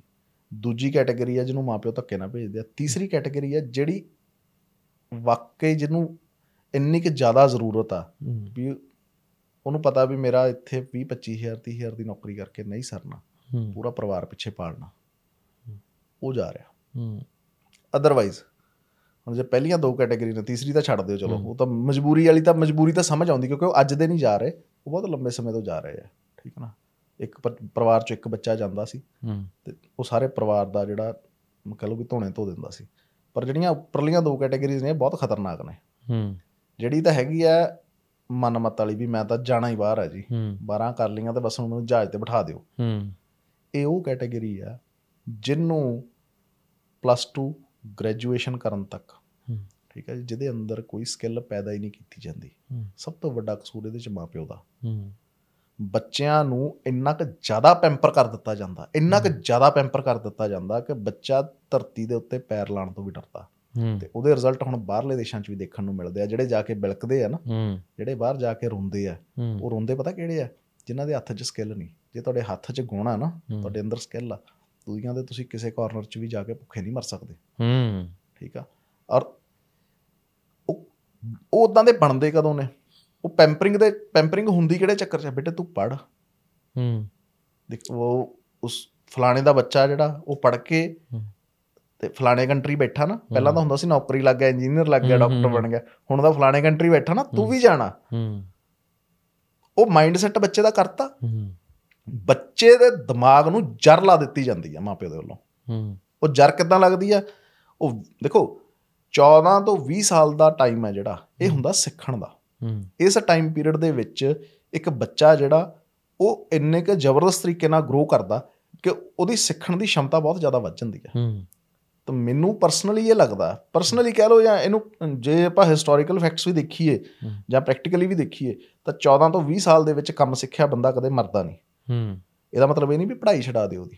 ਪੜ੍ਹਾਈ ਦੇ ਨਾਲ ਨਾਲ ਉਹਦੀ ਕਿਸੇ ਸਕਿੱਲ ਨੂੰ ਵੀ ਡਿਵੈਲਪ ਕੀਤਾ ਜਾਵੇ। ਹੂੰ ਜਿਸ ਚ ਉਹਦਾ ਇੰਟਰਸਟ ਹੈ। ਹੁਣ ਜਾਂ ਫਿਰ ਜੇ ਆਪਾਂ ਦੂਜੇ ਪਾਸੇ ਵੀ ਕਹੀਏ ਮੈਨੂੰ ਲੱਗਦਾ ਵੀ ਤੁਹਾਡੇ ਸਰੋਤਿਆਂ 'ਚ ਜੇ ਕੋਈ ਦੇਖਣ ਵਾਲਾ ਹੋਇਆ ਸ਼ਾਇਦ ਨਾਰਾਜ਼ ਨਾ ਹੋ ਜੇ। ਹੂੰ। ਵੀ ਬੀਏ ਕਰਕੇ ਤੇ ਮੁੜ ਕੇ ਜਾਂ ਐਮਏ ਕਰਕੇ ਤਾਂ ਫਿਰ ਮੁੜ ਕੇ ਅਸੀਂ ਸਰਕਾਰ ਤੇ ਸਹਾਨ ਮਾਰ ਦੇਣਾ। ਵੀ ਲੈ ਅਸੀਂ ਤਾਂ ਪੜ੍ਹ ਲਏ ਹੁਣ ਸਰਕਾਰੀ ਨੌਕਰੀ ਦਿਓ ਕਿਉਂਕਿ ਸਾਡਾ ਉਹ ਤਾਂ ਬਹੁਤ ਚੱਲ ਰਿਹਾ। ਹਾਂ ਸਾਡੇ ਦਿਮਾਗ 'ਚ ਇਹ ਚੀਜ਼ ਪਾਈ ਜਾਂਦੀ ਹੈ ਕਿ ਨੌਕਰੀ ਦਾ ਦੂਜਾ ਮਤਲਬ ਹੈ ਕਿ ਸਰਕਾਰੀ ਜੌਬ ਮਿਲਣੀ ਚਾਹੀਦੀ ਹੈ ਤੁਹਾਨੂੰ। ਹੂੰ। ਤੁਸੀਂ ਪੜ੍ਹ ਲਏ ਮਾਪਿਓ ਨੇ ਤੁਹਾਡੇ ਤੇ 5 4 10 ਲੱਖ ਰੁਪਇਆ ਲਾਤਾ ਹੁਣ ਤੁਸੀਂ ਕਰਤਾ ਗਵਰਨਮੈਂਟ ਤੇ ਆਸਾਨ ਪੰਜਾਬ ਤੇ ਜਾਂ ਭਾਰਤ ਤੇ ਆਸਾਨ ਕਰਤਾ ਤੇ ਹੁਣ ਤੁਸੀਂ ਜਾ ਕੇ ਕੁਰਸੀ ਤੇ ਬੈਠਣ ਦੇ ਹੱਕਦਾਰ ਹੋ। ਨਹੀਂ। ਬਈ ਪੂਰੇ ਭਾਰਤ ਦੇ ਵਿੱਚੋਂ ਸਭ ਤੋਂ ਘੱਟ ਆਈਪੀਐਸ ਪੰਜਾਬ ਚ ਕਿਉਂ ਨਿਕਲ ਰਹੇ ਨੇ? ਉਹ ਗੱਲ ਤਾਂ ਫਿਰ ਉੱਥੇ ਆ ਗਈ ਨਾ ਜੀ। ਹੁਣ ਜਦੋਂ ਪੰਜਾਬ ਦਾ 243000 ਬੱਚਾ ਕੱਲੇ ਕੈਨੇਡਾ ਚਲਾ ਗਿਆ ਫਿਰ ਆਸਟ੍ਰੇਲੀਆ ਦੀ ਰੇਸ਼ੋ ਕੱਢ ਲਓ ਫਿਰ ਤੁਸੀਂ ਅਮਰੀਕਾ ਕੱਢ ਲਓ। ਫਿਰ ਯੂਕੇ ਕੱਢ ਲਓ ਜਾਂ ਤੁਸੀਂ ਹੋਰ ਯੂਰਪੀਅਨ ਕੰਟਰੀਜ਼ ਕੱਢ ਲਓ ਉਹ ਹਜੇ ਵੱਖ ਪਏ ਆ। ਇੱਕ ਪਾਸੋਂ ਤੁਸੀਂ ਹਿਸਟਰੀ ਬਾਰੇ ਇੰਨਾ ਦੱਸ ਰਹੇ ਹੋ ਦੂਜੇ ਪਾਸੋਂ ਇਹ ਸਾਰੇ ਅਣਜਾਣ ਨੇ ਆਪਣੀ ਹਿਸਟਰੀ ਤੋਂ ਕਿ ਆਪਣੇ ਭਾਰਤ ਦੀ ਧਰਤੀ ਇੰਨੀ ਇੰਨੀ ਪਵਿੱਤਰ ਹੈ ਕਿ ਇੱਥੇ ਕੋਈ ਵੀ ਬੰਦਾ ਫੇਲ ਦੱਸਣ ਨਹੀਂ ਹੋ ਵਾਲਾ ਸਕਦਾ। ਕੌਣ ਆ ਅਨਮੋਲ ਜੀ? ਹੂੰ। ਮੁੱਦਾ ਇਹ ਹੈ ਕਿ ਦੱਸਣ ਵਾਲਾ ਕੌਣ ਬਚ ਗਿਆ। ਸਾਡੇ ਮਾਪਿਓ ਜਿਹੜੇ ਜਿਹੜੀ ਜਨਰੇਸ਼ਨ ਚੋਂ ਹੁਣ ਆਪਾਂ ਹਨਾ? ਤੇ ਸਾਡੇ ਵਾਲੀ ਜਨਰੇਸ਼ਨ ਵਾਲੇ ਤਾਂ ਜਿਹੜੇ ਹੈਗੇ ਆ ਮਾੜੇ ਮੋਟੇ ਸੈੱਟ ਇੱਥੇ ਹੈਗੇ ਆ। ਠੀਕ ਹੈ ਨਾ? ਜਿਹੜੇ ਹੁਣ ਸਾਡੇ ਤੋਂ 10 ਸਾਲ ਛੋਟੇ ਆ ਠੀਕ ਹੈ ਨਾ? ਜਾਂ 20 20 22 22 ਸਾਲ ਵਾਲੇ ਆ ਉਹਨਾਂ ਦੇ ਤਾਂ ਦਿਮਾਗਾਂ 'ਚ ਇਹੀ ਚੀਜ਼ ਭਰੀ ਜਾਂਦੀ ਆ। ਹੁਣ ਤੁਹਾਡੇ ਹੱਥ 'ਚ ਗੁਣ ਨਹੀਂ ਜਿਹੜੀ ਮੈਂ ਗੱਲ ਕਰਦਾ ਸੀ। 14 ਤੋਂ 20 ਸਾਲ ਤੱਕ ਤੁਸੀਂ ਕੋਈ ਕੰਮ ਨਹੀਂ ਸਿੱਖੇ ਠੀਕ ਹੈ ਨਾ? ਕੰਮ ਇਨ ਦਾ ਸੈਂਸ ਮੈਂ ਛੋਟੇ ਛੋਟੇ ਕੰਮਾਂ ਦੀ ਗੱਲ ਕਰਦਾ। ਬਿਜਲੀ ਦਾ ਕੰਮ ਹੂੰ। ਪਲੰਬਿੰਗ ਦਾ ਕੰਮ ਹੂੰ। ਲੱਕੜ ਦਾ ਕੰਮ ਠੀਕ ਆ ਇਹ ਤੁਹਾਡੇ ਅੰਦਰ ਸਕਿੱਲ ਪੈਦਾ ਕਰਦੇ ਆ। ਕਿਸੇ ਵੀ ਚੀਜ਼ ਦਾ ਲਾ ਲਓ ਮਕੈਨਿਕੀ ਦਾ ਲਾ ਲਓ ਕਿਸੇ ਇਹ ਸਕਿੱਲ ਪੈਦਾ ਕਰਦੇ ਆ। ਉਧਰ ਨੂੰ ਤਾਂ ਤੁਸੀਂ ਗਏ ਨਹੀਂ। 22 24 ਸਾਲ ਤੱਕ ਤੁਸੀਂ ਗ੍ਰੈਜੂਏਟ ਹੋਏ 22 ਸਾਲ ਤੱਕ ਜਾਂ 20 ਸਾਲ ਅ, 18 ਸਾਲ ਤੱਕ ਤੁਸੀਂ ਪਲੱਸ 2 ਕੀਤੀ। ਠੀਕ ਆ? ਉਸ ਤੋਂ ਬਾਅਦ ਤੁਸੀਂ ਮਤਲਬ ਇਹ ਸੋਚ ਕੇ ਬਹਿ ਗਏ ਵੀ ਜ਼ਿਆਦਾ ਮੈਂ ਬਾਹਰ ਜਾਵਾਂਗਾ ਜੇ ਮੈਂ ਇੱਥੇ ਪੜਾਂਗਾ ਤਾਂ ਮੈਨੂੰ ਸਰਕਾਰੀ ਨੌਕਰੀ ਇਸ। ਉਮਰ 'ਚ ਬੇਸਿਕਲੀ ਮਾਪੇ ਜਾਂ ਕੋਈ ਵੱਡੇ ਕਹਿੰਦੇ ਨੇ ਕਿ ਇਹ ਉਮਰ ਥੋੜੀ ਕੰਮ ਕਰਨ ਦੀ ਹੁਣ ਤਾਂ ਖੇਡਣ ਦੀ ਉਮਰ ਹੈ ਐਸ਼ ਕਰਨ ਦੀ ਉਮਰ ਹੈ ਪ੍ਰੋਬਲਮ ਪ੍ਰੋਬਲਮ ਇਹੀ ਹੈ ਨਾ ਜੀ। ਇਹ ਜਿਹੜੀ ਐਸ਼ ਤੇ ਖੇਡਣਾ ਖੇਡਣਾ ਦਾ ਖੇਡਣਾ ਵੀ ਕਿੱਥੇ ਰਹਿ ਗਿਆ? ਖੇਡਣਾ ਪਬਜੀ ਰਹਿ ਗਈ ਬਸ ਹੁਣ ਹਾਂ ਤਾਂ। ਖੇਡਣਾ ਖਤਮ ਹੁਣ ਖੇਡਣਾ ਸੋਸ਼ਲ ਮੀਡੀਆ ਰਹਿ ਗਿਆ। ਸੋਸ਼ਲ ਮੀਡੀਆ ਖੇਡਣਾ ਰੀਲਾਂ ਦੇਖ ਲੀਆਂ ਠੀਕ ਹੈ ਬੈਠੇ ਬੈਠੇ ਆ ਨਿੱਕੇ ਜਿਹੇ ਨਿਆਣੇ ਨੂੰ ਅੱਜ ਕੱਲ ਆਪਾਂ ਉਹ ਵੀ ਟੌਪਿਕ ਤੇ ਆਵਾਂਗੇ ਜਿਹੜੇ ਨਿੱਕੇ ਨਿੱਕੇ ਨਿਆਣੇ ਅੱਜ ਕੱਲ ਨੱਚਣ ਲਾਏ ਹੋਏ ਆ ਘਰਦਿਆਂ ਨੇ। ਹੂੰ ਸੋਸ਼ਲ ਮੀਡੀਆ ਤੇ ਸੋਸ਼ਲ ਮੀਡੀਆ ਇਨਫਲੂਐਂਸਰਸ ਬਲੌਗਰਸ ਹਾਂ ਬਲੌਗਰ ਬਣਾਤੇ ਜਾਂ ਫਿਰ ਨੱਚਣ ਟੱਪਣ ਲਾਤੇ ਤੇ ਉਹ ਚੀਜ਼ ਨੇ ਨੁਕਸਾਨ ਤਾਂ ਕਰਨਾ ਹੀ ਹੈ ਨਾ ਕਿਤੇ ਨਾ ਕਿਤੇ ਜਾ ਕੇ। ਤੇ ਉਹ ਹੁਣ ਜਦੋਂ ਬੱਚੇ ਦੇ ਅੰਦਰ ਸਕਿੱਲ ਨਹੀਂ ਪੈਦਾ ਹੁੰਦਾ 20 ਸਾਲ ਤੋਂ ਬਾਅਦ ਬੱਚਾ ਜਿਹੜਾ ਉਹ ਕਿਸੇ ਦੀ ਓਏ ਨਹੀਂ ਸੁਣ ਸਕਦਾ। ਹੂੰ ਪੈਂਪਰਿੰਗ ਬਹੁਤ ਜ਼ਿਆਦਾ ਠੀਕ ਹੈ ਨਾ? ਹੋਇਆ ਪੈਂਪਰਿੰਗ ਵੀ ਹੋ ਜਾਂਦੀ ਹੈ ਔਰ 20 ਸਾਲ ਤੋਂ ਬਾਅਦ ਉਹ ਐਸੇ ਮੋਡ 'ਚ ਚਲਾ ਜਾਂਦਾ ਜਿੱਥੇ ਉਸਤਾਦ ਦੀ ਗੱਲ ਨਹੀਂ ਸੁਣੀ ਜਾਂਦੀ। ਹੂੰ ਡੰਡੇ ਦਾ? ਉਸਤਾਦ ਦੇ ਕਿੱਥੋਂ ਖਾਣੇ ਹਾਂ। ਹੁਣ ਜਿਹਨੇ 14 ਤੋਂ 20 ਸਾਲ ਦੀ ਉਮਰ ਦੇ ਵਿੱਚ ਖਾਲੇ ਉਹ ਬੰਦਾ ਕਦੇ ਜ਼ਿੰਦਗੀ ਦੇ ਵਿੱਚ ਡਿੱਗਦਾ ਨਹੀਂ। ਹੂੰ। ਮੇਰੇ ਸਰਕਲ ਦੇ ਵਿੱਚ ਇਹੋ ਜਿਹੇ ਬਹੁਤ ਬੰਦਿਆਂ ਨੂੰ ਜਾਣਦਾ ਜਿਹੜੇ ਬਾਹਰ ਦਾ ਨਾਂ ਸੁਣਨਾ ਵੀ ਮਨਜ਼ੂਰ ਨਹੀਂ ਕਰਦੇ ਆ ਛੱਡੋ ਯਾਰ ਬਾਹਰ ਕੀ ਪਿਆ? ਇੱਥੇ ਸਾਰਾ ਕੁਝ ਹੈਗਾ। ਹਿੰਦੁਸਤਾਨ 'ਚ 130 ਕਰੋੜ ਕੰਜ਼ਿਊਮਰ ਆ। ਹੂੰ ਸਭ ਤੋਂ ਬੰਦੇ- ਜ਼ਿਆਦਾ ਕੰਜ਼ਿਊਮਰ ਹੈ ਪੂਰੇ ਬੰਦੇ ਵਰਲਡ ਨੇ ਚੋਂ। ਕੰਮ ਕਰਨਾ ਹੋਵੇ ਇੱਥੇ। ਪੋਪੂਲੇਸ਼ਨ 'ਚ ਸਭ ਤੋਂ ਪਹਿਲੇ ਨੰਬਰ ਤੇ ਹੋ ਗਿਆ ਆਪਾਂ। ਪੋਪੂਲੇਸ਼ਨ ਉਹ ਕੰਜ਼ਿਊਮਰ ਆ। ਹੂੰ। ਆਲੂ ਤੁਸੀਂ ਘਰੇ ਖਾਣਾ ਪਸੰਦ ਨਹੀਂ ਕਰਦੇ। ਹੂੰ। ਪਰ ਮੇਰੇ ਵਰਗਾ ਗੱਡੀ 'ਚ ਬੈਠਾ ਨਾਲ ਦੇ ਨੂੰ ਹੱਥ ਮਾਰਦਾ ਵੀ ਉਹ ਜਾਈ ਯਾਰ ਚਿਪਸ ਦਾ ਪੈਕਟ ਫੜ ਕੇ ਲਈ 20 ਰੁਪਏ ਦਾ ਉਹਦੇ 'ਚ ਇੱਕ ਆਲੂ ਵੀ ਪੂਰਾ ਨਹੀਂ ਹੁੰਦਾ। ਹੂੰ ਔਰ ਬਿਮਾਰ ਕਰਦਾ ਅੱਡ। ਹੂੰ ਘਰੇ ਬੇਬੇ ਆਲੂ ਬਣਾ ਲੇ ਨਾ ਕੀ ਮੰਮੀ ਰੋਜ਼ ਹੀ ਆਲੂ ਬਣਾਈ ਜਾਂਦੀ ਆ। ਹੂੰ। ਇਹ ਕਿਉਂ? ਕਿਉਂਕਿ ਉਹ ਵਿਕਦਾ। ਉਹ ਵੇਚਣ ਵਾਲੇ ਨੇ ਉਹਦੀ ਪੈਕਿੰਗ ਕੀਤੀ ਆ। ਹੂੰ। ਤਾਂ ਤੁਹਾਨੂੰ ਹਵਾ ਹੀ ਵੇਚੀ ਜਾਂਦਾ। ਅੱਧਾ ਆਲੂ ਤੇ ਬਾਕੀ ਹਵਾ ਵੇਚੀ ਜਾਂਦਾ 20 ਰੁਪਏ 'ਚ। ਤੇ ਤੁਸੀਂ ਹੱਸ ਕੇ ਲੈਂਦੇ ਹੋ ਤੁਸੀਂ ਕਦੇ ਕਹਿੰਦੇ ਹੋ ਵੀ ਇਹਦਾ ਰੇਟ ਘੱਟ ਕਰੋ। ਕਦੇ ਮੈਕਡੀ ਤੇ ਜਾ ਕੇ ਕਹਿੰਦੇ ਹੋ ਰੇਟ ਘੱਟ ਕਰੋ। ਰੇੜੀ ਵਾਲੇ ਨਾਲ ਮਿੰਟ 'ਚ ਲੜ ਪੈਂਦੇ ਹੋ। ਬਈ ਮੁੱਦੇ ਕੀ ਨੇ ਯੂਥ ਨੂੰ ਚੱਕਣ ਵਾਲੇ ਤੇ ਮੁੱਦੇ ਚੱਕੇ ਕੀ ਜਾਂਦੇ ਨੇ ਸੋਸ਼ਲ ਮੀਡੀਆ ਤੇ? ਇਹਨਾਂ ਤੇ ਵੀ ਚਾਨਣਾ ਪਾਓ। ਇਹਦੇ ਬਾਰੇ ਮੈਂ ਜ਼ਿਆਦਾ ਥੋੜਾ ਤੁਹਾਡੇ ਕੋਲ ਡੀਪਲੀ ਇਸ ਕਨਵਰਸੇਸ਼ਨ 'ਚ ਜਾਣਾ ਚਾਹੁੰਦਾ ਕਿਉਂਕਿ ਜਿਵੇਂ ਤੁਸੀਂ ਜਿੰਨਾ ਦੇਸ਼ ਨੂੰ ਪਿਆਰ ਕਰਦੇ ਹੋ ਮੈਂ ਵੀ ਕਰਦਾ। ਤੇ ਮੈਨੂੰ ਲੱਗਦਾ ਕਿ ਜਿਹੜੇ 90% ਪੋਡਕਾਸਟ ਸੁਣਨ ਵਾਲੇ ਹੋਣਗੇ ਉਹ ਵੀ ਪਿਆਰ ਕਰਦੇ ਹੋਣਗੇ ਔਰ ਦੇਸ਼ ਨੂੰ ਅੱਗੇ ਲੈ ਕੇ ਜਾਣਾ ਚਾਹੁੰਦੇ ਨੇ। ਯੂਥ ਨੂੰ ਤੁਸੀਂ ਕਿਵੇਂ ਗਾਈਡ ਦਿੰਦੇ ਹੋ? ਕਿਵੇਂ ਉਹਨਾਂ ਨੂੰ ਲਾਈਟਨਿੰਗ ਕਰਦੇ ਹੋ? ਕਿਹੜੇ ਟੌਪਿਕ ਉਹ ਚੱਕਣ? ਕੀ ਗੱਲ ਕਰਨ? ਸਭ ਤੋਂ ਪਹਿਲਾਂ ਤਾਂ ਸਾਨੂੰ ਆਪਣੇ ਅੰਦਰ ਕੋਈ ਨਾ ਕੋਈ ਸਕਿੱਲ ਡਿਵੈਲਪ ਕਰਨੀ ਚਾਹੀਦੀ ਆ। ਹੂੰ। ਅਸੀਂ ਹੱਥੀ ਨਹੀਂ ਕੰਮ ਕੰਮ ਹੱਥੀ ਕੰਮ ਤੋਂ ਅਸੀਂ ਮਾਰ ਨਹੀਂ ਖਾਣੇ ਚਾਹੀਦੇ। ਹੂੰ। ਠੀਕ ਆ? ਦੂਜੀ ਚੀਜ਼ ਇਹ ਹੈ ਕਿ ਸਾਨੂੰ ਜਿਹੜਾ ਵਿਦੇਸ਼ਾਂ ਵੱਲ ਜਿਹੜੀ ਸਾਡੀ ਨੁਹਾਰ ਹੋ ਗਈ ਆ ਨਾ ਇਹ ਬੰਦ ਕਰਨੀ ਪੈਣੀ ਹੈ ਹੂੰ। ਇੱਥੇ ਸਭ ਕੁਝ ਆ। ਇਹ ਦੇਸ਼ ਅੱਜ ਵੀ ਸੋਨੇ ਦੀ ਜਿਹੜੀ ਆ ਜਿਵੇਂ ਕੱਲ ਸੀ ਜਿਵੇਂ 100 ਸਾਲ ਅ, ਹਜ਼ਾਰ ਸਾਲ ਪਹਿਲਾਂ ਸੀ ਤੇ ਉਦਾਂ ਹੀ ਅੱਜ ਆ। ਇੱਕ ਮੈਂ ਵੀਡੀਓ ਸੁਣੀ ਸੀ ਜਿਹਦੇ 'ਚ ਕਹਿੰਦੇ ਸੀਗੇ ਕਿ ਝੂਠ ਲਿਖਿਆ ਇਤਿਹਾਸ ਦੇ ਵਿੱਚ ਕਿ ਇੰਡੀਆ ਸੋਨੇ ਦੀ ਚਿੜੀ ਸੀਗੀ ਕਦੀ ਵੀ ਕਦੀ ਵੀ ਸੋਨੇ ਦੀ ਚਿੜੀ ਨਹੀਂ ਸੀਗੀ। ਉਹ ਤਾਂ ਗੱਲ ਤਾਂ ਉਹੀ ਆ ਗਈ ਨਾ ਵੀ ਬੋਲਣ ਦੀ ਆਜ਼ਾਦੀ ਇੰਨੀ ਕਾ ਵੀ ਜੋ ਮਰਜ਼ੀ ਬੋਲਦੇ ਉਹਦੇ ਮੈਨੂੰ ਆਪਣੇ ਪੋਡਕਾਸਟ 'ਚ ਥੋੜਾ ਜਿਹਾ ਨਰਵਸ ਸੀਗਾ ਮੈਂ ਕਿ ਆਪਾਂ ਕਿਹੜੇ ਕਿਹੜੇ ਟੌਪਿਕ ਤੇ ਖੁੱਲ ਕੇ ਚਾਨਣਾ ਮਾਰੀਏ ਪਰ ਮੈਨੂੰ ਵਧੀਆ ਲੱਗ ਰਿਹਾ। ਤੇ ਹੁਣ ਬੋਲਣ ਤੇ ਤਾਂ ਕਿਸੇ ਦਾ ਜ਼ੋਰ ਨਹੀਂ ਨਾ ਹੈ। ਹੁਣ ਲੋਕ ਤਾਂ ਪੀਐਮ ਤੋਂ ਲੈ ਕੇ ਪੀਐਮ ਤੱਕ ਸਭ ਨੂੰ ਗਾਲਾਂ ਕੱਢ ਦਿੰਦੇ ਆ। ਹੂੰ। ਬਾਈ ਤੁਸੀਂ ਕਦੀ ਅਨਕੰਫਰਟੇਬਲ ਹੁੰਦੇ ਹੋ ਜੇ ਕੋਈ ਤੁਹਾਡੇ ਵਿਚਾਰਾਂ ਨਾਲ ਨਹੀਂ ਸਹਿਮਤ ਹੁੰਦਾ? ਨਹੀਂ। ਅਨਕੰਫਰਟੇਬਲ ਝੂਠ ਅਨਕੰਫਰਟੇਬਲ ਕਰਦਾ ਜਾਂ ਲੈਕ ਆਫ ਨੌਲੇਜ ਅਨਕੰਫਰਟੇਬਲ ਕਰਦੀ ਹੈ ਤੁਹਾਡੇ ਕੋਲ ਹਰ ਗੱਲ ਦਾ ਲੌਜੀਕ ਹੈ ਪਿੱਛੇ? ਮੇਰੇ ਕੋਲ ਨਹੀਂ ਹੈਗਾ। ਮੈਂ ਜਿੰਨਾ ਕੁ ਪੜਿਆ ਉਹ ਮੇਰੀ ਕਹਿ ਲਓ ਵੀ ਮੈਂ ਫਿਰ ਪਹਿਲੀ ਜਿੱਥੇ ਪਹਿਲਾਂ ਸ਼ੁਰੂ ਕੀਤਾ ਜਿੱਥੋਂ ਬਸ ਸਾ ਵਿਦਿਆ ਜਾਂ ਵਿਮੁਕਤੇ। ਹੂੰ। ਠੀਕ ਹੈ ਨਾ? ਤੁਸੀਂ ਬਿਨਾਂ ਪੜ੍ਹੇ ਕੋਈ ਗੱਲ ਨਹੀਂ ਕਰਦੇ। ਤੇ ਉਹ ਸ਼ਬਦਾਂ ਦਾ ਗਿਆਨ ਹੀ ਇੰਨਾ ਹੋ ਜਾਂਦਾ ਬੰਦੇ ਨੂੰ ਪੜ ਪੜ ਕੇ ਵੀ ਤੁਹਾਡੇ ਕੋਲ ਹਰ ਚੀਜ਼ ਦਾ ਜਵਾਬ ਆ ਜਾਂਦਾ। ਹੂੰ। ਜਦੋਂ ਤੁਸੀਂ ਸੱਚ ਪੜਿਆ ਹੋਵੇ ਜਿੱਥੇ ਤੁਸੀਂ ਝੂਠ ਪੜਿਆ ਉੱਥੇ ਤੁਸੀਂ ਫਸ ਜਾਓਗੇ। ਤੁਹਾਡੇ ਕੋਲ ਪ੍ਰਮਾਣ ਨਾ ਹੋਣ। ਅੱਜ ਕੋਈ ਰਮਾਇਣ ਤੇ ਗੱਲ ਕਰੇਗਾ ਤਾਂ ਸਾਡੇ ਕੋਲ ਪ੍ਰਮਾਣ ਨਹੀਂ ਵੀ ਰਮਾਇਣ ਨੂੰ ਜੋ ਤੁਸੀਂ ਕਹਿੰਦੇ ਹੋ ਉਹ ਝੂਠ ਨਹੀਂ। ਮਹਾਭਾਰਤ ਤੇ ਕੋਈ ਗੱਲ ਕਰੇ ਤਾਂ ਜੋ ਤੁਸੀਂ ਕਹਿੰਦੇ ਹੋ ਉਹ ਝੂਠ ਨਹੀਂ। ਗੁਰਬਾਣੀ ਤੇ ਕੋਈ ਗੱਲ ਕਰੇ ਜੋ ਤੁਸੀਂ ਕਹਿੰਦੇ ਹੋ ਉਹ ਝੂਠ ਨਹੀਂ। ਹੂੰ। ਠੀਕ ਹੈ ਨਾ? ਹੁਣ ਕੱਲ ਨੂੰ ਜੇ ਕੋਈ ਬੰਦਾ ਉੱਠ ਕੇ ਕੱਲਾ ਇੰਡੀਵਿਜੂਅਲ ਵੀਡੀਓ ਪਾਉਂਦਾ ਜਿਵੇਂ ਤੁਸੀਂ ਗੱਲ ਦੱਸੀ ਹੁਣੇ। ਵੀ ਸਾਰੇ ਹਜ਼ਾਰ ਸਾਲ ਝੂਠ ਬੋਲਦੇ ਸੀ ਹਜ਼ਾਰ ਹਾਂਜੀ। ਸਾਲ ਪਹਿਲਾਂ ਇਦਾਂ ਸੀ ਮੈਂ ਖੁਦ ਵੀਡੀਓ ਸੁਣੀ ਔਰ? ਉਹ ਬੜੇ ਵੱਡਾ ਨਾਮ ਸੋਸ਼ਲ ਮੀਡੀਆ ਤੇ ਬਹੁਤ ਵੱਡਾ ਨਾਮ ਜਿਹਨੇ ਕਹਿੰਦਾ ਕਿ ਕਿੰਨੇ ਕਿਹਾ ਕਿ ਜੀ ਸੋਨੇ ਦੀ ਚਿੜੀ ਹੈ ਸੋਸ਼ਲ ਮੀਡੀਆ ਤਾਂ ਐਸਾ ਪਲੇਟਫਾਰਮ ਆ ਕਿ ਤੁਸੀਂ ਇੱਕ ਕੰਟਰੋਵਰਸ਼ੀਅਲ ਬਿਆਨ ਦੇ ਦਿਓ ਤੁਹਾਡੇ ਜਿਹੜੇ ਵਿਊਅਰਸ ਵੱਧ ਜਾਂਦੇ ਆ ਠੀਕ ਆ? ਫਿਰ ਦੂਜਾ ਦੇ ਦਿਓ ਫਿਰ ਤੀਜਾ ਦੇ ਦਿਓ। ਤਿੰਨ ਕੁ ਬਿਆਨਾਂ ਤੋਂ ਬਾਅਦ ਤੁਸੀਂ ਸੈਲੀਬ੍ਰਿਟੀ ਬਣ ਜਾਂਦੇ ਹੋ ਸੋਸ਼ਲ ਮੀਡੀਆ ਤੇ ਠੀਕ ਆ? ਫਿਰ ਅਰਨਿੰਗ ਹੋਣੀ ਸ਼ੁਰੂ ਹੋ ਜਾਂਦੀ ਹੁਣ ਤੁਹਾਡਾ ਹਰ ਕਿਹਾ ਫਿਰ ਸੁਣਨ ਲੱਗ ਜਾਂਦੇ ਲੋਕ। ਫਿਰ ਜਦੋਂ ਮੇਰੇ ਵਰਗਾ ਜਿਹੜਾ ਭੁੱਖਾ ਮਰਦਾ ਸੀ ਉਹ ਤਿੰਨ ਕੁ ਵੀਡੀਓ ਤੋਂ ਬਾਅਦ ਉਹਦੇ ਘਰੇ ਰੋਟੀ ਪੈਣੀ ਸ਼ੁਰੂ ਹੋ ਜਾਂਦੀ ਆ ਬਸ ਇੰਨਾ ਕੁ ਫ਼ਰਕ ਆ। ਬਸ। ਆ ਸੋਸ਼ਲ ਮੀਡੀਆ ਠੀਕ ਆ? ਤੇ ਲੋਕਾਂ ਨੂੰ ਪਰਖ ਕਿਵੇਂ ਹੋਵੇ ਬਾਈ ਕਿ ਜਿਹੜੀ ਬੰਦਾ ਇਹ ਗੱਲ ਕਰ ਰਿਹਾ ਇਸ ਹੁਣ ਜਿੱਦਾਂ ਸਾਡਾ ਪੋਡਕਾਸਟ ਹੈ ਕਈ ਸਾਡਾ ਪੋਡਕਾਸਟ ਸੁਣਨ ਤੋਂ ਬਾਅਦ ਵੀ ਕਹਿਣਗੇ ਕਿ ਇਹ ਵੀ ਗੱਲਾਂ ਹੀ ਕਰ ਰਹੇ ਨੇ ਜਿਵੇਂ ਸੋਸ਼ਲ ਮੀਡੀਆ ਤੇ ਸਾਡੀ ਗੱਲਾਂ 'ਚ ਪ੍ਰੂਫ ਆਪਾਂ ਕਿਵੇਂ ਕਹਿ ਸਕਦੇ ਕਿ ਇੱਥੋਂ ਪੜ੍ਹ ਲਓ ਜਾ ਕੇ? ਸਭ ਤੋਂ ਪਹਿਲਾਂ ਤਾਂ ਸਾਨੂੰ ਆਪਣੇ ਆਧਾਰ ਤੇ ਆਣਾ ਪਏਗਾ। ਸਾਡਾ ਆਧਾਰ ਕੀ ਆ? ਸਾਡੇ ਆਧਾਰ ਨੇ ਸਾਡੇ ਗ੍ਰੰਥ। ਠੀਕ ਹੈ ਜੀ। ਸ਼੍ਰੀ ਗੁਰੂ ਗ੍ਰੰਥ ਸਾਹਿਬ ਮਹਾਰਾਜ। ਫਿਰ ਚਾਰੇ ਵੇਦ। ਠੀਕ ਹੈ ਜੀ। ਫਿਰ ਸਾਡੀਆਂ ਸਾਡੇ ਉਪਨਿਸ਼ਦ ਸਾਡੀਆਂ ਸਮ੍ਰਿਤੀਆਂ ਇਹ ਸਾਨੂੰ ਜੀਵਨ ਸ਼ੈਲੀ ਸਿਖਾਉਂਦੀਆਂ। ਹੂੰ। ਸਾਨੂੰ ਸਾਡੀ ਦੌੜ ਨਹੀਂ ਬਣਾਉਂਦੀਆਂ। ਹੂੰ। ਅੱਜ ਦੀ ਸਟੱਡੀ ਕੀ ਆ? ਐਜੂਕੇਸ਼ਨ ਸਿਸਟਮ ਅੱਜ ਦਾ ਕੀ ਦਿੰਦਾ? ਮੈਂ ਯੂਥ ਦੀ ਤੁਸੀਂ ਗੱਲ ਕੀਤੀ ਮੈਂ ਯੂਥ ਦਾ ਆਧਾਰ ਕਿੱਥੋਂ ਬਣਦਾ? ਉਹਦੇ ਐਜੂਕੇਸ਼ਨ ਸਿਸਟਮ ਤੋਂ ਬਣਦਾ। ਅੱਜ ਦਾ ਸਾਡਾ ਐਜੂਕੇਸ਼ਨ ਸਿਸਟਮ ਕੀ ਆ? ਅੱਜ ਤੋਂ ਪਹਿਲਾਂ 2-300 ਸਾਲ ਪਹਿਲਾਂ ਤੱਕ ਜਿਹੜੇ ਗੁਰੂਕੁਲ ਦਾ ਐਜੂਕੇਸ਼ਨ ਸਿਸਟਮ ਸੀ ਉਹ ਕੀ ਸੀ? ਤੇ ਇਹਨਾਂ ਦੇ ਵਿੱਚ ਡਿਫਰੈਂਸਸ ਕੀ ਨੇ? ਅੱਜ ਦਾ ਐਜੂਕੇਸ਼ਨ ਸਿਸਟਮ ਕਹਿੰਦਾ ਕਿ ਤੁਸੀਂ ਪੜ੍ਹ ਕੇ ਡਿਗਰੀ ਲੈ ਕੇ ਠੀਕ ਹੈ ਨਾ ਤੇ ਕਿਸੇ ਨਾ ਕਿਸੇ ਦੇ ਨੌਕਰ ਬਣ ਜਾਓ ਜਾ ਕੇ। ਹੂੰ। ਠੀਕ ਹੈ ਜੀ? ਜੀ। ਅੱਜ ਦਾ ਐਜੂਕੇਸ਼ਨ ਸਿਸਟਮ ਇਹ ਕਹਿੰਦਾ ਕਿ ਤੁਸੀਂ ਪੜੋ ਲਿਖੋ ਠੀਕ ਹੈ ਜੀ ਇੰਜੀਨੀਅਰ ਬਣੋ ਡਾਕਟਰ ਬਣੋ ਫਿਰ ਉਸ ਤੋਂ ਬਾਅਦ ਪੈਸਾ ਇਕੱਠਾ ਕਰੋ। ਹੂੰ।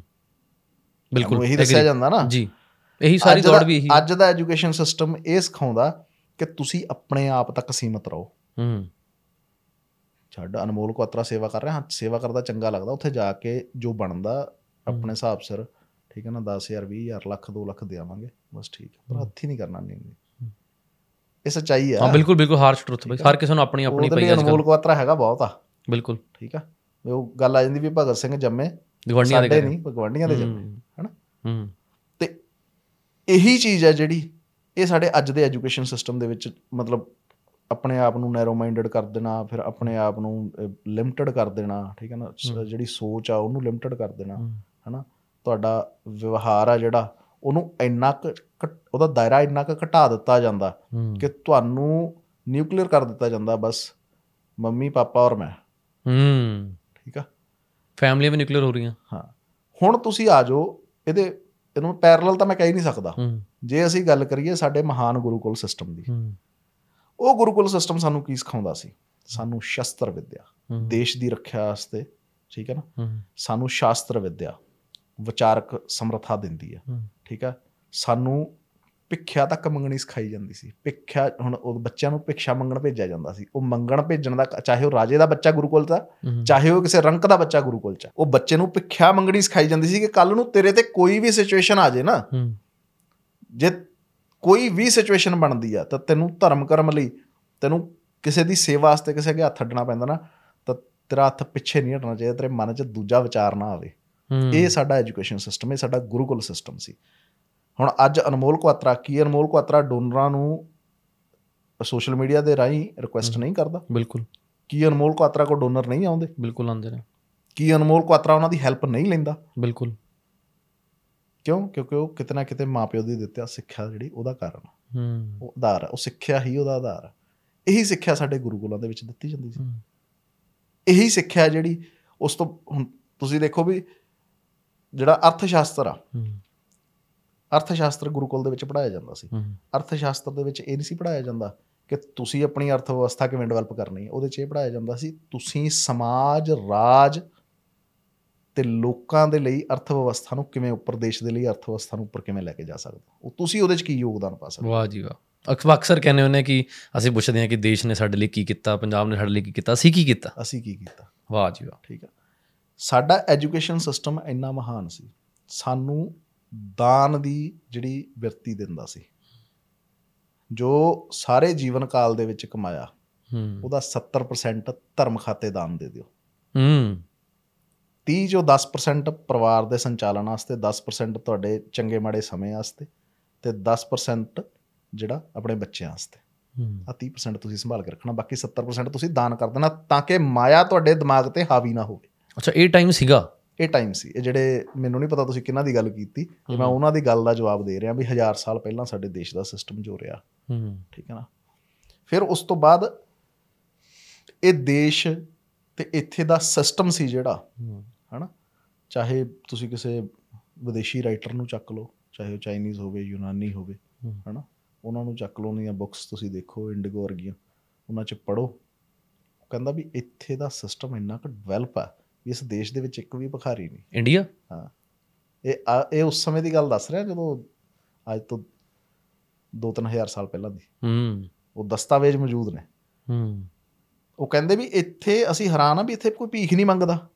ਘਰਾਂ ਦੇ ਵਿੱਚ ਜਿਹੜੇ ਦਰਵਾਜ਼ੇ ਨੇ ਉਹਨਾਂ ਦੇ ਉੱਤੇ ਲੌਕ ਨਹੀਂ ਹੈਗੇ ਕਿਉਂਕਿ ਇੱਥੇ ਕੋਈ ਚੋਰੀ ਨਹੀਂ ਕਰਦਾ। ਚੋਰੀ ਤਾਂ। ਭੁੱਖਾ ਹੀ ਕਰੇਗਾ ਨਾ। ਹਾਂ ਰੱਜੇ ਹੋਏ ਸੀ ਸਾਰੇ। ਰੱਜਾ ਚੋਰੀ ਤਾਂ ਨਹੀਂ ਕਰੇਗਾ। ਅੱਛਾ ਇਹ ਸੀਗਾ ਸਭ ਕੁਝ ਬਈ ਸਾਡੀ ਹਿਸਟਰੀ ਸੀ। ਹੁਣ ਉਹ ਸਾਰਾ ਕੁਝ ਖਤਮ ਹੋਇਆ ਜਿਵੇਂ ਹੁਣ ਅਟੈਕ ਹੁੰਦੇ ਗਏ ਹਨਾ ਫਿਰ ਹੁਣ ਜਿਹੜਾ ਉਹ ਸੀ ਵਾਸਕੋ ਡੀ ਗਾਮਾ ਸੀ ਜਿਹਨੇ ਜਿਹਨੂੰ ਕਿਹਾ ਜਾਂਦਾ ਵੀ ਇਹਨੇ ਇੰਡੀਆ ਡਿਸਕਵਰ ਕੀਤਾ। ਸਾਨੂੰ ਦੱਸਿਆ ਜਾਂਦਾ ਕਿ ਇੰਡੀਆ ਡਿਸਕਵਰ ਕੀਤਾ। ਹੂੰ। ਇੰਡੀਆ ਕਿਤੇ ਘੁੰਮਿਆ ਹੋਇਆ ਸੀ ਵੀ ਇਹਨੂੰ ਡਿਸਕਵਰ ਕਰ ਲਿਆ ਤੁਸੀਂ। ਇਹਦੇ ਪਿੱਛੇ ਪੋਡਕਾਸਟ ਕਰਾਂਗੇ ਆਪਾਂ ਇੱਕ ਅਲੱਗ ਪੂਰਾ ਕਿ ਇੰਡੀਆ ਦੀ ਹਿਸਟਰੀ ਬਾਰੇ ਇੰਡੀ- ਇੰਡੀਆ ਦੀ ਖੋਜ ਕਿਵੇਂ ਹੋਈ। ਇਹ ਇਹ ਦੇਸ਼ ਕਿੰਨੇ ਵੰਡੇ ਬਈ? ਇੰਡੀਆ ਹੈ ਅਮਰੀਕਾ ਹੈ ਇੰਗਲੈਂਡ ਹੈ ਇਹਦੇ ਬਾਰੇ ਵੀ ਇੱਕ ਪੋਡਕਾਸਟ ਕਰਾਂਗੇ। ਚਲੋ। ਇਹ ਹੋਣੇ ਠੀਕ ਸੀ? ਇੱਕੋ ਹੀ ਜੇ ਪੂਰਾ ਵਰਲਡ ਇੱਕੋ ਹੀ ਦੇਸ਼ ਹੁੰਦਾ ਬਈ ਫਿਰ। ਹੈਗਾ ਹੀ ਸੀ ਮਹਾਭਾਰਤ ਹੋਰ ਕੀ ਸੀ? ਹੂੰ। ਮਹਾਭਾਰਤ ਪੂਰੇ ਵਰਲਡ ਚ ਆ ਪੂਰਾ ਪੂਰਾ ਵਰਲਡ ਹੀ ਸੀ। ਪੂਰਾ ਵਰਲਡ ਸੀ ਜਦੋਂ ਹੁਣ ਨਾਸਾ ਦੀਆਂ ਪਿੱਛੇ ਦੀਆਂ ਰਿਸਰਚਸ ਨੇ ਉਹ ਕਹਿੰਦੇ ਵੀ ਇਥੋਂ ਜੋ ਸ਼ਾਸਤਰਾਂ 'ਚ ਵੀ ਆਉਂਦਾ ਮਹਾਭਾਰਤ 'ਚ ਵੀ ਆਉਂਦਾ ਵੇਦ ਵਿਆਸ ਜੀ ਲਿਖਦੇ ਆ ਵੀ ਕੰਨਿਆ ਕੁਮਾਰੀ ਤੋਂ ਲੈ ਕੇ ਤੇ ਰਸ਼ੀਆ ਦੇ ਹਿੱਸੇ ਉਸ ਟਾਈਮ ਸੀ ਜਿਹੜੇ। ਜਿੱਥੇ ਮਹਿੰਜੋਦਾਰੋ ਸਭਿਅਤਾ ਲੱਭੀ ਆ ਹੂੰ। ਉੱਥੇ ਤੱਕ ਦੋਨੇ ਫੌਜਾਂ ਆਮੋ ਸਾਹਮਣੇ ਖੜੀਆਂ ਸੀ ਤੇ ਕੁਰੂਕਸ਼ੇਤਰ ਉਹਦਾ ਸੈਂਟਰ ਪੁਆਇੰਟ ਸੀ। ਹੂੰ। ਜਿੱਥੇ ਕੌਰਵ ਤੇ ਪਾਂਡਵ ਆ- ਆਮੋ ਸਾਹਮਣੇ ਸੀ। ਕਿਉਂਕਿ ਭਗਵਾਨ ਕ੍ਰਿਸ਼ਨ ਨੇ ਦੋ ਧਿਰਾਂ ਬਣਾਤੀਆਂ ਸੀ ਨਾ ਧਰਮ ਤੇ ਅਧਰਮ। ਹੂੰ।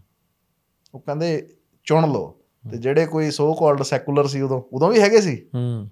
ਉਹ ਕਹਿੰਦੇ ਜੀ ਹਮ ਤਾਂ ਕਿਸੇ ਕੀ ਤਰਫ ਨਹੀਂ ਹੈ। ਹਮ ਤਾਂ ਆਪਣੇ ਘਰ ਮੇ ਬੈਠेंगे ਹਮ ਤਾਂ ਨਿਊਟਰਲ ਹੈ। ਉਹ ਕਿਹੜੇ ਸੀ ਫਿਰ? ਉਹ ਕਿੱਥੇ? ਸੀ?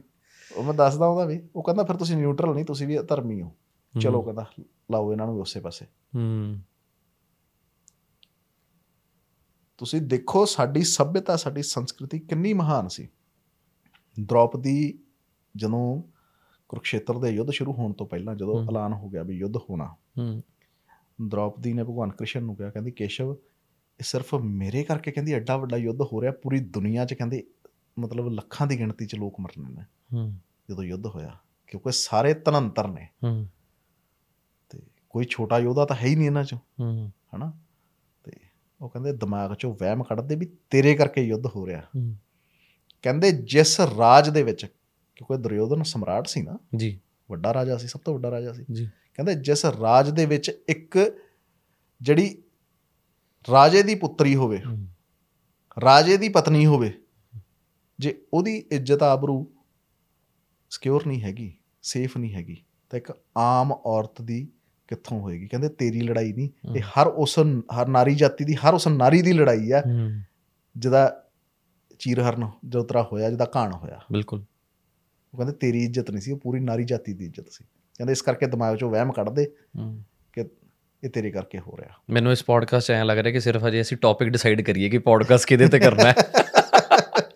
ਪੋਡਕਾਸਟ ਆਪਾਂ ਫੇਰ ਰੱਖੀਏ ਕਿ ਬਾਈ ਤੁਸੀਂ ਆਪਾਂ ਅੱਜ ਇਹ ਟੌਪਿਕ ਕਰਾਂਗੇ। ਕਿੰਨਾ ਕੁਝ ਬਾਈ ਤੁਹਾਡੇ ਕੋਲ ਭੰਡਾਰ ਪਿਆ ਕਿੰਨੀ ਨੌਲੇਜ ਇਹ ਤਾਂ ਮੈਨੂੰ ਲੱਗਦਾ ਵੀ ਪੂਰੀ ਧਰਤੀ ਦੇ ਉੱਤੇ ਨਾ ਸੂਈ ਦੇ ਨਾਲ ਇੱਕ ਬਿੰਦੂ ਬਣਾ ਦਿਓ। ਉਹ ਸੂਈ ਕੱਪੜੇ ਸੀਨ ਵਾਲੀ ਸੂਈ ਕਿੰਨੀ ਹੁੰਦੀ ਆ। ਤੇ ਉਹਦਾ ਜਿਹੜਾ ਸੂਈ ਦੀ ਨੋਕ ਆ ਉਹ ਕਿੰਨੀ ਹੋਏਗੀ। ਹਜੇ ਇਹ ਜਿਹੜੀਆਂ ਆਪਾਂ ਗੱਲਾਂ ਜਾਂ ਮੇਰੇ ਕੋਲ ਜਿੰਨਾ ਜਿੰਨਾ ਕੁ ਮੈਂ ਪੜਿਆ ਜਾਣਿਆ ਇਹ ਜਿਹੜਾ ਗਿਆਨ ਆ ਇਹ ਹਜੇ ਉਨਾ ਕਾ ਤੇ ਪ੍ਰithvi ਦੇਖ ਲਓ ਵੀ ਕਿੱਡੀ ਵੱਡੀ ਆ। ਤੇ ਇੱਕ ਸੂਈ ਮਤਲਬ ਤਾਂ ਬਾਈ ਫਿਰ ਇੱਕ ਜਨਮ ਤਾਂ ਬਹੁਤ ਘੱਟ ਹੈ ਫਿਰ ਤਾਂ ਇੱਕ ਜੇ ਸਿਰਫ ਜੇ ਤੁਸੀਂ ਇੱਕ ਸ਼ਾਸਤਰ ਨੂੰ ਇੱਕ ਗ੍ਰੰਥ ਨੂੰ ਸਟੱਡੀ ਕਰਨਾ ਸਾਡੇ ਨੂੰ ਕਿਸੇ ਵੀ ਗ੍ਰੰਥ ਨੂੰ। ਕਿਸੇ ਨੂੰ ਵੀ ਕਿਸੇ ਨੂੰ ਵੀ ਚੱਕ ਲਓ ਜੋ ਸਾਡੇ ਉਹਦੇ ਚੋਂ ਆ ਸਿਸਟਮ ਚੋਂ ਆ ਹਨਾ ਸਾਡੇ ਕੰਟਰੀ ਦਾ। ਤਾਂ ਮੈਨੂੰ ਲੱਗਦਾ ਵੀ ਉਹਦੇ ਲਈ ਇੱਕ ਜੀਵਨ ਬਹੁਤ ਛੋਟਾ। ਹੂੰ। ਕਿਹੜੀ ਚੀਜ਼ ਆ ਯਾਰ? ਮਤਲਬ ਹੁਣ ਮੈਂ ਤੁਹਾਨੂੰ ਆਯੁਰਵੇਦ ਦੀ ਗੱਲ ਕਰਦਾ ਛੋਟੀ ਜੀ ਗੱਲ ਆ। ਤੇ ਮੇਰੀ ਮੇਰੇ ਮਨ ਕਾ ਡਿਸਪਲੇਸ ਹੋ ਗਿਆ। ਸਾਡੇ ਇੱਕ ਵੈਦ ਨੇ ਮਿੱਤਰ ਨੇ ਜਨਕਰਾਜ ਜੀ ਦਸੂਹੇ ਤੋਂ। ਹੂੰ।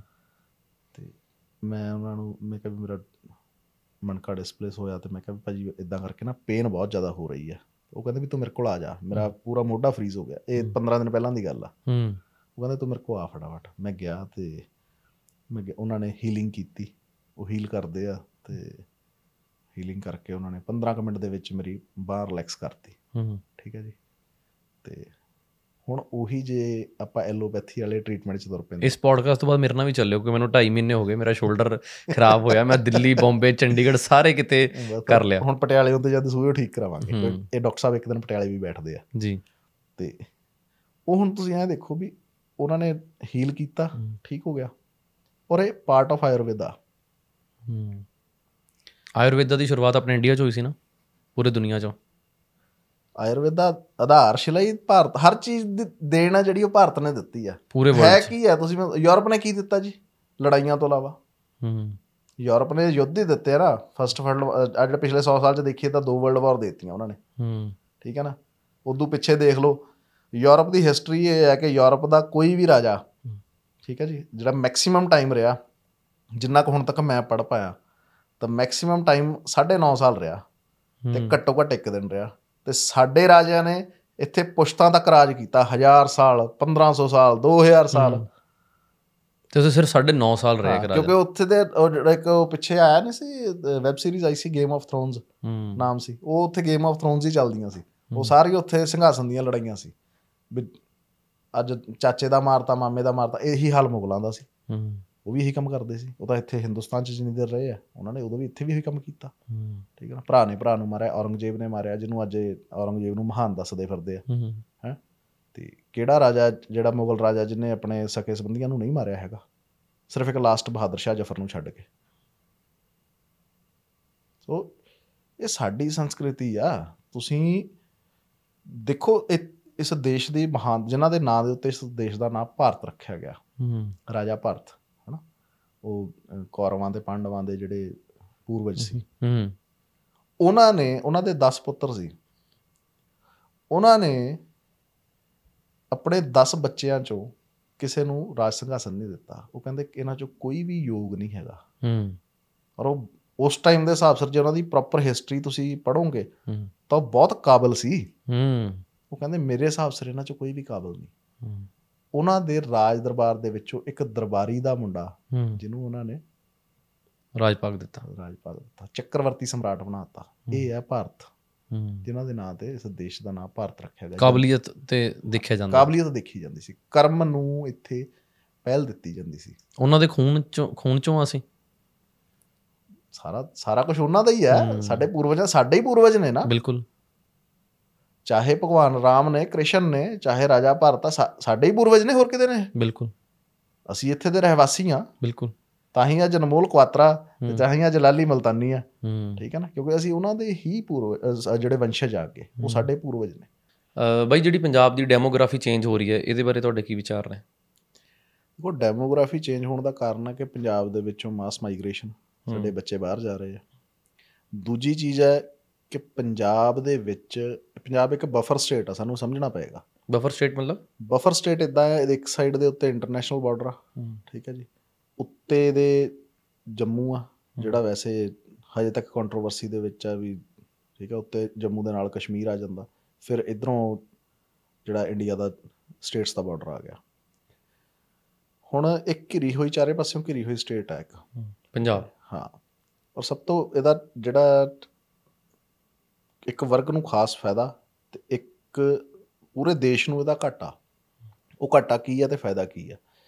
ਜਿਹੜਾ ਬੰਗਲਾਦੇਸ਼ੀ ਤੇ ਰੋਹਿੰਗੀਆ ਮੁਸਲਮਾਨ ਆ। ਜਿਹੜਾ ਬੰਗਲਾਦੇਸ਼ੀ ਰੋਹਿੰਗੀਆ ਮੁਸਲਮਾਨ ਆ ਜੋ ਕਿ ਕਿਸੇ ਟਾਈਮ ਦਾ ਇੱਥੇ ਆ ਕੇ ਕੋਈ 10 ਸਾਲ ਪੁਰਾਣਾ ਵਸਿਆ ਕੋਈ 15 ਸਾਲ ਪੁਰਾਣਾ ਵਸਿਆ ਹੋਇਆ ਹਿੰਦੁਸਤਾਨ ਦੇ ਅੱਡ-ਅੱਡ ਹਿੱਸਿਆਂ ਦੇ ਵਿੱਚ ਜਿਹੜੇ ਰਹਿ ਰਹੇ ਆ ਉਹ ਅੱਜ ਸਾਰੇ ਪੰਜਾਬ ਨੂੰ ਮਾਈਗ੍ਰੇਟ ਹੋਣ ਲੱਗ ਗਏ ਆ। ਹੂੰ। ਉਹਦਾ ਕਾਰਨ ਕੀ ਆ? ਕਿ ਪੰਜਾਬ ਖਾਲੀ ਹੁੰਦਾ ਜਾ ਰਿਹਾ। ਪੰਜਾਬ ਦੇ ਪਿੰਡਾਂ ਦੇ ਪਿੰਡ ਖਾਲੀ ਹੋ ਗਏ ਆ। ਠੀਕ ਹੈ ਜੀ ਲੱਖਾਂ ਦੀ ਤਾਦਾਦ ਦੇ ਵਿੱਚ ਹਰ ਸਾਲ ਬੱਚੇ ਜਿਹੜੇ ਵਿਦੇਸ਼ੀ ਧਰਤੀ ਦੇ ਉੱਤੇ ਜਾ ਰਹੇ ਆ। ਤੇ ਅੱਜ ਉਹ ਘਰ ਖਾਲੀ ਹੋਣ ਦਾ ਨੁਕਸਾਨ ਇਹ ਹੋ ਰਿਹਾ ਹੈ ਕਿ ਉਹ ਬੰਗਲਾਦੇਸ਼ੀ ਤੇ ਰੋਹਿੰਗੀਆ ਜਿਹੜਾ ਜੋ ਕਿ ਬਹੁਤ ਉਗਰ ਆ। ਤੇ ਉਹ ਇੱਥੇ ਆ ਕੇ ਬੈਠ ਰਿਹਾ।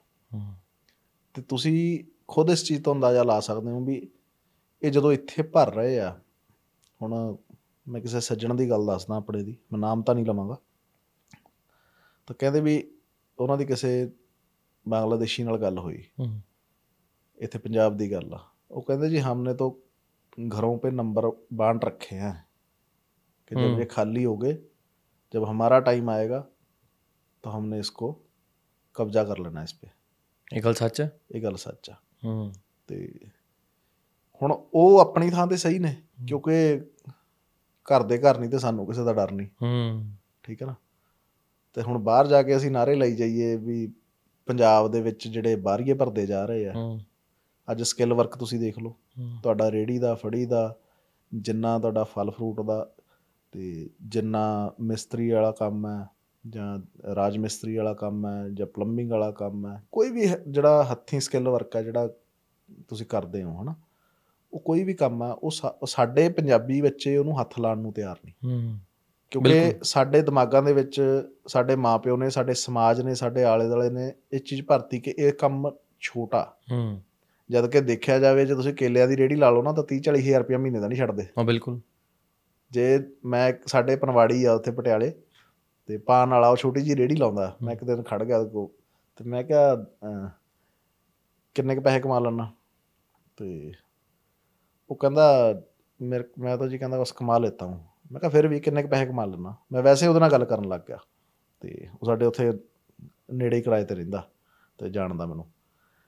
ਤੇ ਕਹਿੰਦਾ, ਬਸ ਜੀ ਕਹਿੰਦਾ 90 95 ਹਜ਼ਾਰ ਬਣ ਜਾਂਦਾ ਮਹੀਨੇ ਦਾ। ਤੇ ਉਹ ਵੇਚਦਾ ਕੀ ਹੈ ਜੀ? ਪਾਨ।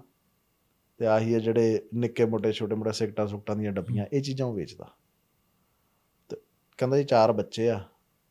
ਤੇ ਸਾਡੇ ਉੱਥੇ ਕੁਲਚਿਆਂ ਵਾਲੇ ਆ ਜੀ। ਹੂੰ। ਉਹ ਮਹੀਨੇ ਦਾ ਡੇਢ ਡੇਢ 2-2 ਲੱਖ ਰੁਪਇਆ ਕੁੱਟਦੇ ਆ। ਬਿਲਕੁਲ। ਔਰ ਸਾਡੇ ਇਸ ਸਾਡੇ ਮਾਈਂਡ ਦੇ ਵਿੱਚ ਇੱਕ ਚੀਜ਼ ਪਾਈ ਗਈ। ਮੈਂ ਚਲੋ ਪਾਨ ਵਾਲੇ ਦੇ ਕੰਮ ਨੂੰ ਤਾਂ ਨਹੀਂ ਮੈਂ ਪ੍ਰਮੋਟ ਕਰਦਾ ਨਾ ਮੈਂ ਕਿਸੇ ਨੂੰ ਸਲਾਹ ਦਊਂਗਾ ਉਦਾਂ ਦਾ ਕੰਮ ਕਰਨ ਨੂੰ। ਕਿਉਂਕਿ ਜਿਸ ਚਾਹੇ ਨਸ਼ਾ ਛੋਟਾ ਹੋਵੇ ਵੱਡਾ ਹੋਵੇ ਉਹ ਨੁਕਸਾਨ ਹੀ ਕਰਦਾ। ਪਰ ਜਿਹੜੇ ਹੋਰ ਸਕਿੱਲ ਵਰਕ ਨੇ ਜਿਹੜੇ ਇਹ ਲੋਕ ਖਾ ਰਹੇ ਆ ਖਾ ਕੀ ਰਹੇ ਆ? ਅੱਜ ਦੀ ਡੇਟ 'ਚ ਤਾਂ ਖਾ ਗਏ। ਤੁਸੀਂ ਹੁਣ ਜਦੋਂ ਲੁਧਿਆਣੇ 'ਚ ਨਿਕਲੋਗੇ ਨਾ ਮੈਂ ਇਹਨੂੰ ਮਤਲਬ ਰਿਲੀਜੀਅਸਲੀ ਨਹੀਂ ਮੈਂ ਕਹਿੰਦਾ ਪਰ ਮੈਂ ਇਸ ਹਿਸਾਬ ਸਿਰ ਕਹਿੰਦਾ ਵੀ ਤੁਸੀਂ ਇੱਕ ਬੰਦੇ ਦਾ ਨਾਮ ਪੁੱਛ ਕੇ ਦੇਖਿਓ ਯਾਰ ਤੇਰਾ ਨਾਂ ਕੀ ਹੈ? ਜੇ ਨਹੀਂ ਨਾਂ ਦੱਸਦਾ ਤਾਂ ਗੂਗਲ ਪੇ ਲੈ ਲਿਓ ਗੂਗਲ ਪੇ ਦੇ ਉੱਤੇ ਉਹਨੂੰ ਪੇ ਕਰਕੇ ਦੇਖਿਓ ਉੱਤੇ ਆ ਜਾਏਗਾ ਅਫਜ਼ਲ ਖਾਨ ਫਲਾਣਾ ਖਾਨ ਟਮਕਾਣਾ ਖਾਨ ਕਾਰਨ ਕੀ ਆ ਕਿ ਸਾਰਾ ਸਕਿੱਲ ਵਰਕੇ ਹੂੰ ਟੇਕ ਓਵਰ ਕਰਕੇ ਆ। ਸਾਡੇ ਵਾਲੇ ਛੱਡ ਕੇ ਬਾਹਰ ਭੱਜ ਰਹੇ ਆ। ਬਾਹਰ ਜਾ ਕੇ ਆਹੀ ਕੰਮ ਕਰਦੇ ਆ। ਹੂੰ। ਇੱਥੇ ਕਰਕੇ ਰਾਜੀ ਨਹੀਂ। ਉੱਥੇ ਜਾ ਕੇ ਪੋਚੇ ਵੀ ਲਾਉਂਦੇ ਆ ਝਾੜੂ ਵੀ ਲਾਉਂਦੇ ਆ ਸਭ ਕੁਝ ਕਰਦੇ ਆ। ਪਰ ਇੱਥੇ ਅਸੀਂ ਕੰਮ ਕਰਕੇ ਰਾਜੀ ਨਹੀਂ ਕਿਉਂਕਿ ਸਾਨੂੰ ਇੱਥੇ ਸ਼ਰਮ ਆਉਂਦੀ ਆ। ਔਰ ਇੱਥੋਂ ਚਾਰ ਘਰਾਂ ਦੇ ਜਵਾਕ ਜਿਨ੍ਹਾਂ ਨੂੰ ਸ਼ਰਮ ਆਉਂਦੀ ਆ ਆਪਸ 'ਚ ਵੀ ਚਾਚੇ ਦਾ ਮੁੰਡਾ ਕੀ ਕਹੇਗਾ ਭੂਆ ਦਾ ਕੀ ਕਹੇਗਾ ਮਾਸੀ ਦਾ ਕੀ ਹੂੰ। ਕਹੇਗਾ ਉਹੀ ਚਾਰੇ ਉੱਥੇ ਜਾ ਕੇ ਇਕੱਠੇ ਉਹੀ ਕੰਮ ਕਰਦੇ ਹੁੰਦੇ ਆ। ਉੱਥੇ ਜਾ ਕੇ ਇਹਨਾਂ ਨੂੰ ਸ਼ਰਮ ਨਹੀਂ ਆਉਂਦੀ। ਬਹੁਤ ਚਰਚਾ ਦਾ ਵਿਸ਼ਾ ਜਿਹੜਾ ਬਾਈ ਤੁਸੀਂ ਡਿਸਕਸ ਕਰ ਰਹੇ ਤੇ ਹੁਣ ਉਹ ਸਕਿੱਲ ਵਰਕ ਇੱਥੇ ਖਾਦਾ ਜਾ ਰਿਹਾ। ਠੀਕ ਹੈ ਜੀ? ਹੌਲੀ ਹੌਲੀ ਇਹ ਲੋਕ ਸਾਡੀ ਜੌਬਸ ਦੇ ਵਿੱਚ ਵੀ ਆ ਜਾਣਗੇ। ਇਹਨਾਂ ਦੀਆਂ ਜਿਹੜੀਆਂ ਅਗਲੀਆਂ ਪੀੜ੍ਹੀਆਂ ਨੇ ਹੁਣ ਡਾਕਟਰ ਹਰਸ਼ਿੰਦਰ ਕੌਰ ਨੇ ਪਟਿਆਲੇ ਦੇ ਬੱਚਿਆਂ ਦੇ ਸਪੈਸ਼ਲਿਸਟ ਨੇ ਰਜਿੰਦਰਾ ਹਸਪੀਟਲ 'ਚ। ਉਹਨਾਂ ਦੀ ਇੱਕ ਇੰਟਰਵਿਊ ਸੀ ਉਹਨਾਂ ਨੇ ਆਪਣੇ ਇੰਟਰਵਿਊ ਦੇ ਵਿੱਚ ਇਹ ਗੱਲ ਕਹੀ ਵੀ ਇੱਕ ਬਾਹਰੀ ਆਇਆ ਪ੍ਰਵਾਸੀ ਆਇਆ ਉਹਨਾਂ ਨੇ ਇਹ ਨਹੀਂ ਦੱਸਿਆ ਵੀ ਉਹ ਕੌਣ ਸੀ ਤੇ ਇੱਥੋਂ ਦਾ ਜੇ ਆਪਾਂ ਲਾਈ ਸਕਦੇ ਹਾਂ ਵੀ ਕਿਹੜੀ ਐਸਾ ਐਸੀ ਲੌਬੀ ਆ ਜਿਨ੍ਹਾਂ ਦੇ 20 20 25 25 ਜਵਾਕ ਹੁੰਦੇ ਆ। ਉਹ ਕਹਿੰਦੇ ਪ੍ਰਵਾਸੀ ਆਇਆ ਤੇ ਉਹਨੇ ਆ ਕੇ ਢੇਰ ਪਰਚੀਆਂ ਦਾ ਮੇਰੇ ਅੱਗੇ ਰੱਖਦਾ ਕਹਿੰਦੇ ਮੈਂ ਪੁੱਛਿਆ ਵੀ ਮਹੱਲੇ ਪੂਰੇ ਮਹੱਲੇ ਦੀਆਂ ਲੈ ਆਇਆ ਭਾਈ? ਤੇ ਕਹਿੰਦੇ ਉਹ ਗੁੱਸਾ ਕਰ ਗਿਆ। ਉਹ ਕਹਿੰਦਾ ਸਾਰੇ ਬੱਚੇ ਮੇਰੇ ਆ। ਤੇ ਉਹ ਕਹਿੰਦੀ ਵੀ ਇਹਨਾਂ ਨੂੰ ਪਾਲਦਾ ਕਿਵੇਂ ਆ? ਹੈ ਇੰਨੇ ਬੱਚੇ ਤੂੰ ਤੇਰੇ ਬੱਚੇ ਇੰਨੇ ਬੱਚੇ ਆ ਇਹਨਾਂ ਦਾ ਪਾਲਣ ਪੋਸ਼ਣ ਇਹਦਾ ਉਹ ਕਹਿੰਦੇ ਚਿੰਤਾ ਨਾ ਕਰੋ ਜਿਵੇਂ ਪੰਜਾਬ ਜਿਹੜੇ ਹਿਸਾਬ ਸਿਰ ਖਾਲੀ ਹੁੰਦਾ ਜਾਂਦਾ ਨਾ ਆਉਣ ਵਾਲੇ ਅਫਸਰ ਆਉਣ ਵਾਲੇ ਜੌਬ ਕਲਾਸ ਆਉਣ ਵਾਲੇ ਬਿਜ਼ਨਸਮੈਨ ਸਾਰੇ ਇਹੀ ਨੇ। ਉਹ ਇੱਥੇ ਤੱਕ ਸੋਚੀ ਬੈਠੇ ਆ। ਹੂੰ। ਤੇ ਸਾਡੀ ਸੋਚ ਕੀ ਆ? ਅਸੀਂ ਬਾਹਰ ਜਾ ਕੇ ਪੋਚੇ ਲਾਉਣੇ ਆ। ਹੂੰ। ਅਸੀਂ ਬਸ ਡਾਲਰ ਕਮਾਉਣੇ ਆ। ਜੇ ਇੱਥੇ ਰਹਿਣਾ ਤਾਂ ਸਾਨੂੰ ਸਰਕਾਰੀ ਨੌਕਰੀ ਚਾਹੀਦੀ ਆ। ਹੂੰ। ਅਸੀਂ ਬਿਜ਼ਨਸ ਵੱਲ ਨੂੰ ਨਹੀਂ ਜਾਂਦੇ। ਤੁਸੀਂ ਗੁਜਰਾਤ 'ਚ ਚਲੇ ਜਾਓ। ਤੁਸੀਂ ਰਾਜਸਥਾਨ 'ਚ ਚਲੇ ਜਾਓ। ਮਾਰਵਾੜੀ ਨੇ ਗੁਜਰਾਤ ਦੇ ਨੇ ਗੁਜਰਾਤੀ ਨੇ ਮਹਾਰਾਸ਼ਟਰ ਦੇ ਵਿੱਚ ਨੇ। ਉਹ ਲੋਕ ਬਿਜ਼ਨਸ ਨੂੰ ਤਰਜੀਹ ਦਿੰਦੇ ਆ। ਚਾਹੇ ਬਿਜ਼ਨਸ ਛੋਟਾ ਹੋਵੇ ਚਾਹੇ ਵੱਡਾ। ਉਹ ਬਿਜ਼ਨਸ ਬਿਜ਼ਨਸ ਆ ਉਹਨਾਂ ਲਈ। ਬਿਲਕੁਲ। ਉਹਨਾਂ ਨੇ ਬਿਜ਼ਨਸ ਕਰਨਾ। ਕੋਈ ਧੰਦਾ ਛੋਟਾ ਨਹੀਂ ਹੋਤਾ ਔਰ ਧੰਦੇ ਸੇ। ਤੇ ਇੱਥੇ ਸਾਡੇ ਕੀ ਹੈ ਜੀ? ਵੀ ਪਾਪਾ ਹੋਟਲ ਖੋਲ ਕੇ ਦੇ। ਉਹ ਵੱਡਾ। ਲਾਈਨ 'ਚ ਖੜੇ ਚਾਰ ਚੱਲਦੇ ਆ ਤੇ ਪੰਜਵਾਂ ਮੈਂ ਖੋਲਣਾ। ਹੂੰ। ਸਾਡਾ ਇੱਕ ਮਿੱਤਰ ਪਿਆਰਾ ਸੀ। ਹੈਗਾ ਮਤਲਬ ਹੁਣ ਵੀ ਤੇ ਉਹ ਬਾਹਰ ਗਿਆ ਪੜਨ ਉਹ ਪੜ ਕੇ ਆਇਆ ਤੇ ਆ ਕੇ ਕਹਿੰਦਾ ਯਾਰ ਮੈਂ ਗੋਆ 'ਚ ਨਾ ਕਹਿੰਦਾ ਰੇੜੀਆਂ ਲਾਉਣੀਆਂ 버ਗਰ ਦੀਆਂ ਉਹ ਮੈਂ ਕਿਹਾ ਯਾਰ ਤੂੰ ਮਤਲਬ ਉਹ ਸਾਡੀ ਸੋਚ ਵੀ ਇਦਾਂ ਦੀ ਹੁੰਦੀ ਸੀ। ਉਹ ਕਹਿੰਦਾ ਮੈਂ ਰੇੜੀਆਂ ਲਾਉਣੀਆਂ। ਮੈਂ ਕਿਹਾ ਯਾਰ ਤੂੰ ਕਿਹੋ ਜੀ ਗੱਲ ਕਰੀ ਜਾਂਦਾ? ਉਹ ਕੁੱਕਰੀ ਦਾ ਕੋਰਸ ਕਰਕੇ ਆਇਆ ਸੀ ਉੱਥੋਂ। ਕਹਿੰਦਾ ਨਹੀਂ ਕਹਿੰਦਾ ਤੈਨੂੰ ਨਹੀਂ ਪਤਾ ਕਹਿੰਦਾ ਪੈਸਾ ਬਹੁਤ ਆ ਇਸ ਕੰਮ 'ਚ ਇਨਵੈਸਟਮੈਂਟ ਕੋਈ ਨਹੀਂ। ਕਹਿੰਦਾ ਕੰਮ ਕਰੋ ਕਹਿੰਦਾ ਸ਼ਾਮ ਨੂੰ ਕਹਿੰਦਾ ਕੋਈ ਸਿੱਧੀ ਦੇਣਦਾਰੀ ਨਹੀਂ ਸ਼ਾਮ ਨੂੰ 5-4000 ਜੇਬ 'ਚ ਪਾ ਕੇ ਕਹਿੰਦਾ ਘਰ ਆ ਜਾਓ। ਕਹਿੰਦਾ ਚਾਰ ਰੇੜੀਆਂ ਲਾਈਆਂ ਹੁਣ 20000 ਕਹਿੰਦਾ ਡੇਲੀ ਦਾ ਕਹਿੰਦਾ ਜੇ ਤੁਸੀਂ 20 ਦਿਨ ਵੀ ਕੰਮ ਕਰਦੇ ਹੋ ਤਾਂ ਹਿਸਾਬ ਲਾ ਲਓ ਵੀ 3-4 ਲੱਖ ਰੁਪਏ ਤੁਸੀਂ ਮਹੀਨੇ ਦਾ ਕੁੱਟ ਲੈਂਦੇ ਹੋ। ਤੇ ਸਾਡੇ ਬੱਚਿਆਂ ਦੀ ਸੋਚ ਜਿਹੜੀ ਉਹਨੂੰ ਡਿਵੈਲਪ ਕਰਨ ਦੀ ਬਜਾਏ ਉਹਨੂੰ ਅਸੀਂ ਮਾਰ ਕੇ ਇਸ ਪਾਸੇ ਲਿਜਾ ਰਹੇ ਹਾਂ ਜਿਹਦਾ ਕਾਰਨ ਹੈ ਕਿ ਪੰਜਾਬ ਦੀ ਅੱਜ ਡੈਮੋਗ੍ਰਾਫੀ ਚੇਂਜ ਹੋ ਰਹੀ ਹੈ। ਡੈਮੋਗ੍ਰਾਫੀ ਚੇਂਜ ਕਿਉਂ ਹੋ ਰਹੀ ਹੈ? ਕਿਉਂਕਿ ਦੇਖੋ ਦੋ ਚੀਜ਼ਾਂ ਨੇ ਇੱਕ ਤਾਂ ਮਾਸ ਕਨਵਰਜਨ ਹੂੰ। ਪੈਸੇ ਦੇ ਲਾਲਚ ਪਿੱਛੇ ਲੋਕ ਆਪਣਾ ਧਰਮ ਬਦਲਦੇ ਜਾ ਰਹੇ ਆ। ਹੂੰ। ਦੂਜਾ ਇੱਥੇ ਦਾ ਜਿਹੜਾ ਬਾਹਰੋਂ ਆ ਕੇ ਪ੍ਰਵਾਸੀ ਕਹਿ ਲਓ ਜਾਂ ਪ੍ਰਵਾਸੀ ਤਾਂ ਮੈਂ ਨਹੀਂ ਕਹੂੰਗਾ ਜਿਹੜਾ ਬੰਗਲਾਦੇਸ਼ੀ ਤੇ ਰੋਹਿੰਗਿਆ ਮੁਸਲਮਾਨ ਆ ਉਹ ਇੱਥੇ ਆ ਕੇ ਕਾਬਜ ਹੋ ਰਿਹਾ ਔਰ ਬਹੁਤ ਬੁਰੇ ਤਰੀਕੇ ਤੱਕ ਤਰੀਕੇ ਨਾਲ ਹੋ ਰਿਹਾ ਔਰ ਇਹਦਾ ਨੁਕਸਾਨ ਸਾਨੂੰ ਜਿਹੜਾ ਝੱਲਣਾ ਪੈਣਾ ਹੂੰ। ਉਹ ਸਿਰਫ ਉਹਨੂੰ ਇੰਨਾ ਕੁ ਨਾ ਲੈ ਕੇ ਚੱਲੋ ਵੀ ਉਹ ਸਾਡੀਆਂ ਜੌਬਸ ਖਾ ਲੇਗਾ। ਬਈ ਇੰਡੀਆ ਗਵਰਨਮੈਂਟ ਬੰਦ ਕਿਉਂ ਨਹੀਂ ਕਰਦੀ ਫਿਰ ਇਹਨਾਂ ਦਾ ਵੀਜ਼ਾ? ਗੱਲ ਹੈ ਜਿੰਨੇ ਕੁ ਹੁਣ ਪੰਜਾਬ ਉਹ ਵੀਜ਼ਾ ਕਿੱਥੇ ਲੈ ਕੇ ਆਉਂਦੇ ਆ? ਅੱਜ ਤਾਂ ਸਾਡੇ ਵਾਲੇ ਡੋਂਕੀ ਲਾਲਾ ਜਾਂਦੇ ਉਹ ਵੀ ਡੋਂਕੀਆਂ ਲਾਲਾ ਇੰਡੀਆ ਆਉਂਦੇ ਆ। ਅੱਛਾ ਬੰਗਲਾਦੇਸ਼ ਤੋਂ ਸਿੱਧਾ ਇੱਥੇ? ਹਾਂ ਉਹਨਾਂ ਲਈ ਇੰਡੀਆ ਅਮਰੀਕਾ। ਹੂੰ। ਇਹ ਰੁਕਣਾ ਨਹੀਂ ਚਾਹੀਦੀ ਚੀਜ਼ ਬਈ। ਇਹ ਸਰਕਾਰ ਨੂੰ ਇਸ ਚੀਜ਼ ਦਾ ਧਿਆਨ ਨਹੀਂ। ਜੇ ਹੁਣ ਰੁਕ ਵੀ ਗਈ ਹੈ ਜਿਹੜਾ ਅੱਜ ਤੋਂ 25 30 ਸਾਲ ਤੋਂ ਲੈ ਕੇ ਹੁਣ ਤੱਕ ਦਾ ਜਿਹੜਾ ਮਾਈਗ੍ਰੇਟ ਹੋਇਆ ਹੋਇਆ ਉਹ ਤਾਂ ਅੰਦਰ ਹੀ ਸਰਕੂਲੇਟ ਹੋ ਰਿਹਾ ਨਾ। ਉਹਨਾਂ ਦਾ ਤਾਂ- ਉਹ ਤਾਂ ਤੁਹਾਡੇ ਜੇ ਗੁਆਂਢ 'ਚ ਵੀ ਆ ਕੇ ਰਹਿਣ ਲੱਗ ਜੇ ਤੇ ਕੱਲ ਨੂੰ ਇੱਕ ਕਿਸੇ ਫੌਜੀ ਅਫਸਰ ਦੀ ਮੈਨੂੰ ਨਾਮ ਤਾਂ ਨਹੀਂ ਯਾਦ ਉਹਨਾਂ ਦਾ। ਮੈਂ ਇੰਟਰਵਿਊ ਸੁਣ ਰਿਹਾ ਸੀ। ਉਹ ਕਹਿੰਦੇ ਕੱਲ ਨੂੰ ਜੇ ਦੇਸ਼ ਦੀ ਵਾਰ ਲੱਗਦੀ ਆ ਪਾਕਿਸਤਾਨ ਨਾਲ, ਤਾਂ ਢਾਈ ਫਰੰਟ ਦੇ ਉੱਤੇ ਵਾਰ ਲੱਗੇਗੀ। ਹੂੰ। ਇੱਕ ਫਰੰਟ ਪਾਕਿਸਤਾਨ, ਦੂਜਾ ਫਰੰਟ ਚਾਈਨਾ ਤੇ ਜਿਹੜਾ ਅੱਧਾ ਫਰੰਟ ਆ, ਉਹ ਸਿਵਲ ਵਾਰ ਦਾ ਅੰਦਰੋਂ ਖੁੱਲਣਾ ਅਰੇ ਖੁੱਲਣਾ ਕਹਿੰਦੇ ਪੰਜਾਬ ਬਾਰਡਰ ਤੇ ਹੀ ਆ, ਪੰਜਾਬ ਸਟੇਟ 'ਚ ਹੀ ਆ। ਸੋ ਪੰਜਾਬ ਬਹੁਤ ਨਾਜ਼ੁਕ ਹਾਲਾਤਾਂ 'ਚ ਆ। ਹੁਣ ਘਰ ਛੱਡ ਕੇ ਭੱਜਣਾ, ਇਹ ਇਹ ਤਰਕ ਦੇ ਕੇ ਵੀ ਅਸੀਂ ਜੀ ਬਾਹਰ ਕਮਾਣ ਚੱਲੇ ਆ। ਜਿਹੜਾ ਤਾਂ ਕਮਾਈ ਕਰਨ ਜਾਂਦਾ, ਉਹ ਤਾਂ ਮੁੜ ਆਉਂਦਾ। ਸਾਡੇ ਵਾਲੇ ਤਾਂ ਮੁੜਦੇ ਹੀ ਨਹੀਂ। ਤੇ ਜਦੋਂ ਤੁਸੀਂ ਪੈਸਿਆਂ ਪਿੱਛੇ ਜਾਂ ਡਾਲਰਾਂ ਪਿੱਛੇ ਤੁਸੀਂ ਛੱਡ ਕੇ ਭੱਜ ਰਹੇ ਹੋ, ਆਪਦਾ ਕੰਟਰੀ ਛੱਡ ਕੇ ਭੱਜ ਰਹੇ ਹੋ, ਆਪਦੀ ਸਟੇਟ ਛੱਡ ਕੇ ਭੱਜ ਰਹੇ ਹੋ, ਆਪਣਾ ਘਰ ਛੱਡ ਕੇ ਭੱਜ ਰਹੇ ਹੋ ਤੇ ਕੱਲ ਨੂੰ ਫਿਰ ਜਦੋਂ ਤੱਕ ਕੋਈ ਕਾਬਜ ਹੋ ਕੇ ਬਹਿੰਦਾ ਤਾਂ ਤੁਹਾਨੂੰ ਰੌਲਾ ਪਾਉਣ ਦਾ ਹੱਕ ਵੀ ਨਹੀਂ ਰਹਿ ਜਾਂਦਾ। ਹੂੰ। ਜਿਹੜਾ ਤੁਸੀਂ ਬਲੇਮ ਦਿੰਦੇ ਹੋ ਨਾ ਕਿ ਸਾਡੇ ਲਈ ਦੇਸ਼ ਨੇ ਕੀ ਕਰਤਾ ਸਰਕਾਰ ਨੇ ਕੀ ਕਰਤਾ ਅਸੀਂ ਹੁਣ ਅਸੀਂ ਮਰਦੇ ਹਾਂ ਜੀ ਇੱਥੇ ਨਹੀਂ। ਇਹ ਗਲਤ ਆ। ਤੁਸੀਂ ਤੁਹਾਡੀ ਦੇਸ਼ ਨੂੰ ਦੇਣ ਕੀ ਹੈ ਜੀ? ਸਵਾਮੀ ਵਿਵੇਕਾਨੰਦ ਇੱਕ ਵਾਰ ਜਾਪਾਨ ਗਏ ਤੇ ਜਿੱਥੋਂ ਤੱਕ ਮੈਨੂੰ ਯਾਦ ਆ ਜਾਪਾਨ ਦੀ ਸ਼ਾਇਦ ਘਟਨਾ ਹੈ। ਇਹ ਤੇ ਜਾਂ ਕਿਤੇ ਦੀ ਵੀ ਹੋਵੇ ਪਰ ਹਾਂ ਨਹੀਂ ਜਾਪਾਨ ਦੀ ਘਟਨਾ ਜਾਪਾਨ ਦੇ ਵਿੱਚ ਗਏ ਤੇ ਉੱਥੇ ਦੇਸ਼ ਪ੍ਰੇਮ ਦੀ ਗੱਲ ਦੱਸਣ ਲੱਗਿਆ। ਉੱਥੇ ਕਿਸੇ ਜਗ੍ਹਾ ਤੋਂ ਸਬਜ਼ੀ ਲੈਣ ਲੱਗੇ ਮਾਰਕੀਟ 'ਚੋਂ ਸਬਜ਼ੀ ਲਈ ਤੇ ਉਹਨਾਂ ਨੇ ਜਦੋਂ ਜੇਬ ਨੂੰ ਹੱਥ ਮਾਰਿਆ ਤਾਂ ਜੇਬ ਦੇ ਵਿੱਚ ਪੈਸੇ ਜਾਂ ਪਰਸ ਹੈ ਨਹੀਂ ਸੀ। ਉਹਨਾਂ ਨੇ ਸਬਜ਼ੀ ਵਾਲਾ ਜਿਹੜਾ ਲਫਾਫਾ ਸੀ ਜਾਂ ਜੋ ਵੀ ਸੀ ਉੱਥੇ ਛੱਡਤਾ। ਤਾਂ ਬੱਚੇ ਨੇ ਪੁੱਛਿਆ ਇੱਕ 14 ਸਾਲ ਦਾ ਕਹਿੰਦੇ ਬੱਚਾ ਸੀ 15 ਸਾਲ ਦਾ ਉਹਨੇ ਪੁੱਛਿਆ ਵੀ ਕੀ ਹੋ ਗਿਆ ਤੁਸੀਂ ਕਿਉਂ ਨਹੀਂ ਲੈ ਰਹੇ? ਉਹ ਕਹਿੰਦੇ ਮੇਰੀ ਨਾ ਕਿਸੇ ਨੇ ਜੇਬ ਕੱਟ ਲਈ। ਹੂੰ। ਕਿਸੇ ਚੋਰ ਨੇ ਜੇਬ ਕੱਟ ਲਈ ਮੇਰੀ। ਉਹ ਕਹਿੰਦਾ ਕੋਈ ਗੱਲ ਨਹੀਂ ਜੀ। ਤੁਸੀਂ ਕਹਿੰਦਾ ਫਰੂਟ ਜਾਂ ਜੋ ਵੀ ਸਬਜ਼ੀ ਜੋ ਵੀ ਮਟੀਰੀਅਲ ਸੀ ਕਹਿੰਦਾ ਤੁਸੀਂ ਆ ਲੈ ਜਾਓ ਕੋਈ ਗੱਲ ਨਹੀਂ ਸਰ ਮੈਨੂੰ ਪੈਸੇ ਨਹੀਂ ਚਾਹੀਦੇ। ਉਹ ਕਹਿੰਦੇ ਨਹੀਂ ਮੈਂ ਪੈਸੇ ਦਿੱਤੇ ਬਿਨਾ ਕਿਵੇਂ ਲੈ ਜਾ? ਤੂੰ ਇੱਥੇ ਕਮਾਉਣ ਵਾਸਤੇ ਬੈਠਾ ਤੇਰੇ ਕਿਹੜਾ ਕੋਈ ਵੀ ਸਿਸਟਮ ਇੰਨਾ ਵੱਡਾ? ਛੋਟੀ ਜੀ ਤੇਰੀ ਦੁਕਾਨ ਆ। ਉਹ ਕਹਿੰਦਾ ਕੋਈ ਗੱਲ ਨਹੀਂ ਜੀ। ਉਹ ਕਹਿੰਦਾ ਕਹਿੰਦੇ ਕਾਰਨ ਤਾਂ ਦੱਸ। ਉਹ ਕਹਿੰਦੇ ਕਾਰਨ ਇਹ ਹੈ ਜੀ ਵੀ ਕੱਲ ਨੂੰ ਜਦੋਂ ਤੁਸੀਂ ਆਪਣੇ ਦੇਸ਼ ਵਾਪਸ ਜਾਓਗੇ ਨਾ। ਜੇ ਅੱਜ ਤੁਸੀਂ ਇਹ ਸਬਜ਼ੀ ਜਾਂ ਫਲ ਇੱਥੋਂ ਨਹੀਂ ਲੈ ਕੇ ਜਾਂਦੇ ਤੁਸੀਂ ਕੱਲ ਨੂੰ ਆਪਣੇ ਦੇਸ਼ ਵਾਪਸ ਜਾਂਦੇ ਹੋ ਤਾਂ ਤੁਸੀਂ ਇਹ ਕਹੋਗੇ ਕਿ ਜਾਪਾਨੀ ਚੋਰ ਨੇ। ਹੂੰ। ਕਹਿੰਦਾ ਜੇ ਤੁਸੀਂ ਇਹ ਫਲ ਲੈ ਜਾਂਦੇ ਹੋ ਸਬਜ਼ੀ ਇਦਾਂ ਹੀ ਲੈ ਜਾਂਦੇ ਹੋ ਤਾਂ ਤੁਸੀਂ ਇਹ ਜਾਪਾਨੀਆਂ ਨੂੰ ਚੋਰ ਨਹੀਂ ਕਹੋਗੇ ਇਹ ਕਹੋਗੇ ਜਾਪਾਨੀ ਬਹੁਤ ਦਿਆਲੂ ਨੇ ਤੇ ਬਹੁਤ ਦੇਸ਼ ਭਗਤ ਨੇ। ਹੂੰ। ਉਹ ਆਪਣੀ ਦੇਸ਼ ਦੀ ਰਿਸਪੈਕਟ ਨੂੰ ਪਹਿਲਾਂ ਰੱਖਦੇ ਆ। ਹੂੰ। ਕਹਿੰਦੇ ਇੱਕ ਵਾਰ ਜਾਪਾਨ ਦੇ ਵਿੱਚ ਪਿਆਜ਼ ਮਹਿੰਗੇ ਹੋ ਗਏ ਸੀ ਤੇ ਪੂਰੇ ਜਾਪਾਨ ਨੇ ਪਿਆਜ਼ ਖਾਣਾ ਛੱਡਤਾ ਸੀ। ਹੂੰ। ਤੇ ਇੱਥੇ ਪਿਆਜ਼ ਖਾ ਕੇ ਲੋਕ ਗਾਲਾਂ ਕੱਢਦੇ ਆ। ਵੀ ਜਾਪਾਨ ਨੂੰ ਮੁਹੱਬਤ ਕਰਦੇ ਹੋ ਮੈਨੂੰ ਲੱਗ ਰਿਹਾ। ਨਹੀਂ ਜਾਪਾਨ ਨੂੰ ਨਹੀਂ ਉਹ ਇੰਡੀਆ ਤੋਂ ਬਾਅਦ ਮੈਂ ਪਹਿਲੀ ਵਾਰੀ ਤੁਹਾਡੇ ਮੂੰਹੋਂ ਜਾਪਾਨ ਦੀ ਤਾਰੀਫ ਸੁਣੀ ਹੈ। ਜੋ ਦੇਸ਼ ਭਗਤੀ ਦਾ ਜਜ਼ਬਾ। ਜਾਪਾਨ ਬਾਰੇ ਵੀ ਪੜਿਆ ਤੁਸੀਂ ਬਾਈ? ਥੋੜਾ ਬਹੁਤ। ਕਿਹੜੀ ਕਿਹੜੀ ਕੰਟਰੀਆਂ ਤੁਹਾਨੂੰ ਦੁਨੀਆ 'ਚ ਦੇਸ਼ ਭਗਤੀ ਦਾ ਜਜ਼ਬੇ 'ਚ ਵਧੀਆ ਲੱਗਦੀਆਂ ਨੇ? ਦੇਖੋ ਕੰਟਰੀ ਕੋਈ ਵੀ ਹੋਵੇ। ਜਿੱਥੇ ਦੇਸ਼ ਭਗਤੀ ਦੀ ਗੱਲ ਆ ਜਾਂਦੀ ਆ ਹਨਾ? ਉਹ ਚਾਹੇ ਤੁਸੀਂ ਕਿਸੇ ਕੰਟਰੀ 'ਚ ਵੀ ਬੈਠੇ ਹੋ ਉਹ ਜ਼ਰੂਰੀ ਆ। ਪਰ ਤੁਸੀਂ ਭਾਰਤ 'ਚ ਬਹਿ ਕੇ ਕਿਸੇ ਹੋਰ ਦੇਸ਼ ਦੀ ਭਗਤੀ ਕਰੋ ਇਹ ਚੀਜ਼ ਸਹੀ ਨਹੀਂ ਹੈਗੀ। ਬਿਲਕੁਲ। ਇਹ ਗਲਤ ਆ। ਕਿਸੇ ਦੀ ਪ੍ਰੇਜ਼ ਕਰਨਾ ਅੱਛੀ ਗੱਲ ਆ ਕਿਸੇ ਦੀ ਖੂਬੀ ਦੀ ਪ੍ਰੇਜ਼ ਕਰਨਾ ਕਿਸੇ ਦੇ ਟੈਲੈਂਟ ਦੀ ਪ੍ਰੇਜ਼ ਕਰਨਾ ਅੱਛੀ ਗੱਲ ਆ। ਪਰ ਤੁਸੀਂ ਉਹਦੀ ਏਵਜ 'ਚ ਤੁਸੀਂ ਆਪਦੇ ਦੇਸ਼ ਨੂੰ ਭੰਡਣਾ ਸ਼ੁਰੂ ਕਰ ਦੋ ਜੋ ਕਿ ਸਾਡੇ ਲੋਕ ਆਮ ਤੌਰ ਤੇ ਕਰਦੇ ਆ। ਕਿਉਂਕਿ ਜ਼ਿਆਦਾਤਰ ਲੋਕ ਸਾਨੂੰ ਸੁਣਨ ਨੂੰ ਵੀ ਇਹੀ ਚੀਜ਼ਾਂ ਮਿਲਦੀਆਂ ਬੱਚਾ ਸੁਣਦੇ ਸੁਣਦੇ ਅੱਜ ਕੱਲ ਦੇ ਜਿਹੜੇ ਪਿਛਲੀ ਦੋ ਦਹਾਕਿਆਂ ਦੂਜੀ ਦਹਾਕਿਆਂ ਦੀ ਪੀੜ੍ਹੀ ਹੈ ਠੀਕ ਹੈ ਨਾ 20 25 ਸਾਲ 30 ਸਾਲ ਪੁਰਾਣੀ। ਉਹ ਹੁਣ ਇਹੀ ਸੁਣਦੇ ਆ ਵੀ ਇੰਡੀਆ ਜਿਹੜਾ ਆ ਭਾਰਤ ਆ ਇਹ ਅੱਛਾ ਕੰਟਰੀ ਨਹੀਂ ਇਹ ਸਾਡੇ ਰਹਿਣ ਦੇ ਲਾਇਕ ਨਹੀਂ ਫਲਾਣ ਟਮਕਾਣ। ਜੋ ਜੀ ਬਿਲਕੁਲ। ਠੀਕ ਹੈ ਨਾ ਅਸੀਂ ਰੂਮਰ ਸੁਣਦੇ ਆ ਰਹੇ ਆ ਉਹਦਾ ਕਾਰਨ ਕੀ ਆ ਕਿ ਹਵਾ ਦੇ ਵਿੱਚ ਉਹ ਗੱਲਾਂ ਕੀਤੀਆਂ ਜਾਂਦੀਆਂ। ਨਵੀਆਂ ਨਵੀਆਂ ਚੀਜ਼ਾਂ ਕੱਢ ਕੇ ਲੈਂਦੀਆਂ ਜਾਂਦੀਆਂ। ਉਹ ਫਿਰ ਜਦੋਂ ਸਾਨੂੰ ਸੁਣਨ ਨੂੰ ਮਿਲਦੀਆਂ ਤਾਂ ਉਹ ਨੁਕਸਾਨ ਕਰਦੀਆਂ ਅੱਗੇ ਜਾ ਕੇ। ਉਹ ਦੇਸ਼ ਨਾਲ ਪਿਆਰ ਕਰਨਾ ਨਹੀਂ ਸਿਖਾਉਂਦੀਆਂ। ਹੁਣ ਮੈਨੂੰ ਇੱਕ ਗੱਲ ਦਾ ਜਵਾਬ ਦਿੱਤਾ ਦਿਓ ਤੁਸੀਂ ਵੀ ਅੱਜ ਸਾਡੇ ਮਾਪਿਓ ਨੇ ਗਵਾਂਢੀ ਉੱਠ ਕੇ ਸਾਡੇ ਮਾਪਿਓ ਬਾਰੇ ਮਾੜਾ ਬੋਲਣ ਲੱਗ ਜੇ ਹੂੰ ਤਾਂ ਅਸੀਂ ਉਸ ਗਵਾਂਢੀ ਨੂੰ ਜਵਾਬ ਦੇਾਂਗੇ ਉਹਦੇ ਨਾਲ ਲੜਾਂਗੇ ਜਾਂ ਉਹਦਾ ਸਾਥ ਦੇਾਂਗੇ ਮੈਂ ਪਰਸਨਲੀ ਆਪਣਾ ਜਵਾਬ ਦਵਾਂ? ਮੈਂ ਇਗਨੋਰ ਕਰੂੰਗਾ। ਜੇ ਹੱਥ ਚੱਕਣ ਤੇ ਆਵੇ ਫਿਰ ਮੈਂ ਐਕਸ਼ਨ ਲਵਾਂਗਾ ਪਰ ਜੇ ਸਿਰਫ ਬੋਲ ਰਿਹਾ ਤਾਂ ਮੈਂ ਇਗਨੋਰ ਕਰੂੰਗਾ। ਇਗਨੋਰ ਕਰੋਗੇ। ਜਾਂ ਤੁਸੀਂ ਉਹਦੇ ਵਿਰੋਧ ਦੇ ਵਿੱਚ ਜਾਂ ਤੁਸੀਂ ਕਹ ਲਓ ਆਪਣੀ ਡਿਫੈਂਸ ਦੇ ਵਿੱਚ ਕੁਝ ਨਾ ਕੁਝ ਤਾਂ ਕਰੋਗੇ। ਜੇ ਹੱਥ ਚੁੱਕਣ ਜੇ ਫਿਜ਼ੀਕਲੀ ਆਊਗਾ ਫਿਰ ਤਾਂ ਡਿਫੈਂਸ ਤੇ ਕਰੂੰਗਾ। ਡਿਫੈਂਸ ਕਰੋਗੇ ਹਨਾ? ਇਦਾਂ ਹੀ ਦੇਸ਼ ਆ। ਇੱਥੇ ਉਲਟਾ ਹੋ ਜਾਂਦਾ।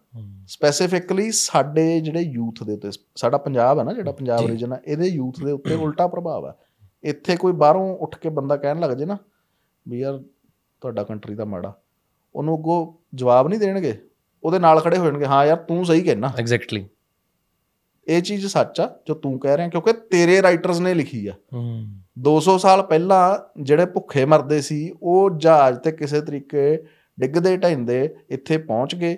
ਪਹੁੰਚ ਕੇ ਇੱਥੇ ਆ ਕੇ ਝੂਠ ਫਰੇਬ ਕਰਕੇ ਸਾਡੇ ਜਿਹੜੇ ਇੱਥੇ ਦੇ ਰਾਜੇ ਸੀ ਛੋਟੇ ਰਾਜੇ ਸੀ ਉਹਨਾਂ ਨੂੰ ਲੁੱਟ ਖਸੁੱਟ ਕੀਤੀ। ਉਹਨਾਂ ਦੇ ਰਾਜ ਖੋਏ ਫਿਰ ਆਪਣਾ ਇੱਥੇ ਐਮਪਾਇਰ ਖੜਾ ਕੀਤਾ। ਫਿਰ ਇੱਥੋਂ ਲੁੱਟ ਕੇ ਲੈ ਕੇ ਗਏ ਜਹਾਜ਼ਾਂ ਦੇ ਜਹਾਜ਼ ਭਰ ਕੇ। ਫਿਰ ਕਿਤਾਬ ਲਿਖੀ। ਉੱਥੇ ਜਾ ਕੇ ਸਾਡੇ ਤੇ ਕਿਤਾਬ ਲਿਖਤੀ। ਕਿੱਡੀ ਲੌਜੀਕਲ ਗੱਲ ਹੈ ਯਾਰ ਵਾਹ। ਤੇ ਉਸ ਚੀਜ਼ ਦਾ ਅਸੀਂ ਸਾਥ ਆ ਵੀ ਉਹ ਇੰਗਲਿਸ਼ ਰਾਈਟਰ ਨੇ ਲਿਖਿਆ ਸੀ ਉਹਨੂੰ ਪੁੱਛਿਆ ਵੀ ਉਹਨੂੰ ਕਿਤੇ ਉੱਤੋਂ ਬ੍ਰਹਮਾ ਜੀ ਨੇ ਸਪੈਸ਼ਲ ਆਦੇਸ਼ ਦਿੱਤਾ ਸੀ ਵੀ ਤੂੰ ਲਿਖ। ਵੀ ਤੈਨੂੰ ਹਿਸਟਰੀ ਦੱਸਣ ਲੱਗਾ ਮੈਂ ਇੰਡੀਆ ਦੀ। ਮੇਰੀ ਵੀ ਸੋਚ ਬਦਲ ਰਹੀ ਹੈ ਇਸ ਪੋਡਕਾਸਟ ਤੋਂ ਬਾਅਦ। ਤੇ ਚਲੋ। ਪਰਸਨਲੀ ਮੈਂ ਵੀ ਥੋੜਾ ਜਿਹਾ ਐਂ ਸੋਚਦਾ ਸੀਗਾ ਕਿ ਗੋਰੇ ਜੇ ਕੰਮ ਕਰ ਰਹੇ ਨੇ ਤਾਂ ਗੋਰੇ ਜ਼ਿਆਦਾ ਠੀਕ ਨੇ। ਪਰ ਉਹੀ ਹੈ ਨਾ ਉਹਨਾਂ ਨੇ ਇੱਕ ਵਹਿਮ ਪਾਤਾ ਵੀ ਅਸੀਂ ਸਕਿਨ ਹੈਡਸ ਹਾਂ ਜੋ ਅਸੀਂ ਕਰਤਾ ਹੁਣ ਬ੍ਰਿਟੇਨ ਅੱਜ ਕਹਿੰਦਾ ਪਿੱਛੇ ਬੀਬੀਸੀ ਨੇ ਬੀਬੀਸੀ ਤੇ ਕੋਈ ਸੀ ਡਾਕੂਮੈਂਟਰੀ ਸੀ। ਉਹ ਕਹਿੰਦੇ ਹਾਂ ਬੀਬੀਸੀ ਨੇ ਹੁਣ ਰੀਸੈਂਟ ਹੀ ਮਹਾਰਾਜਾ ਰਣਜੀਤ ਸਿੰਘ ਨੂੰ 500 ਸਾਲਾਂ ਦੇ ਵਿੱਚ ਦਾ ਜਿਹੜਾ ਸਭ ਤੋਂ ਮਹਾਨ ਰਾਜਾ ਦੱਸਿਆ। ਨੋ ਡਾਊਟ ਹੈ ਵੀ ਸੀ ਉਹਨਾਂ ਨੇ ਕਿੰਨੀਆਂ ਮਿਸਲਾਂ ਇਕੱਠੀਆਂ ਕਰਕੇ ਪੂਰਾ ਖਾਲਸਾ ਰਾਜ ਦੀ ਸਥਾਪਨਾ ਕੀਤੀ ਸਿੱਖ ਰਾਜ ਦੀ ਸਥਾਪਨਾ ਕਰਤੀ। ਮੇਰਾ ਇਹ ਚੈਲੰਜ ਹੈ ਵੀ ਬੀਬੀਸੀ ਬ੍ਰਿਟੇਨ ਦੇ ਉਲਟ ਜਾ ਕੇ ਪੰਜਾਬ ਦੇ ਵਿੱਚ ਹੋਈ ਉਸ ਲੁੱਟ ਖਸੁੱਟ ਨੂੰ ਦਿਖਾਵੇ। ਨਹੀਂ ਦਿਖਾਏਗੀ। ਫਿਰ ਫਿਰ ਉਹ ਮਹਾਨ ਕਿੱਦਾਂ ਹੋ ਗਏ ਜੀ? ਗ੍ਰੇਟ ਬ੍ਰਿਟੇਨ ਕਿੱਦਾਂ ਹੋ ਗਿਆ ਜੀ ਸਾਡੇ ਤਖਤ ਇੱਥੋਂ ਲੁੱਟ ਕੇ ਲੈ ਕੇ ਗਏ। ਸਾਡਾ ਕੋਹੇਨੂਰ ਸਾਡਾ ਰਾਜਾ ਯਾਰ ਮਹਾਰਾਜਾ ਦਲੀਪ ਸਿੰਘ। ਸਾਡਾ ਆਖਰੀ ਰਾਜਾ ਸੀ ਜਿਹੜਾ ਉਹਨੂੰ ਵੀ ਚੱਕ ਕੇ ਲੈ ਗਏ ਉੱਥੇ। ਔਰ ਇਹ ਲੋਕ ਕਹਿੰਦੇ ਕਹਿੰਦੇ ਜੀ ਸਾਡੀ ਜੇ ਕਿਸੇ ਨੇ ਹਿਸਟਰੀ ਜਾਣਨੀ ਹੈ ਨਾ ਬ੍ਰਿਟੇਨ ਇਹ ਵਰਡਿੰਗ ਬ੍ਰਿਟੇਨ ਦੀ ਵਰਡਿੰਗ ਹੈ ਜੇ ਸਾਡੀ ਕਿਸੇ ਨੇ ਹਿਸਟਰੀ ਜਾਣਨੀ ਹੈ ਤਾਂ ਤੁਸੀਂ ਦੁਨੀਆ ਦੀ ਹਿਸਟਰੀ ਪੜ੍ਹੋ। ਉੱਥੋਂ ਤੁਹਾਨੂੰ ਸਾਡੀ ਹਿਸਟਰੀ ਤੇ ਜੇ ਬੰਦਾ ਪੁੱਛੇ ਇਹਨਾਂ ਨੂੰ ਵੀ ਦੁਨੀਆ ਦੀ ਹਿਸਟਰੀ ਤਾਂ ਅਸੀਂ ਪੜ੍ਹ ਲੈਂਦੇ ਆ ਤੇ ਹਿਸਟਰੀ ਸਾਨੂੰ ਐਂ ਦੱਸਦੀ ਹੈ ਵੀ ਤੁਹਾਡੇ ਤੋਂ ਵੱਡੇ ਡਾਕੂ ਨਹੀਂ ਹੋਏ। ਡਾਕੂ ਵੀ ਨਹੀਂ ਕਵਾਂਗੇ, ਤੁਹਾਡੇ ਤੋਂ ਵੱਡੇ ਝੂਠੇ ਠੱਗ ਨਹੀਂ ਹੋਏ ਹੁਣ ਤੱਕ। ਤੁਸੀਂ ਜਿੱਥੇ ਐਂਟਰ ਕੀਤੇ ਹੋ, ਝੂਠ ਬੋਲ ਕੇ ਐਂਟਰ ਕੀਤੇ ਹੋ। ਹਮ ਤੋਂ ਵਪਾਰ ਕਰਨੇ ਆਏ ਹਾਂ ਜੀ। ਉਹ ਵਪਾਰ ਦੇ, ਤੁਸੀਂ ਧੋਖੇ ਦੇ ਵਿੱਚ ਕਦੋਂ ਅੰਦਰੋਂ ਅੰ- ਅੰਦਰ ਖਾਤੇ ਗਦਾਰ ਖੜੇ ਕੀਤੇ ਤੇ ਉਹ ਜਿਹੇ ਜਿਹੇ ਮੂਰਖੇ ਤੋਂ ਖੜੇ ਹੋਣ ਵਾਲੇ ਹੁੰਦੇ ਸੀ। ਉਹਨਾਂ ਦੇ ਨਾਲ ਰਲ ਕੇ ਆਪਦੇ ਰਾਜਿਆਂ ਨੂੰ ਜੇ ਆਪਾਂ ਕਾਲੀ ਘੱਟ ਤੋਂ ਸ਼ੁਰੂ ਹੋ ਜਾਈਏ ਜਿੱਥੇ ਵਾਸਕੋ ਡ ਗਾਮਾ ਉਤਰਿਆ ਸੀ ਸਰਾਜੂ ਦੌਲਾ ਨੂੰ ਮਾਰਨ ਤੋਂ ਬਾਅਦ ਤੋਂ ਲੈ ਕੇ ਤੇ ਸਿੱਖ ਰਾਜ ਦੇ ਖਾਤਮੇ ਤੱਕ ਫਸਟ ਤੇ ਸੈਕੰਡ ਸਿੱਖ ਐਂਗਲੋ ਵਾਰ ਤੱਕ ਜਿੰਨਾ ਕੁਝ ਜਿੰਨੇ ਰਾਜ ਇਹਨਾਂ ਨੇ ਖੋਏ ਆ 500 500 ਪਲੱਸ ਰਿਆਸਤਾਂ ਸੀ 560 ਦੇ ਆਸ-ਪਾਸ ਰਿਆਸਤਾਂ ਸੀ। ਉਹ ਸਾਰੀਆਂ ਰਿਆਸਤਾਂ ਇਹਨਾਂ ਨੇ ਇਦਾਂ ਹੀ ਖੋਈਆਂ ਪਹਿਲਾਂ ਅੰਦਰਲੇ ਗਦਾਰ ਨੂੰ ਚੱਕਿਆ ਵੀ ਤੇਰਾ ਤੈਨੂੰ ਰਾਜਗੱਦੀ ਤੇ ਬਿਠਾਵਾਂਗੇ। ਹੂੰ। ਉਹਨੂੰ ਰਾਜਗੱਦੀ ਤੇ ਬਿਠਾ ਕੇ ਉਤੋਂ ਟੈਕਸ ਲੈਣਾ ਸ਼ੁਰੂ ਕਰਤਾ ਵੀ ਤੂੰ ਸਾਨੂੰ ਇੰਨੇ ਪਰਸੈਂਟ ਦੇਈ ਜਾ। ਉਹਨੇ ਵੀ ਦੇਣਾ ਸ਼ੁਰੂ ਕਰਤਾ ਫਿਰ ਉਹਨੂੰ ਕਿਹਾ ਵੀ ਤੇਰੇ ਉਹਦੇ ਨਾਲ ਵਾਲੇ ਰਾਜੇ ਨੂੰ ਕਹਿਤਾ ਵੀ ਇਹਨੂੰ ਮਾਰਨ 'ਚ ਤੇਰੀ ਹੈਲਪ ਕਰਾਂਗੇ। ਤੂੰ ਸਾਨੂੰ ਪੈਸੇ ਆਪਸ ਚ ਹੀ ਲੜਵਾਤੇ ਆਪਸ 'ਚ ਲੜਵਾ। ਉਹ ਜਿਹੇ ਜਿਹੇ ਲੜਨ ਵਾਲੇ ਅੱਗੋਂ ਤਿਆਰ ਬੈਠੇ। ਕਿਉਂਕਿ ਉਹ ਸੱਤ ਪਿਛਲੇ ਇਹਨਾਂ ਦੇ ਆਉਣ ਤੋਂ ਪਹਿਲਾਂ ਵੀ 700 ਸਾਲ ਤੋਂ ਇਹੀ ਕੁਝ ਚੱਲ ਰਿਹਾ ਸੀ। ਉਹੀ ਉੱਥੋਂ ਹੀ ਚੱਲੀ ਗੱਲ ਬਈ ਡਿਵਾਈਡ ਐਂਡ ਰੂਲ ਵਾਲੀ। ਡਿਵਾਈਡ ਉੱਥੋਂ ਹੀ ਸਾਰਾ ਸਿਸਟਮ ਹੀ ਉੱਥੋਂ ਬਣਿਆ ਨਾ। ਜਿਵੇਂ ਅੱਜ ਕਹਿੰਦੇ ਨੇ ਕਿ ਅੱਜ ਤੋੜਦੇ ਲੋਕ ਧਰਮਾਂ 'ਚ ਤੋੜ ਕੇ ਜੋੜ ਕੇ ਤੇ ਅੱਜ ਰਾਜਨੀਤੀ ਕਰਦੇ ਨੇ। ਹਾਂ ਇਸ ਕਰਕੇ ਸਭ ਤੋਂ ਜੇ ਤੁਸੀਂ ਆਪਣੀ ਹਿਸਟਰੀ ਨੂੰ ਜਾਣਨਾ ਆਪਣੇ ਦੇਸ਼ ਨੂੰ ਜਾਣਨਾ ਤਾਂ ਇੱਥੇ ਦੀ ਹਿਸਟਰੀ ਪੜ੍ਹੋ। ਇੰਡੀਆ ਵੱਲੋਂ ਲਿਖੀ ਗਈ। ਜਿਹੜੀ ਸਾਡੀ ਹਿਸਟਰੀ ਆ ਮੈਨੂੰ ਲੱਗਦਾ ਕਿ ਬੰਦੇ ਨੂੰ ਆਪਣੇ ਜੀਵਨ ਕਾਲ ਦੇ ਵਿੱਚ ਆਪਣੇ ਗ੍ਰੰਥ ਜ਼ਰੂਰ ਪੜ੍ਹਨੇ ਚਾਹੀਦੇ। ਤੁਸੀਂ ਕੋਈ ਵੀ ਇੱਕ ਗ੍ਰੰਥ ਚੱਕ ਲਓ ਆਪਣਾ। ਚਾਰੇ ਵੇਦਾਂ ਚੋਂ ਚੱਕ ਲਓ 18 ਉਪਨਿਸ਼ਦਾਂ ਚੋਂ ਚੱਕ ਲਓ ਸਮ੍ਰਿਤੀਆਂ ਚੋਂ ਚੱਕ ਲਓ ਤੁਸੀਂ ਗੁਰੂ ਗ੍ਰੰਥ ਸਾਹਿਬ ਮਹਾਰਾਜ ਨੂੰ ਲੈ ਲਓ ਠੀਕ ਹੈ ਨਾ? ਕਿਸੇ ਇੱਕ ਗ੍ਰੰਥ ਦੇ ਉੱਤੇ ਤੁਹਾਨੂੰ ਤੁਸੀਂ ਜਿੰਨੂੰ ਉਹ ਸਾਰੇ ਇੰਟਰਕਨੈਕਟਡ ਨੇ। ਤੁਸੀਂ ਕਿਸੇ ਇੱਕ ਸਿੰਗਲ ਗ੍ਰੰਥ ਨੂੰ ਚੱਕ ਕੇ ਤੇ ਉਹਦੇ ਉੱਤੇ ਸਟੱਡੀ ਸ਼ੁਰੂ ਕਰ ਦਿਓ। ਕਹਿੰਦੇ ਜੋ ਜਾਣਿਆ ਤਉ ਮਨ ਮੰਨਿਆ। ਕਹਿੰਦੇ ਜਦੋਂ ਮੈਂ ਜਾਣ ਲਿਆ ਨਾ ਫਿਰ ਮੇਰਾ ਮਨ ਮੰਨਿਆ ਵੀ ਹਾਂ ਹੈ। ਉਮੀਦ ਹੈ ਮੈਂ ਦੁਬਾਰਾ ਪੋਡਕਾਸਟ ਬਈ ਤੁਹਾਡੇ ਨਾਲ ਫੇਰ ਕਰੂੰਗਾ। ਮੇਰਾ ਦਿਲ ਨਹੀਂ ਕਰ ਰਿਹਾ ਵੈਸੇ ਜਾਣ ਨੂੰ। ਇੰਨਾ ਕੁਝ ਸਿੱਖ ਮੈਂ ਖੁਦ ਪਰਸਨਲੀ ਸਿੱਖ ਰਿਹਾ ਚਾਹੇ ਕੈਮਰੇ ਬੰਦ ਵੀ ਹੁੰਦੇ। ਪਰ ਮੈਨੂੰ ਲੱਗਦਾ ਕਿ ਆਡੀਅנס ਨੂੰ ਵੀ ਬਹੁਤ ਵਧੀਆ ਲੱਗਿਆ ਹੋਊਗਾ। ਔਰ ਮੈਂ ਬੇਨਤੀ ਕਰਨਾ ਚਾਹੁੰਦਾ ਕਿ ਇਹ ਬਾਈ ਜੀ ਦੇ ਵਿਚਾਰ ਨੇ। ਤਾਂ ਤੁਸੀਂ ਇਹਨੂੰ ਵਿਚਾਰ ਸਮਝ ਕੇ ਜੇ ਸਹਿਮਤ ਹੋ ਤਾਂ ਮੰਨ ਲਓ, ਨਹੀਂ ਸਹਿਮਤ ਹੋ ਤਾਂ ਛੱਡ ਦਿਓ। ਕੋਈ ਇਹਦੇ ਵਿੱਚ ਕੋਈ ਇਹ ਨਾ ਹੋਵੇ ਕਿ ਜੀ ਇਹ ਗਲਤ ਹੈ ਕਿ ਸਹੀ ਹੈ, ਕਿਉਂਕਿ ਮੇਰਾ ਕੰਮ ਪੋਡਕਾਸਟਿੰਗ ਦਾ ਤੇ ਮੈਂ ਤਾਂ ਹਰ ਗੈਸਟ ਦੇ ਵਿਚਾਰ ਸੁਣਦਾ। ਤਾਂ ਇੱਥੇ ਜਿਹੜੇ ਵੀ ਗੈਸਟ ਅੱਗੇ ਆਣਗੇ ਜਾਂ ਜਿਹੜੇ ਆਏ ਨੇ, ਇਹ ਮਾਇਨੇ ਨਹੀਂ ਰੱਖਦਾ ਕਿ ਮੈਂ ਸਹਿਮਤ ਹੈਗਾ ਕਿ ਨਹੀਂ ਹੈਗਾ। ਸ- ਮਾਇਨੇ ਇਹ ਰੱਖਦਾ ਹੈ ਕਿ ਮੈਂ ਉਹਨਾਂ ਦਾ ਐਕਸਪੀਰੀਅੰਸ ਲੈ ਰਿਹਾ। ਤਾਂ ਉਹਨਾਂ ਦਾ ਵੀ ਲਾਈਫ ਐਕਸਪੀਰੀਅੰਸ ਹੈ, ਕੋਈ ਐਂ ਹੀ ਆ ਕੇ ਤਾਂ ਮੈਂ ਕੁਰਸੀ ਤੇ ਕੋਈ ਰਾਹ ਦ- ਰਾਹ ਜਾਂਦੇ ਬਾਈ ਨੂੰ ਤਾਂ ਕਹਿ ਨਹੀਂ ਦਿੱਤਾ ਆਜੋ ਹਨਾ, ਬਾਈ ਨਾਲ ਬਹੁਤ ਸਾਲਾਂ ਤੋਂ ਲਿਆਜ ਹੈ, ਮਿਲਦੇ ਆਂ, ਗਿਲਦੇ ਆਂ। ਤੇ ਮੈਨੂੰ ਲੱਗਿਆ ਕਿ ਇੱਕ ਨੌਲੇਜ ਪੱਖੋਂ ਵਧੀਆ ਪੋਡਕਾਸਟ ਹੋਏਗਾ ਤੇ ਮੈਨੂੰ ਲੱਗਦਾ ਉਮੀਦ ਹੈ ਕਿ ਤੁਹਾਨੂੰ ਬਹੁਤ ਕੁਝ ਨਵਾਂ ਤੇ ਸ਼ੌਕਿੰਗ ਸੁਣਨ ਨੂੰ ਮਿਲਿਆ ਹੋਵੇਗਾ ਤੇ ਜੇ ਫਿਰ ਵੀ ਕੋਈ ਸਵਾਲ ਜਵਾਬ ਹੈਗਾ ਤਾਂ ਬਾਈ ਜੀ ਨੂੰ ਸਿੱਧਾ ਤੁਸੀਂ ਕੰਟੈਕਟ ਕਰ ਸਕਦੇ ਹੋ ਫੋਨ ਕਰ ਸਕਦੇ ਹੋ ਮਿਲ ਸਕਦੇ ਹੋ। ਤੇ ਜੇ ਕੋਈ ਸਵਾਲ ਹੋਇਆ ਤਰਕ ਨਾਲ ਤਾਂ ਕਮੈਂਟ ਕਰ ਦਿਓ ਅਗਲੀ ਵਾਰੀ ਫਿਰ ਪੋਡਕਾਸਟ ਗੱਲਬਾਤ ਕਰ ਲਾਂਗੇ। ਬਿਲਕੁਲ। ਬਹੁਤ ਬਹੁਤ ਧੰਨਵਾਦ ਬਾਈ। ਥੈਂਕ ਯੂ ਸਰ ਜਾਂਦੇ ਜਾਂਦੇ ਕੋਈ ਗੱਲ ਕਹਿਣਾ ਚਾਹੁੰਦੇ ਹੋ? ਬਸ ਯੂਥ ਨੂੰ ਆਪਣੇ ਆਧਾਰ ਨਾਲ ਜੁੜਨਾ ਚਾਹੀਦਾ ਆਪਣੇ ਦੇਸ਼ ਨਾਲ ਜੁੜਨਾ ਚਾਹੀਦਾ। ਤੇ ਕੋਸ਼ਿਸ਼ ਕਰੋ ਵੀ ਕਿਸੇ ਨਾ ਕਿਸੇ ਇੱਕ ਗ੍ਰੰਥ ਨੂੰ ਚੱਕ ਕੇ ਉਹਦੀ ਸਟੱਡੀ ਕਰਨੀ ਸ਼ੁਰੂ ਕਰੋ। ਵਾਹ ਜੀ ਵਾਹ। ਉਮੀਦ ਹੈ ਕਿ ਤੁਸੀਂ ਸਾਰੇ ਜ਼ਰੂਰ ਆਪਣੀ ਜ਼ਿੰਦਗੀ ਦੇ ਵਿੱਚ ਆਪਣੇ ਆਪ ਨੂੰ ਅੱਛਾ, ਬਿਹਤਰ ਇਨਸਾਨ ਬਣਾਉਣ ਲਈ ਇਹ ਚੀਜ਼ ਜ਼ਰੂਰ ਕਰੋਗੇ। ਬਹੁਤ ਬਹੁਤ ਧੰਨਵਾਦ। ਥੈਂਕ ਯੂ ਭਾਜੀ।